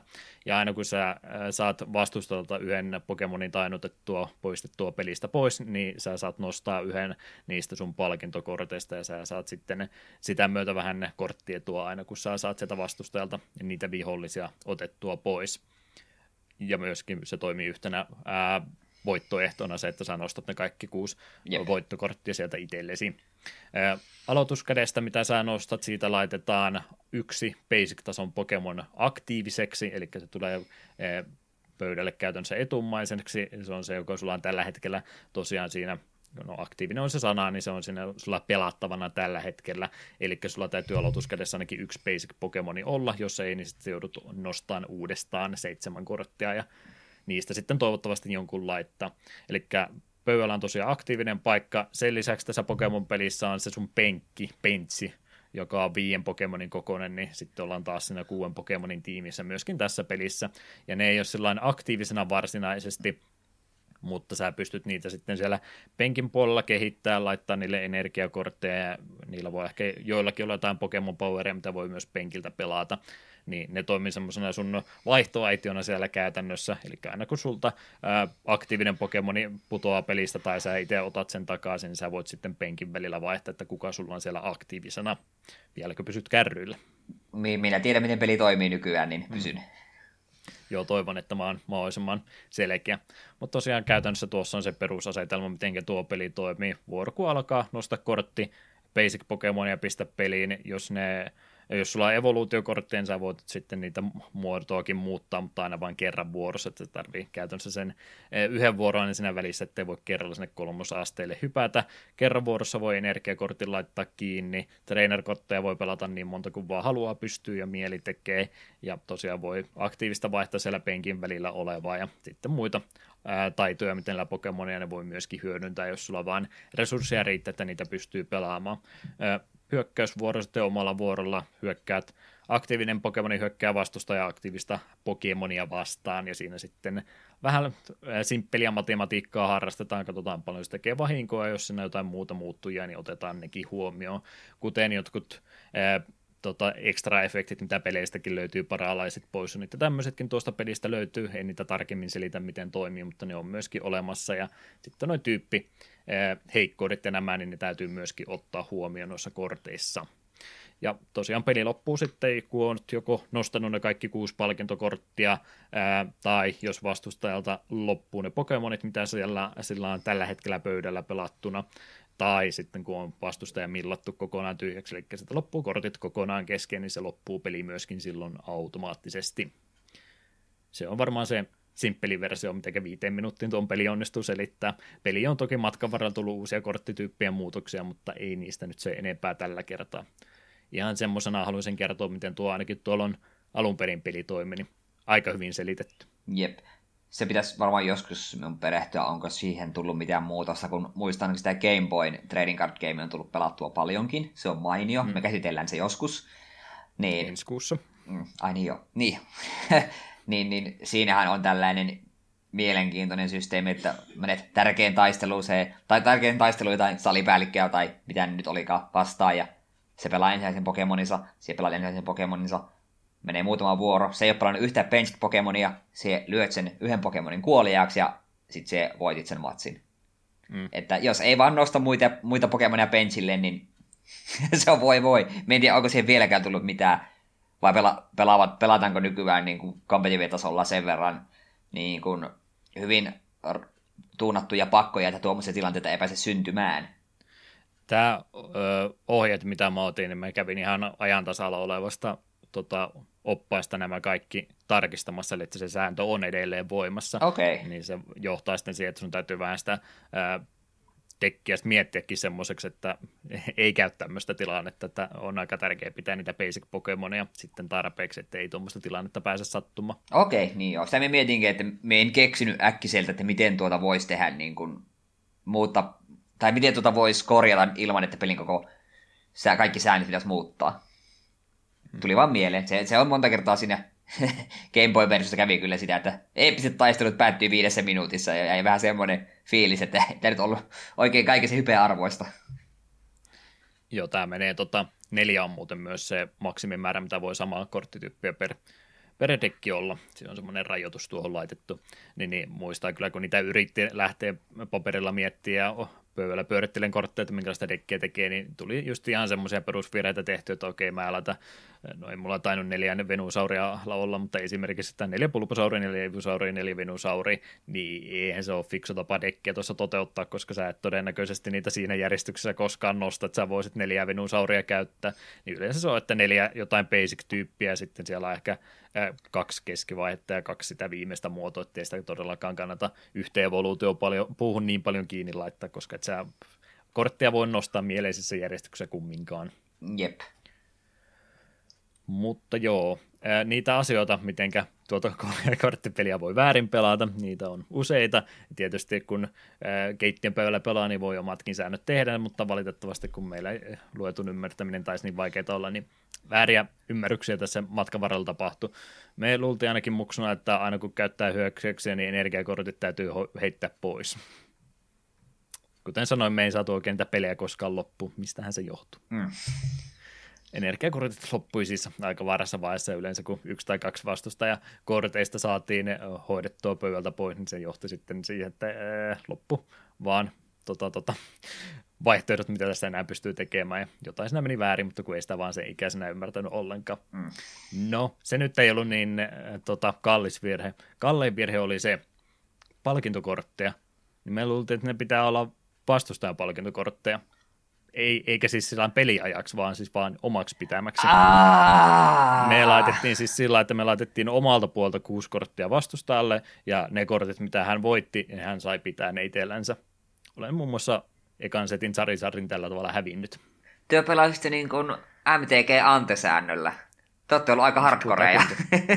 No, jos no, pal- mitä ihmeen palkintoa siinä, jos sä saat omia kortteja? Täytyy olla vastustajan kortteja. Oi, oi, oi, oi, oi. Mä, mä en tiedä, miten mä sain kaverit suostuteltua tätä pelaamaan, että kai mä olin niin hyviä, hyvä pulsittaamaan vaan no, sääntöjä, omia sääntöjäni läpi, että no yleensä mä muistaakseni hävisin näissä peleissä vielä niin pahasti, että minä olin se, joka lyhyimmän tikun aina veti näissä peleissä, mutta se oli ehkä vähän turhan kovaa sääntö. Voi, voi, voi, voi hiukan meni väärin meidän pelaaminen nyt valitettavasti. Joo, mien, kaik, kaikkea sattuu. Joo, mien tarkalleen muista, miten me väärin pelattiin. Sen me tiedän, että kun me opin säännöt sitten vihdoinkin, minä mielestä, aah, me on täysin väärin. Sen me kyllä muun muassa tiesin, että tai kaveri oli minulle väittänyt, että jos haluaa kaverin kanssa vaihtaa korttia, niin pitää pelata sitten mikä trade-kortti. Siis sille, että sulla pitää olla fyysinen kortti, millä se normaalisti vaihdat sun benched Pokemonin ja aktiivisen Pokemonin, niin sun pitää käytännössä niin kuin, en tiedä mihin, su, mihin sulla pitää omistaa se kortti, että pystyt kaverin kanssa vaihtaa kortteja niin pelin ulkopuolella, että se kävi... Et, et tehnyt tota Magicin Unstable-setti, että revit sen kortin sen jälkeen, kun sä oot ei, vaihtanut. Ei sentään. Nyt kun jälkeen sä mietit, että miten, miten tuo on käynyt mitenkään järkeä, mutta näin kaveri mulle alastalla väitti ja minä uskoin, että joo, tuo kortti pitää olla muuta. Ei saa vaihtaa kortteja muut kaveriten kanssa. Ei kentällä tulee Pokemon poliisi paikalle, että hei, hei, hei, muksut, onko teillä treidikorttia nyt, muuten tämä on laiton vaihto. Jep, joku siinä myös ylipäätään olisi, että just nuo möi niinku trainer-kortteja yhtä ymmärretty, miten ne pelataan ja pitääkö ne olla pakassa ja ei. En tarkalleen enää muista. Olisi mielenkiintoista olla kärpäsenä katossa katsomassa, kun me ollaan yritetty pelata siinä noin periaatteet kumminkin, miten tuo peli toimii, ja mä olin tänne listannut meille nyt erikseen vielä noin seitsemän settiä, jotka käytännössä kaikki vielä ensimmäisen sukupolven ja Pokemoneihin liittyy, niin jos ei tule vielä virta on, niin haluaisitko sä meille näistä kertoa pienet jutut jokaisesta? Joo, no jos tälle nopsaan kävisi. Ensimmäisenä on... Öö, nimi ja tiivistelmä riittää, ei nyt tarvitse ruveta setin koko ajan julkaisupäivämääriä kertoa. Joo. Se nyt on lähinnä se pointti, että Japanissa alkanut 96 notokortteja tulemaan ja Jenkeissä sitten vasta 99, niin siinä on aika pitkä tauko ollut välissä ennen kuin niitä on saatu englanniksi. Joo, no ekana oli ihan tämä just tämä perus base-setti, julkaisin tosiaan 99, ja kauppaketjut ei aluksi uskon, että tämä tulisi menestymään, niin ne myytiin, niitä oli saatavilla huonosti, mutta sitten nehän rupesi menemään huumille kiville, niin neitähän tuli myös enemmän. Ja tämä setissä ei ollut tarpeeksi kortteja, että kaikki evoluutioperheet olisi saanut viimeiset muodot, muotonsa. Että esimerkiksi vasta Dragonite, Gengar ja Pidgeot tuli vasta seuraavissa seteissä. Siitä huolimatta, että vaikka se oli vain 102 kortin kokoinen, niin vertaan noihin myöhempiin setteihin se oli suorastaan suuri setti, koska Jep. nuo seuraavat rupesivat olemaan jo aika myöhäisiä. Nämä oli varmaan tosiaan tämä ykköspace-setti se ehdottomasti mitä kortteja enemmän ostettiin, että näitä ainakin meidän, meidän tota, yhteisössä ne kaikki ei niitä liikkuja ne tunnetuimmat tietysti. Hmm. Sitten seuraava setti oli Jungle, Siinä oli alun perin 48 korttia, mutta Wizards of Coast päätti kasvattaa sitä lisäämällä 16 holofoil-korttia. niin kuin, niin uudessa holofoil-kortissa tehtiin myös niin kuin tavalliset versiot. Hmm. Ja samalla teki totta kai niistä holofoileista tuli harvinaisempia, kun niitä ei ollutkaan jokaisessa boosterissa olemassa. Ja tämä oli tarkoitus julkaista 99 loppukesästä, mutta kun tämä Topsin julkaisena korttisarja oli päivetty keskikesälle, niin Wizards päätti sitten pistää vähän, nope, vähän nopeutusta ja pistikin tämän sitten alkukesälle. Ja tämä ensimmäinen printtierä myytiin loppuun kahdesta viikosta. Ja setin kapeudusta kertoo myös se, että siitä löytyy ainoastaan yksi Psychic Pokemon Mr. Mime ja vain yksi uusi trainer-kortti Pokeball. Ja Tää Jungle Setistä muistan, että kaverilla oli muutama lappu, koska me tunnistan tuon ihme symbolin, tuon ihme kuka, Wild, Wild Bloomin kukan. Me vielä ainakin Jungleja aika paljon siihen joukkoon vielä sekoitettiin sitten mukaan, että näitäkin aika paljon vielä tässä vaiheessa liikkuu ja muistan, ää, tota, hetkinen, yhdeksän, 9 kesäkuu lukee tuolla noin. No näitä on todennäköisesti ollut kaupan hyllä pisempäkin. Mä muistan, että kun me käytiin toukokuussa 2000, niin neljännen, nelosluokan lopuksi niin käytiin luokkaretkellä ja Helsingin päässä vauhtosi eksoottinen paikka jo. Muistan, että siinä kohtaa oli vielä Pokemon-villitys niin hurjaa, ja silloin oli sitten vielä näitä uudempiakin settejä sen joukkoon laitettu, niin muistan vielä ikuisesti, että käytiin porukalla Jungle boostereita ostamassa sitten jostain myymälästä tuolla Helsingin päässä. Mm. Sitten seuraava, eli kolmas setti oli Fossil, niin koska Jungle setti julkaistiin niin aikaisemmin, niin tämäkin sitten tuli vähän tavallista, suunniteltu aikaisemmin. Ja sama juttu kuin Jungleissa, että ne Holofoilissa pistettiin myös tavalliset kortit, tai tavalliset versiot myyntiin, tai noihin boostereihin.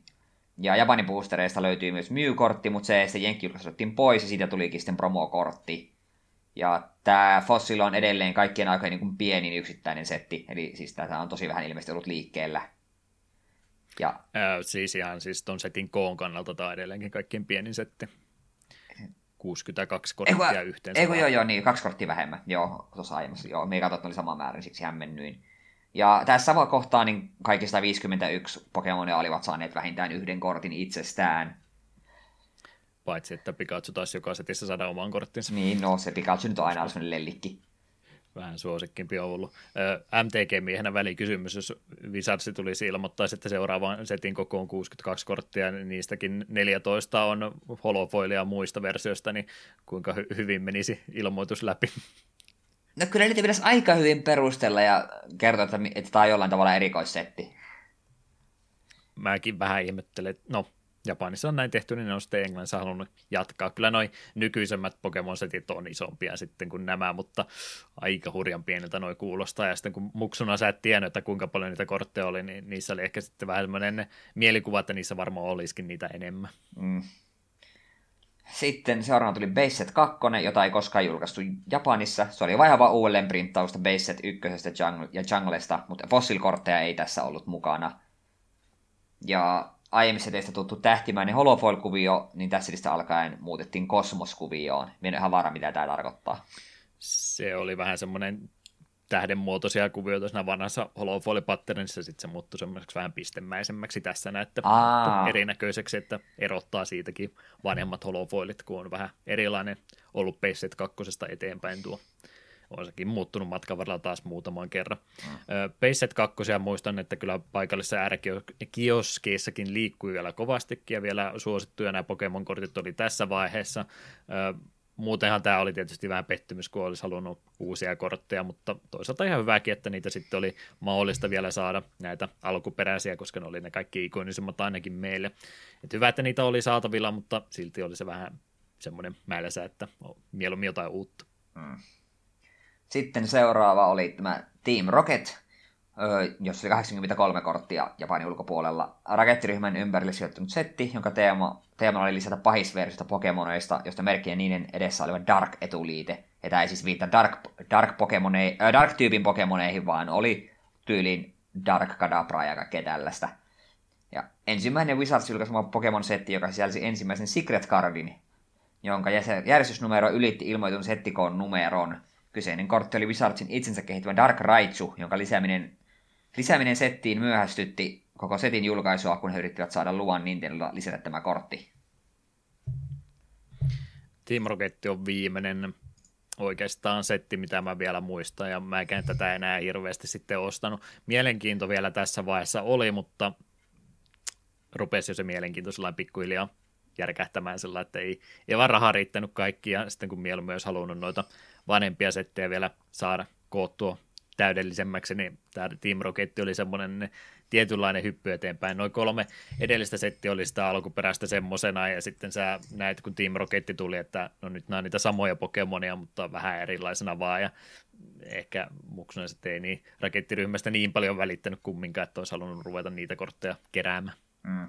Minä kyllä niin muistan, että on niin nähnyt just Dark Kadabra ja tällaista, ja olin hyvin hämmentynyt, että mitä nämä tämmöiset on. Mm. Joo, noin tuolla Japanin suunnalla niin toi etuliite taisi ihan olla Evil suora, mutta tällä kertaa taas länsimaassa yritettiin vähän pehmeitä, että no ei niin mitään pahis Pokemonia ole. Anime-sarjassakin sanottiin, että ei ole pahoja Pokemonia, on vain pahoja kouluttajia. Niin, aivan. Sitten kuudes setti, Gym Heroes, tämän ja seuraava setti perustuvat kantoalueen salikouluttajan omistamiin Pokemoneihin.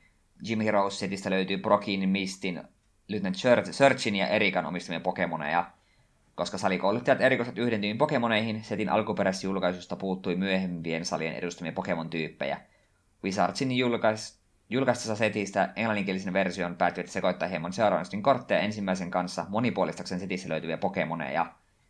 Ja tämä setti lisäsi pelin Stadium-tyypin trainer jotka lisäsivät pelin erikoisvaikutuksia molemmille pelaajille. Ainoastaan yksi Stadium-kortti voi kerrallaan olla pöydällä. Kuulostaa MTGn World Enchantmenteiltä. Joo, siihen olisin verrannut, että sinäkin ymmärrät. Aivan. Pikkasen oli vielä kavereita, jotka näitä Jim Heroes-sarjaakin hommas, mutta mä en, mä en ostanut ensimmäistäkään tässä kohtaa, mä olin jo luovuttanut sitten ja kaikki tästä eteenpäin tulevat setit, niin en, en valitettavasti sitten sen enempää juurikaan tiedä muuta kuin mitä kävin lukemassa. Mm. Ihan kivoja, sellainen mielu, enemmän mä tästä konseptista tykkäsin, että okei, tämä on Mistin Starmi tai tällainen, niin ne vähän sellainen toi enemmän persoonaa mun mielestä noihin Pokemoneihin kuin noi rakettiryhmän pahisversiot niistä. Mm.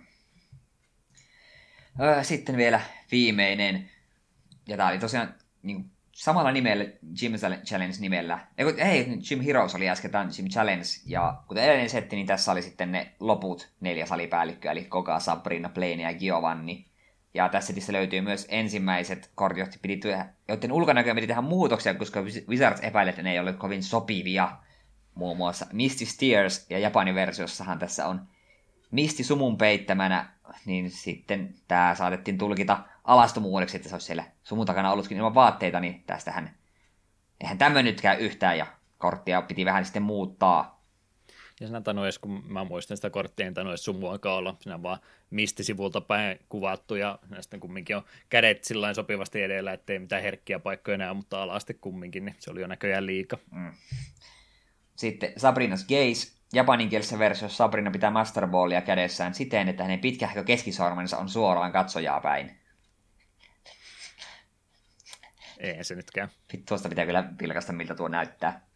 No siis se on, se on näin, miten mä nyt sulle, että kun kuuntelijat ei näe, niin käytännössä siis on käsi vaan tällainen, mutta jostain kummasta se keskisormi on vähän pisempi. Niin Aivan. Joku on kuvitellut, että tämä on nyt röyhkeä teko. Aivan.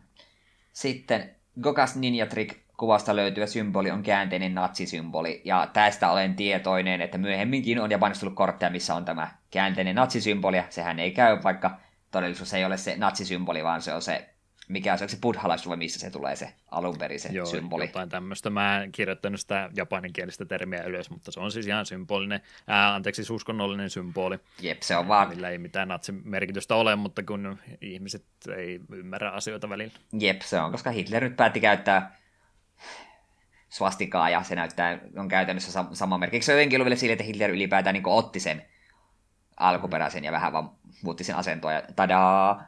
Ja niin. Ka- kaiken se meiltä pilas. Vähän varovainen joutunut siis olemaan. Jep, ja, mutta ne on tosiaan käsittänyt, että noita on Japanin päässä useampi kortti, missä tämä sama symboli näkyy. Hmm. Muutaman kerran sitä ainakin on käytetty. Sä et tosiaan maininnut noista seteistä, että oliko sulla sitten lähinnä tuon peissetin ympärillä, että noita myöhempiä se enempää, tai oletko sitten sen jälkeen, mitä on tullut uudempia settejä, mitä on joku 80 ja jotain nyt tähän mennessä jo tullut? Öö, no siis silloin tosiaan, kun yläasteikäisenä tuli opittua niin pelaamaan, niin siinä oli jo kakkosgenin boksuja. että siellä olisi vinuppeja ja tällaisia. Niin en ole ihan täysin varma, että mitä kaikkea näistä teistä oli. Että Jungle on ainakin nähnyt Team Rocketin, just ne Dark Pokemonit oli vähän, vähän tuttuja, mutta sitten just nämä salipäällikön Pokemonit ei niin kuin, me tiedän niitä olemassaoloa, en muista niillä pelanneeni. Pitäisi kaverilta kysyä, eikä sekään varmaan enää ihan varma, että no minkä kaikki settiin kortteja sun pakoissa oli kassilla, mitä kymmenen vuotta sitten, ei ylikin. Joo, se oli se kakkoskauden generaation Pokemon oli sitä Neo-sarjaa, että siellä oli jotain Neo Destinissä ja tämmöisen nimistä oli ne, miten oli nimetty ne toisen sukupolven Pokemon korttipelin setit sitten. Nyt mä valehtelin, mä oon yhden sen aikakauden boosterin ostanut joskus, en muista minkä niistä. Sekin oli lähinnä semmoinen kaverilla yökylässä ja hei lolo, otetaan tämmöinen korttipakka, ja piti vähän esittää, että mä oikeasti halusin sen, mutta mun piti esittää, että mä en halua sitä, että mä otan sen ihan läpällä vaan, niin sen takia mä ostin sen. yhden semmoisen boosterin mä oon ostanut, ja no se on, se on toiseksi viimeinen boosteri, mitä mä oon hommannut. Yhden boosterin mä oon ostanut sen jälkeen, ja se on mun suosikki takapölkky hetken ehdottomasti, kun ei tullut, että mä oon vaan MTG-kortti, ja mulla olikin Pokemon boosteri päkki kädessäni, ja se, se on hyvä hetki ollut tässä ohjelman historiassa. Minua, oli hui, minua huijattiin. Mm. No, tästä herää sitten kysymys, kun me näin paljon puhuttiin näistä korteista ja nyt joku sai takajatuksesta, hetkinen, mullakin on ne kortit tallessa, että saiskohan näistä nyt sitten jotain rahaa? Vastaus on ei. todennäköisesti ei. E, et todennäköisesti saa niistä yhtään mitään rahaa. Syy sille on monisävyinen. Tärkein niistä on tietysti se, että näitä on oikeasti ihan hirmuinen määrä ollut liikenteessä, että painoseriä on tuossa tosiaan ollut useampia noista ihan alkuperäisistäkin, että niitä myytiin todella paljon. Ja valitettavasti oltiin sen verran fiksuja muksuja ja oli arvokkaita tuotteita, niin me pidettiin näistä hyvää huoltakin, niin näitä on näitä on sitten säästynyt niin hurjat määrät, että ei niitä tosiaan, ei ole mistään harvinaisuuksista kyse, ja tosiaan on niitä uudelleen printtauksia sitten ollut noista alkuperäisestä uudemmankin kerran, eli oli Payset 1 ja 2 jo silloin hyvissä ajoin, 2002 julkaistiin Legendary Collection, joka on käytännössä Payset 3, siinä ei ole ihan kaikkia Paysetin kortteja, mutta valtaosa kumminkin, että siinä on, se on pelkästään uudelleen printtaussetti ollut silloin vuonna 2002, plus sitten vielä kaiken lisäksi tässä ei niin kauan sitten, 2016, kun oli toi XY-sukupolvi vielä korttipeleissäkin menossa, niin silloin julkaistiin Evolutions-niminen setti, mikä oli tuosta Pace-setistä nimenomaan uudelleen printtaus, mikä oli aika erikoinen veto sinänsä, koska tota, itse peli on jo kehittynyt paljon sen jälkeen semmoisen suuntaan, että niillä semmoista pelaamisarvoa noilla alkuperäisillä kortilla ei enää juurikaan ole.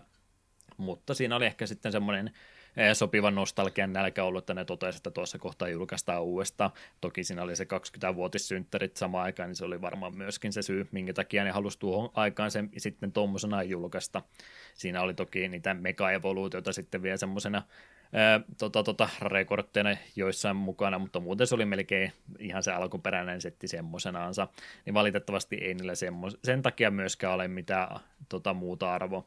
Muita syitä, mitkä vaikuttaa siihen, että mm, en tiedä tarviiko mua selittää näitä, mutta mä jostain kumman syystä halusin nämä kirjoittaa kaikki ylös kuntoluokituskin tietysti aina vaikuttaa vanhoihin kortteihin, että onko ne minkä arvoisia, ja me nytten, vaikka mä just sanoin, että me pidettiin niistä hyvää huolta, että ne oli kyllä tallessa, mutta niitä on kyllä myöskin sitten kuljeteltu vähän paikasta toiseen, niitä on varmaan sitten siellä ä, tota, tota, pulpetien joukossa pidetty, ja siellä on pillimehut ja muut sitten kastellut näitä kortteja moneen kertaan, että se, että se on, sulla on se kortti, niin se ei tarkoita, että se on arvokas, että se pitää sitten mielellä olla hyvä kuntoinenkin, semmoinen aika freessi suoraan boosterista, että se olisi yhtään minkään arvoinen. Veikkaisin, että teillä oli vähän sama mitä meilläkin, että ei niitä paljon kyllä missä sliiveissä käytetty.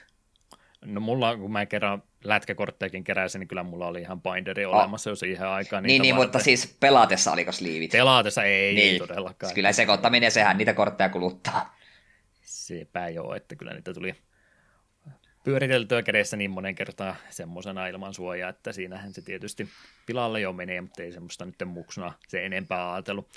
Muita syitä, minkä takia ne ei ole oikeastaan minkä arvoisia enää tänä päivänä. Power Creep on valitettavasti asia, mitä monille korttipeleille tapahtuu, eli mitä pisemmälle ikään noille korttipeleille tulee, niin yleensä sitten myöskin niiden voimataso kasvaa siinä, ja jos olette noita myöhempiä Pokemon-kortteja nähnyt, niin siellä on helttimäärät ja vahingonmäärät ja tämmöiset niin muuttunut niin paljon isommiksi matkan varrella, että ne ei yksinkertaisesti vaan pärjäisi ne vanhat kortit, jossa niillä rupeaa uudempia vastaan pärjäämään, niin niillä ei ole semmoista pelaamisarvoa enää tänä päivänä. Jep, jos. Mitä se oli, Eetu sanoi joku 300 ja jotain jo tällä hetkellä iso helttimäärä, kun se siihen aika oli 120. Joo, 120 taisi olla Charizardilla ja Chansilla, ja nykyään se on joku, mikä Gigantamax, Snorlax vai mikäköhän siellä on se.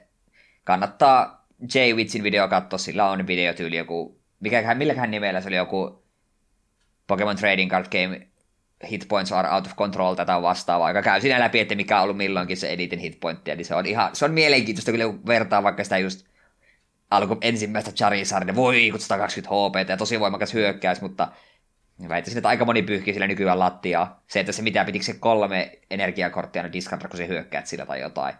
Mm. Et sehän oli hirveä, sillä ei montaa kertaa hyökätä pelissä. Eipä joo. Muutenkin lapsen aivoilla kun ajattelin, niin ne oli Charizard sen takia niin hyvä, kun katso kuinka paljon sillä on helttiä ja ei sitä nyt pelaamisarvoa niillä tajunnutkaan, että Valitettavasti joo, peli on edennyt sen verran eteenpäin, että noilla alkuperäisillä ei semmoista pelaamisarvoa ole. Siihen vaikuttaa myöskin se, että minun käsittääkseni Pokemonilla ei ole siis mitään MTG verrattuna, ei ole mitään vintage-formaattia, missä sä et edes virallisesti pääsisit pelaamaan näitä, että ne, jotka noita Pokemon-pelejä vielä turnausmuodossa harrastaa, ihan käy kaupassa tai muussa pelaamassa, niin siellä ei mun mielestä ole siis Vintage-formaatti ainakaan virallista semmoista, että sä et edes pääse tuommoisissa järjestetyissä tapahtumissa edes pelaamaankaan näillä enää, niin sekin tietysti sitten syö vähän sitä ää, tota, tota, markkina-arvoa noilta kortilta pois, kun ei niitä sitten pääse tuolla tavalla hyödyntämäänkään. Jep, ja se, me haluaisin tuosta Power Creepistä vielä sanoa, että tässä on käynyt vähän eri tavalla, kun no MTGssäkin Power Creepia on, mutta siinä missä ekoissa Pokemon seteissä, niin siellä ei niiden nykyiset vahvat kortit ei ole juuri mitään, kun taas MTGssä oli Black Lotukset ja Moxit ja nämä, jotka on vieläkin sille wow, wow, wow, wow, elkäpäs tuoko noita meidän nyky, nykyformaatteihin tai mehän mennään ihan rikki. Mm. Joo, Pokemon on sellainen tasaisesti kasvanut ylöspäin. MTG on ollut sitten sellainen, että oi, nyt tuli vähän liian hätäinen startti ja sitten tota, nyt ne on löytänyt semmoisen hyvän tasapainon, no mä en nyt osaa se enempää, kun mä en, en aio esittää MTG-asiantuntija, mutta semmoisen su- suhteellisen tasapainon löytänyt jo, että joo, ehkä ei me nyt tosiaan ruveta Black Lotusta reprinttaamaan ihan lähiaikoina enää uudestaan. Joo, tämmöstä. jep, standardi pysyy hyvin kasassa ja modernit ja nämä pelaat välillä vähän. Ja vintage pelaat on vähän silleen, no ei nämä uusitissa tulee ehkä yksi kortti. Yksi kortti tulee ehkä vuodessa, mikä meitä kiinnostaa. Me pelataan Black Lotusilla mokseilla, että kyllä me pärjätään täällä. Mm. Joo, MTG on aina helpoin verrata, mutta siellä tosiaan MTG alkoi oli vähän semmoinen tota, tota, kun siellä oli niin pieniä ne ensimmäiset painokset, alfat ja beetat, ja sitten tosiaan kun siellä oli joukossa oikeasti semmoista tosi vahvaa korttia, mitä edelleenkin mielellään jokainen pelaisi useamman kappaleen, jos se olisi sallittua, mutta semmoista ei ole, semmoinen ei ole Pokemonin alku, että siellä on aika rauhallisesti aloitettu ja pikkuhiljaa kasvatettu sitten myöhemmin, että vanhin formaatti, mitä Pokemonissa pelataan käsittääkseni, niin se alkaa vasta jostain Black ja Whitein ajoilta ja Heart Gold ja Soul Silver, että se on vasta se kymmenisen vuotta taaksepäin mennään ajassa, niin siellä oikeastaan sitten ensimmäiset 10-12 vuotta kortteja, niin semmoiset, että niitä ei virallisessa turnauksessa edes pelatakaan sitten. Se on sitten ihan kavereiden kesken vaan. Mm. Joo, siinä oikeastaan on se selitys, että minkä takia ne ei minkään arvoisia juurikaan ole. Se on ainoa poikkeus tietysti, jos jostain kumman syystä on avaamattomana niitä boosteri tota, päkkejä tai kokonaisia bokseja jopa pitänyt, niin niillä tietysti on se oma ala, alamarkkinansa näille avaamattomille tuotteille, että Pace 1 esimerkiksi tällä hetkellä arvo on jossain 6 ja 8 tuhannen dollarin välillä, jossain jostain kumman syystä olisit jättänyt se avaamatta. Lähempänä ehkä 10 tuhatta saattaa tänä päivänä ne hinnat niissä mennä. Ja siellä oikeastaan Pacesetista aina tonne kolmannen generaatio asti, niin siellä, siellä on aika arvokkaita semmoisia bokseja kokonaan, jos sä ne avaamattomana onnistunut pitämään. Ei sillä jälleenkään kerran, niillä pelillistä arvoa, mutta kun ne on niin vanhoja jo tässä vaiheessa, niin niillä semmoista tiettyä keräilyarvoa tuommoisilla avaamattomilla on, mutta mä epäilen, että meidän kuuntelijakunnassa ei varmaan yhtään semmoista muksua ole, joka olisi jostain kumman syystä tänään ostanut niitä ja sitten todennut, että eh, en mä vaikka. Mm. Tai jos sä oot oikeasti boosteriboxin lapsena saanut, niin ensinnäkin on HV sinulle, kokonaisen boksin saanut, ja sitten jos sä oot vielä todennut, että en mä viittikään avata, niin sama kommentti toisen kerran. Eli kevyttä katkeruutta oli ilmassa. Joo, mä oon edelleen hämillä. Nyt kun aikuisena olisi varaa ostaa kokonainen boksi, niin mä en vieläkään tehnyt sitä. Ehkä jonain päivänä vielä. Tai sitten se on se MTG-boksi ehkä mieluummin tänä päivänä. Mm. Mutta joo, jos, jos jostain kumman syystä olisi ne avaamattomana jäänyt, niin, niin siinä, siinä tapauksessa arvoa niillä vielä olisi. No, ennen kuin ruvetaan viimeiseen segmenttiin kääntymään, että päästään alle neljän tunnin tämän jakso, joka kumminkin sinne näytti venyvän Eetun toiveista huolimatta, niin ei tule tähän kohtaan se välikysymys. Sä oot fanittanut Pokemoneja kauemmin kuin MTGtä, mutta sä oot MTGstä kumminkin tiennyt sen korttipelin jutun, etkä Pokemonista. Haluatko selittää, mitenkä näin on sitten kumminkin käynyt? Mm, sanon, että siihen vaikuttaa se, että kun Pokemon-fanituksina oli kuitenkin semmoinen pienehkö tauko semmoinen, että en missään kohtaa niin ollut sitten hyi, hyi joku Pokemon, mutta siinä kuitenkin ala-aste, yläaste siinä vaihteessa se oli kuitenkin vähän semmoinen, että ei, se ei ollut niin tärkeä juttu. Ja sama kuin tuota korttipeliä ei kuitenkaan niin kuin fyysisesti päässyt pelaamaan kovinkaan usein. Se oli se muutaman kerran silloin alasteikäisenä, sitten yläasteikäisenä sen yhtenä kesänä. Kun taas sitten MTGn me opin sen vanhan kunnon PCn Chandalarin kautta, kun isoveli sitä pelasi sitten itsekin sitä rupesi pelailemaan. Niin se oli jotenkin, kun se oli, pääsi tietokoneella itse niin oppimaan ne säännöt, ja sen, sen oppi niin kuin oikeasti heti pelaamaan, miten se menee, niin se niin kuin sitten jäi. Ja siinäkin on sitten vaan, ihan vaan, sehän, sekin mulla MTG oli pitkään semmoinen, että me pelasin Chandalaria silloin tällöin. Ja sitten Mikkelissä silläkin joskus vaan pääsi pelaamaan oikeilla fyysisillä korteilla. Niin sit se vaan sitten niin yhtäkkiä se lähti käsistä, että hei hitto, tämähän on niin paljon hienompaa pelata oikealla kortilla oikeiden ihmisten kanssa. Niin jos olisi periaatteessa käynyt samalla tavalla niin Pokemon-korttien kanssa, että siitä olisi ollut joku, muu, jokin muukin kuin se Game Boyn trading card game, jota olisi voinut pelailla. Ja sitten olisi vaan löytynyt semmoinen porukka, kenen kanssa sitä olisi voinut pelailemaan aina silloin tällöin, niin se olisi mahdollista, että Pokemonista olisi tullut se minun MTG, mutta on vähän epäilevä. Jotenkin se on en mä tiedä, musta jotenkin MTG on kuitenkin sillensä helpompi, kun vaikka Pokemonista kovasti pidänkin ja tälleen, siinä on silti kuitenkin se pieni semmonen suunniteltu lapsille leima, kun MTG taas on semmonen kuitenkin isompi, ja mä myös väitän, että korttipelinä MTG on toimivampi kuin Pokemon hmm. monellakin tapaa. Ainakin enemmän mietitty, että tuossa, no siis kyllä toi Pokemonin perusteet, mitä mä tuosta alkupäästä tiedän, niin ihan pätevät siinä mielessä kumminkin on, mutta vähän semmoista tiettyä lapsusta just, että kortin nostaminen tämmöinenkin tuntuu niin hirveän halvalta ja muuta, muuta semmoista tiettyä kömpelyttä siinä tietysti joukossa on mukaan, että, ja sitten kun se oli sitä keräilypuolta myöskin, että monet ei edes pelannut niillä, ja säkin kumminkin nyt sitten MTGtä kun ruvennut fyysisenä pelaamaan, niin olet ollut siinä iässä jo, että on lähipiirille ehkä helpompi ollut sitä MTGtä sitten siinä vaiheessa markkinoida, kun ruveta sitten sitä Pokemonia kaivamaan, mikä nyt varmaan tuossa kymmenen vuotta sitten, niin ehkä se, en sano, että epäsuosiossa olisi ollut, mutta ehkä kaikkein matalimmalla se suosio ollut siinä vaiheessa justiin. Mm. Ja mä myös väittäisin, että on, ei taida Pokemon-korttipeli Suomessa tällä hetkellä olla mikään semmoinen, jos sä muutat uuteen kaupunkiin ja laitat jossain sosiaalisessa mielessä kyselyä, että hei, olisiko täällä MTG-piirejä, joku varmasti löytyy, mutta laitat sitten, että löytyykö tätä Pokemon Trading Card Game-piirejä, niin se voi olla vähän hiljaisempaa. Poromakia yrittää kovasti kutsua, että tulepas käymään Pokemon turnausta pelaamassa Helsingin päässä, mutta joo, kyllä sitä varmaan semmoista ää, Kitchen Table Magicia löytyy enemmän kuin Kitchen Table Pokemonia tältä Suomenkin päästä. Niin, veikkaan, että vähän kierron katsoksi yrittäisin täällä työkavereita ja karttiporukoiden kanssa, että nyt pelataan pojat kyllä Pokemonia. Niin voisi vähän vähän aikaa että ei, ei laita ne nyt pois ja nyt pelataan kupea MTGssä.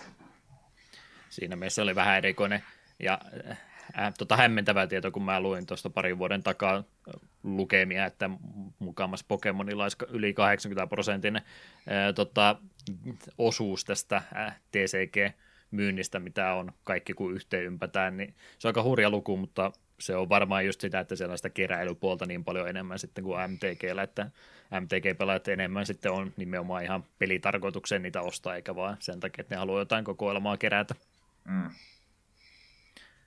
Kyllä, kyllä. No kortit on äärimmäisen tärkeä asia sitten tätä kumminkin ollut, niin sen takia tässä käytettiin näin paljon enemmänkin aikaa. Pidetään pieni breikki tähän väliin vielä ja sitten viimeiset asiat käydään Pokemonin ympäriltä lopuksi.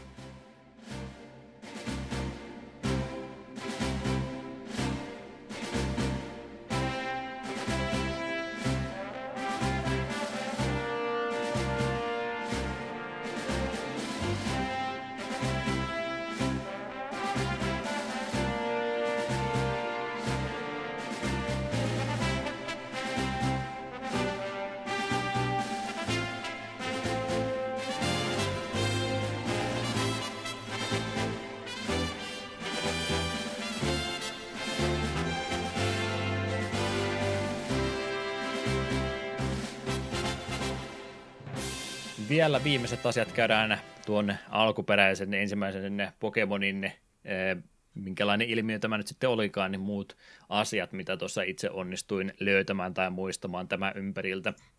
Ollaan tässä hehkutettu, minkälainen eh, imperiumi tästä saatiin aikaiseksi heti aikaisessa vaiheessa. Me tietysti koettiin tämä lapsena hiukan eri tavalla kuin ehkä aikuiset sitten, jotka oli kauhuissa, että mitäs, mitäs aivopesua tässä nyt tapahtuu. Niin ei ole pelkkää äh, hyvää tarinaa kertovana, vaan on siellä sitten vähän sitä huonompaakin joukossa ollut, että mitä kaikkea muuta äh, tämän ilmiön takana sitten on ollut tai siihen, siihen rinnastettavaa juttua. Eetu puhui tuossa TV-sarjasta puhuessa Synksistä oli tosiaan se uudelleen väritys tehty sitten jossain vaiheessa, että valitettavasti siellä ne pienet semmoiset japanilaiset komediaefektit, että vähän paksumpaa huulta ja muuta, kun on yritetty heittää joukkoon, niin ne on vähän semmoista vanhentunutta huumoria valitettavasti, että niitä tämmöisiä juttuja sieltä on sitten löytynyt tuolla ykköskauden aikana, ja kuulemma sitten vähän myöhemminkin on vielä jotain siihen rinnastettavaa sitten ollut, että jälleen kerran vähän kulttuurirot siinä sitten nostaa valitettavasti päätänsä. Mm. Petahan oli aika kova tota, myöskin protestoimaan Pokemonia vastaan, eli eläinten kohtelusta nostettiin sitten vähän ää, tota, huomiota, että näitä Pokemonia rinnastettiin oikeisiin eläimiä, sitten kun sä oot tämän asiayhteyden päässäsi tehnyt, niin sitten ne rupeat ajattelemaan, että no tässä nyt vaan vangitaan Pokemonia ja pistetään ne taistelemaan vähän niin kuin kukkotappelussa toisiinsa vastaan, että tässä oli Petala kova keissi siihen aikaan, ihan tuossa näiden pelien aikana ja sitten ne muistaakseni vielä tuossa Black and Whitein aikaan taisi vielä samaa ajatusta nostattaa uudelleen esille, kun ne teki ne pari semmoista protestipeliä tuossa matkan varrella. Ymmärtääkseni kumminkin vähän tämmöistä asiaa ehkä jopa sivuttiinkin. Mä en ole tosiaan Black and White ja näitä pelannut, mutta eikö siinä ollut tämä N-niminen hahmo, niin eikö se pikkasen rinnasta ehkä siihen tai tämmöistä ajatusta myöskin nostaa esille? Joo, siis ylipäätään Team Plasmahan tämä niin sanottu pahistiimihän sen alkuperäinen tavoitehan siinä on tosiaan vapauttaa kaikki Pokemonit, että niiden ei kuulu palvella ihmisiä, ja ennenkin N on niin kuin vahvasti sitä mieltä, että ei missään nimessä pitäisi tällaista tehdä, ja sehän kaikki Pokemonit N itse käyttää, niin sehän vapauttaa ne aina niin kuin taisteluiden välissä, että sillä aina niin kuin, että se, se ei, mun mielestä itse vielä sanoikin ainakin useamman, useamman kerran, että hän ei, hän ei yhtään pidä Pokemon tappelussa siitä, että Pokemonia napataan, se on hänestä niin kuin vastenmielistä. Hmm. Ja tosin sitten totta kai lopuksi paljastui, että Team Plasma onkin oikeasti, oikeasti paha, mutta N on, N on, N on silti hyviä pointteja. Tätä kyllä Black ja White kyllä toi ihan hyviä pointteja esille N, tava, N dialogissa. Hmm. Myöskin monet taikuiset tätä piti semmoisena rahastusilmiönä pelkästään. Tietysti tässä kohtaa oltiin jo monenmoista muutakin ilmiötä noita mitä nämä Kaalimaan kakaroita tai muita esimerkkejä tulee mieleen, mitkä on semmoisia yhden yhden kesän juttuja ollut ja sitten ensi kesänä on jo seuraavat lelut hyllyssä, niin eh, tietysti ne on niihin sitten aina rinnastanut ensimmäiseksi, että tämä on vain yksi näistä jutuista, mutta tämä on sitten vähän pisempi ikäisen ollut. Siitä huolimatta aika eh, rahastushengessä tätä on pidetty koko Pokemon-juttua varsinkin kyynisempien silmissä, ja kun me tuossa lueteltiin noita kaikkia tuotteita, niin kyllä mä ymmärrän, minkä takia tämmöisenkin mielipiteen on voinut saada. Mä ainakaan lapsena koskaan niin kokenut, että tässä nyt jotain minulta halutaan välttämättä, että niin, ehkä onko se sitä naiviutta sitten ollut vai mikä, mutta mä sellainen ihan ehdoitta kumminkin Pokemonista siihen aikaan ainakin tykkäsin, että mä en sitä sen ikäisenä kokenut, että tässä nyt yritetään minulta vaan mun vähäisiä markkoja saada kukkarosta kerättyä pois. Joo, en miekään ikinä se sillä tavalla kokenut, mutta se ylipäätään ekaa kertaa kuulin tuosta, että minkä takia Pokerapiste ja sitten kun Catch Em All lausesta luovuttu, oli vähän sille hmm. onko nyt taas tehty vähän niin kuin kärpäsestä härkäne, että en, en, en ymmärrä. En, en ole sitä vastaan, kyllä ehdottomasti vanhempien täytyy vähän lastensa perään katsoa, että mitä heille markkinoilla, mutta en, en, en sitä lapsena kokenut, että Pokemon nyt tässä mitään varsinaisesti väärin olisi tehnyt tai nyt jälkeenpäin kun katsonut, niin toki sitä materiaalia niin kovastikin on, mutta jos lapset tästä innostuu ja haluaa siihen maailmaan enemmän paneutua, niin miksei sitten rupeisi jotain lautasia ja muitakin hommaamaan ylimääräistä. Että en sitä semmoisena mitenkään röyhkeänä markkinointina koskaan kyllä kokenut, mm. Vaikka kaikkialta sitä kuulikin. No, se ryhmä, joka ainakin oli kovasti Pokemonia vastaan, niin sehän oli sitten noin äärikristityt tietysti. En tiedä, tarviiko myös sitä ääri-etuliitettä siihen laittaa, mutta kaikkein fanaattisimmat kristityt tästä nyt tietysti oli aivan, aivan tota, äh, kiukuissaan sitten ehkä enemmän tätä juttua on kuullut tuolta Jenkkien suunnalta, mutta aivan varmasti pikkasen tätä on sitten muuallakin maailmassa sitten kuultu, mutta sieltä niitä tarinoita enemmänkin löytyy. No, ne ainakin ne kovimmat kristityt oli sitä myötä, että Pokemonit on pelkästään demonia ja tämä on semmoista saatanan palvontaa koko Pokemon-ilmiö ja evoluutio se... tietystikin myös on semmoinen, että ei, ei, ei tämmöistä asiaa nyt ruveta ottamaan todellakaan esille, tämä ei ole totta. Joo, ja tuohon Pokemonin demonia juttuun olin lukenut, että yksi perustelu tähän oli se, että siihen tarvitset pelissä näitä useamman tai mitä isompia Pokemon, tai vahvemmin Pokemon haluat hallita sitä enemmän tarvitset niitä salimerkkejä, niin tämä on vähän niin kuin tämmöisiä, että sinun pitää todistaa demoilla, että, että sä oot niitä vahvempi, että sä voit niitä kontrolloida tällaista. Joka teki tälleen kuitenkin, että salimerkit oli todiste siitä, että joo, ihan siellä demonihallintaa tämä on, että demoni, jos haluat hallita, niin sulla pitää olla jotain maagisia esineitä. Joo, re- reliikkiä, talismaaneja täytyy kerätä, että pystyy demoneja kutsumaan. Jep jotain tämmöistä siellä taustalla oli ehdottomasti. Demonin kutsumisen kanssa nyt taisi mennä MTG ja Pokemonit valitettavasti vähän väärinpäin. Joo, no kyllä MTGssäkin muutamassa kortissa oli pentagrammia, kyllähän mm. siitä tuli älinä. Kyllä, kyllä.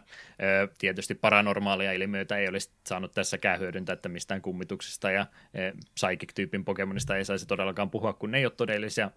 Joo, no fantasia on fantasia ja kyllä lapset osaa ne erottaa. Ö, nyt tuli mieleen tuosta lapset osaa erottaa. Valitettavasti jotkut lapset vaan ei osaa erottaa. Siellä ainakin mä lapsena kuulin sitä juttua, kun joku luuli oikeasti olevansa lentotyypin Pokemon, ja hän oli sitten itse heittäytynyt jostain katolta alas ja menehtynyt siihen pudotukseen, että okei, no se on nyt yksi ilmiö, mutta niin, ne on ne jutut, mitkä aina eniten esiin tulee, niin pitääkö meidän sitten kaikkia suojella sen takia, kun siellä on se penaali yksi tylsin kynä joukossa. Enpä tiedä.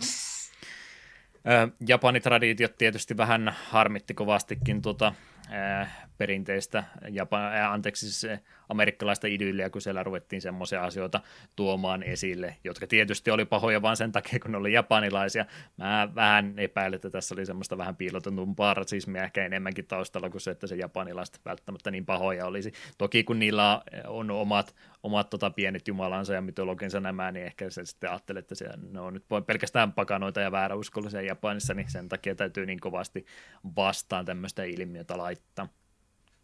Ja, ja muslimeilla oli kuulemma myös vähän ongelmia tämän kanssa. Se oli ongelma he, heillä siinä, siinä, että ne ajattelivat, että tämä on juutalaisten keksimä juttu.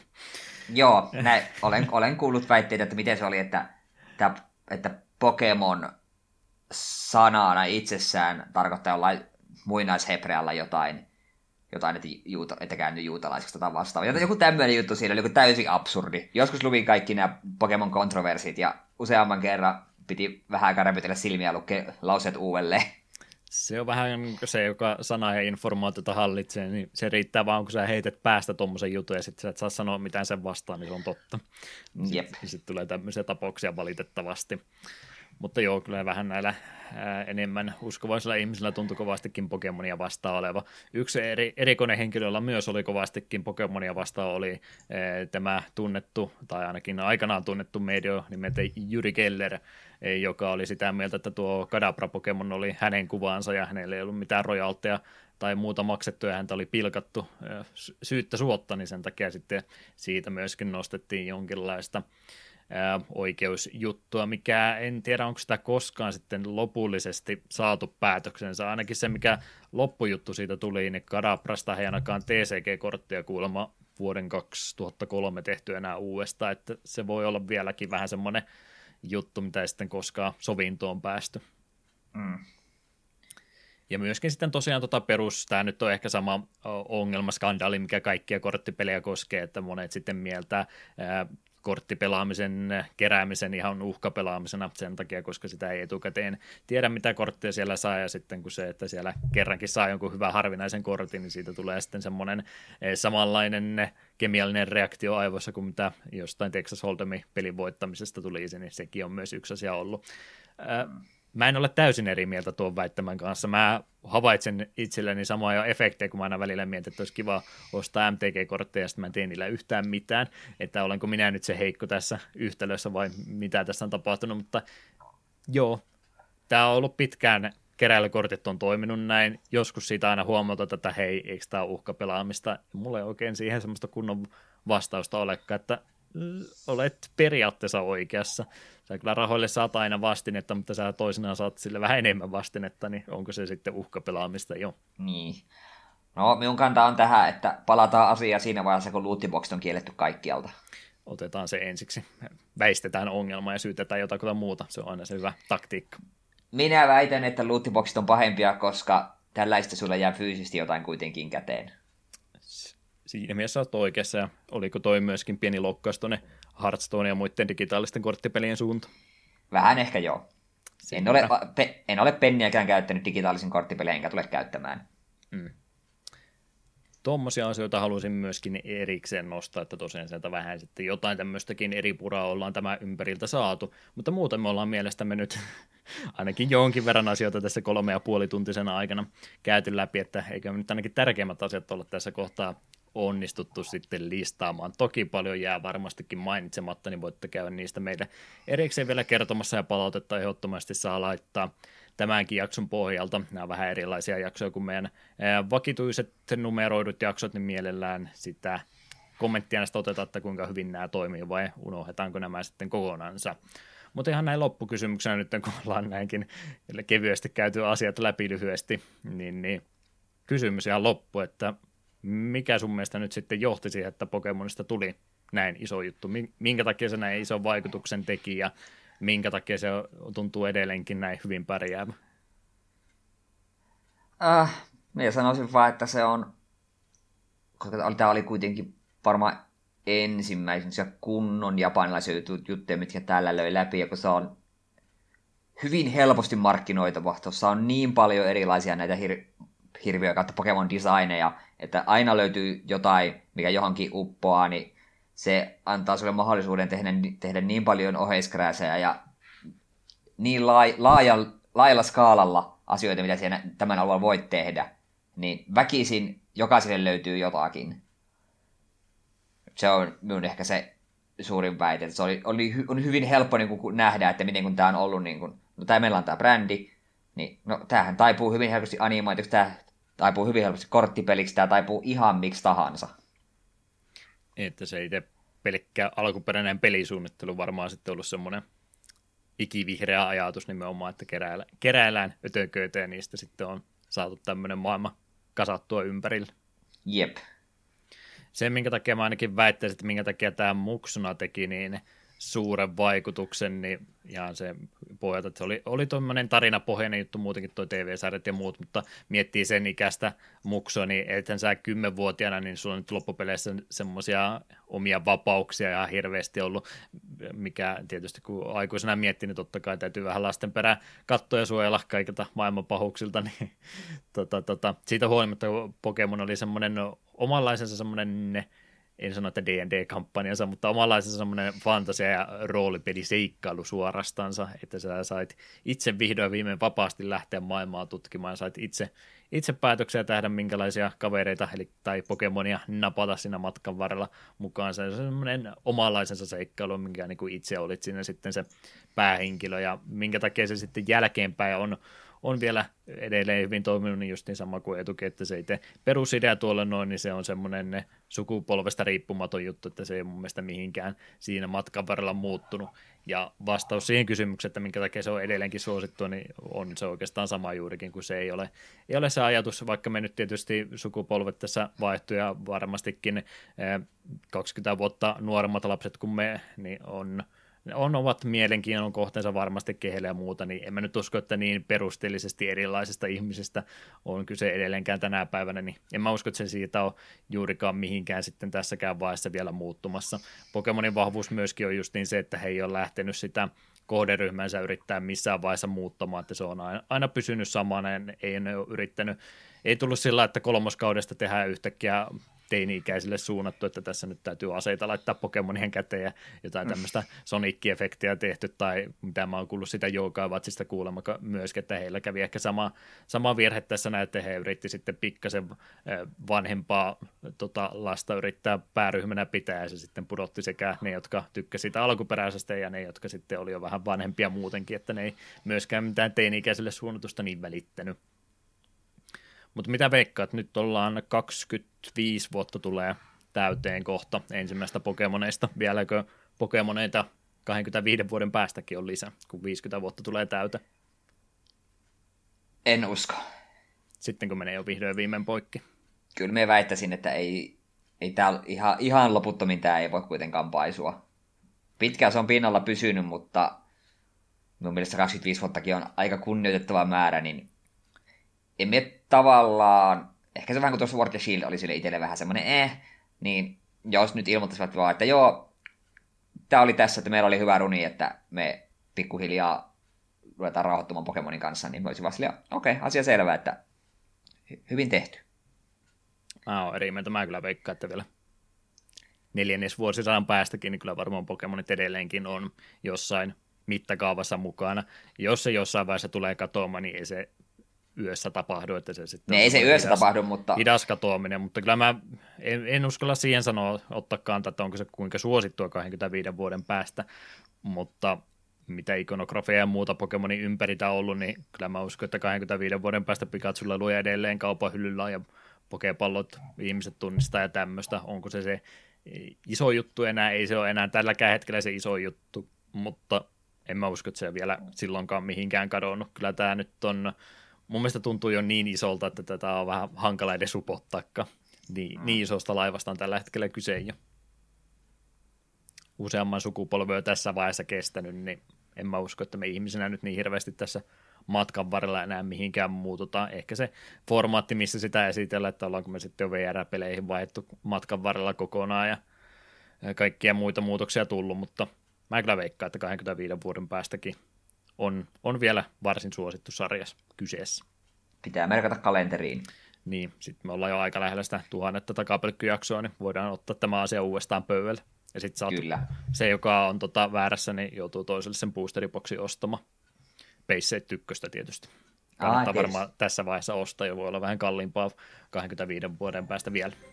Ei, kun ne on jätepaperia siinä vaiheessa. Hyvin voi olla näinkin. No, ei kai siinä nyt sitten muuta. On kovinkin pitkä jakso saatu tästäkin jälleen kerran aikaiseksi. Rupeaa olemaan patteri niin tyhjänä, että pakko meidän tässä kohtaa sitten ruveta lopettelemaan. Tämmönen katsaus meillä oli tosiaan tuohon Pokemonin eh, alkuhistoria, että minkälainen ilmiö tästä nyt aikaiseksi saatiin. Eh, maaliskuun puolella extra-jaksossa vielä pysytään yhden kerran, yhden jakson verran tuolla Pokemonin alkupään puolella puhutaan silloin noista spin-off-peleistä pikkasen enemmän. Jonkin verran niitä ollaan jo tässä ehitty viime vuoden ja alkuvuoden aikanakin jo eh, tutustumaan etukäteen. Osa niistä on tuttujakin, että sieltä myöskin mielenkiintoista materiaalia on tulossa. Puhutaan muun muassa TCGstä silloin vielä pikkasen enemmän, koska niitäkin pelejä on kyllä julkaistu. Tässä kaikki tällä kertaa. Kiitokset jälleen kerran kuuntelusta ja jatketaan. Ykköskenin Pokemon savottaa vielä maaliskuun puolella.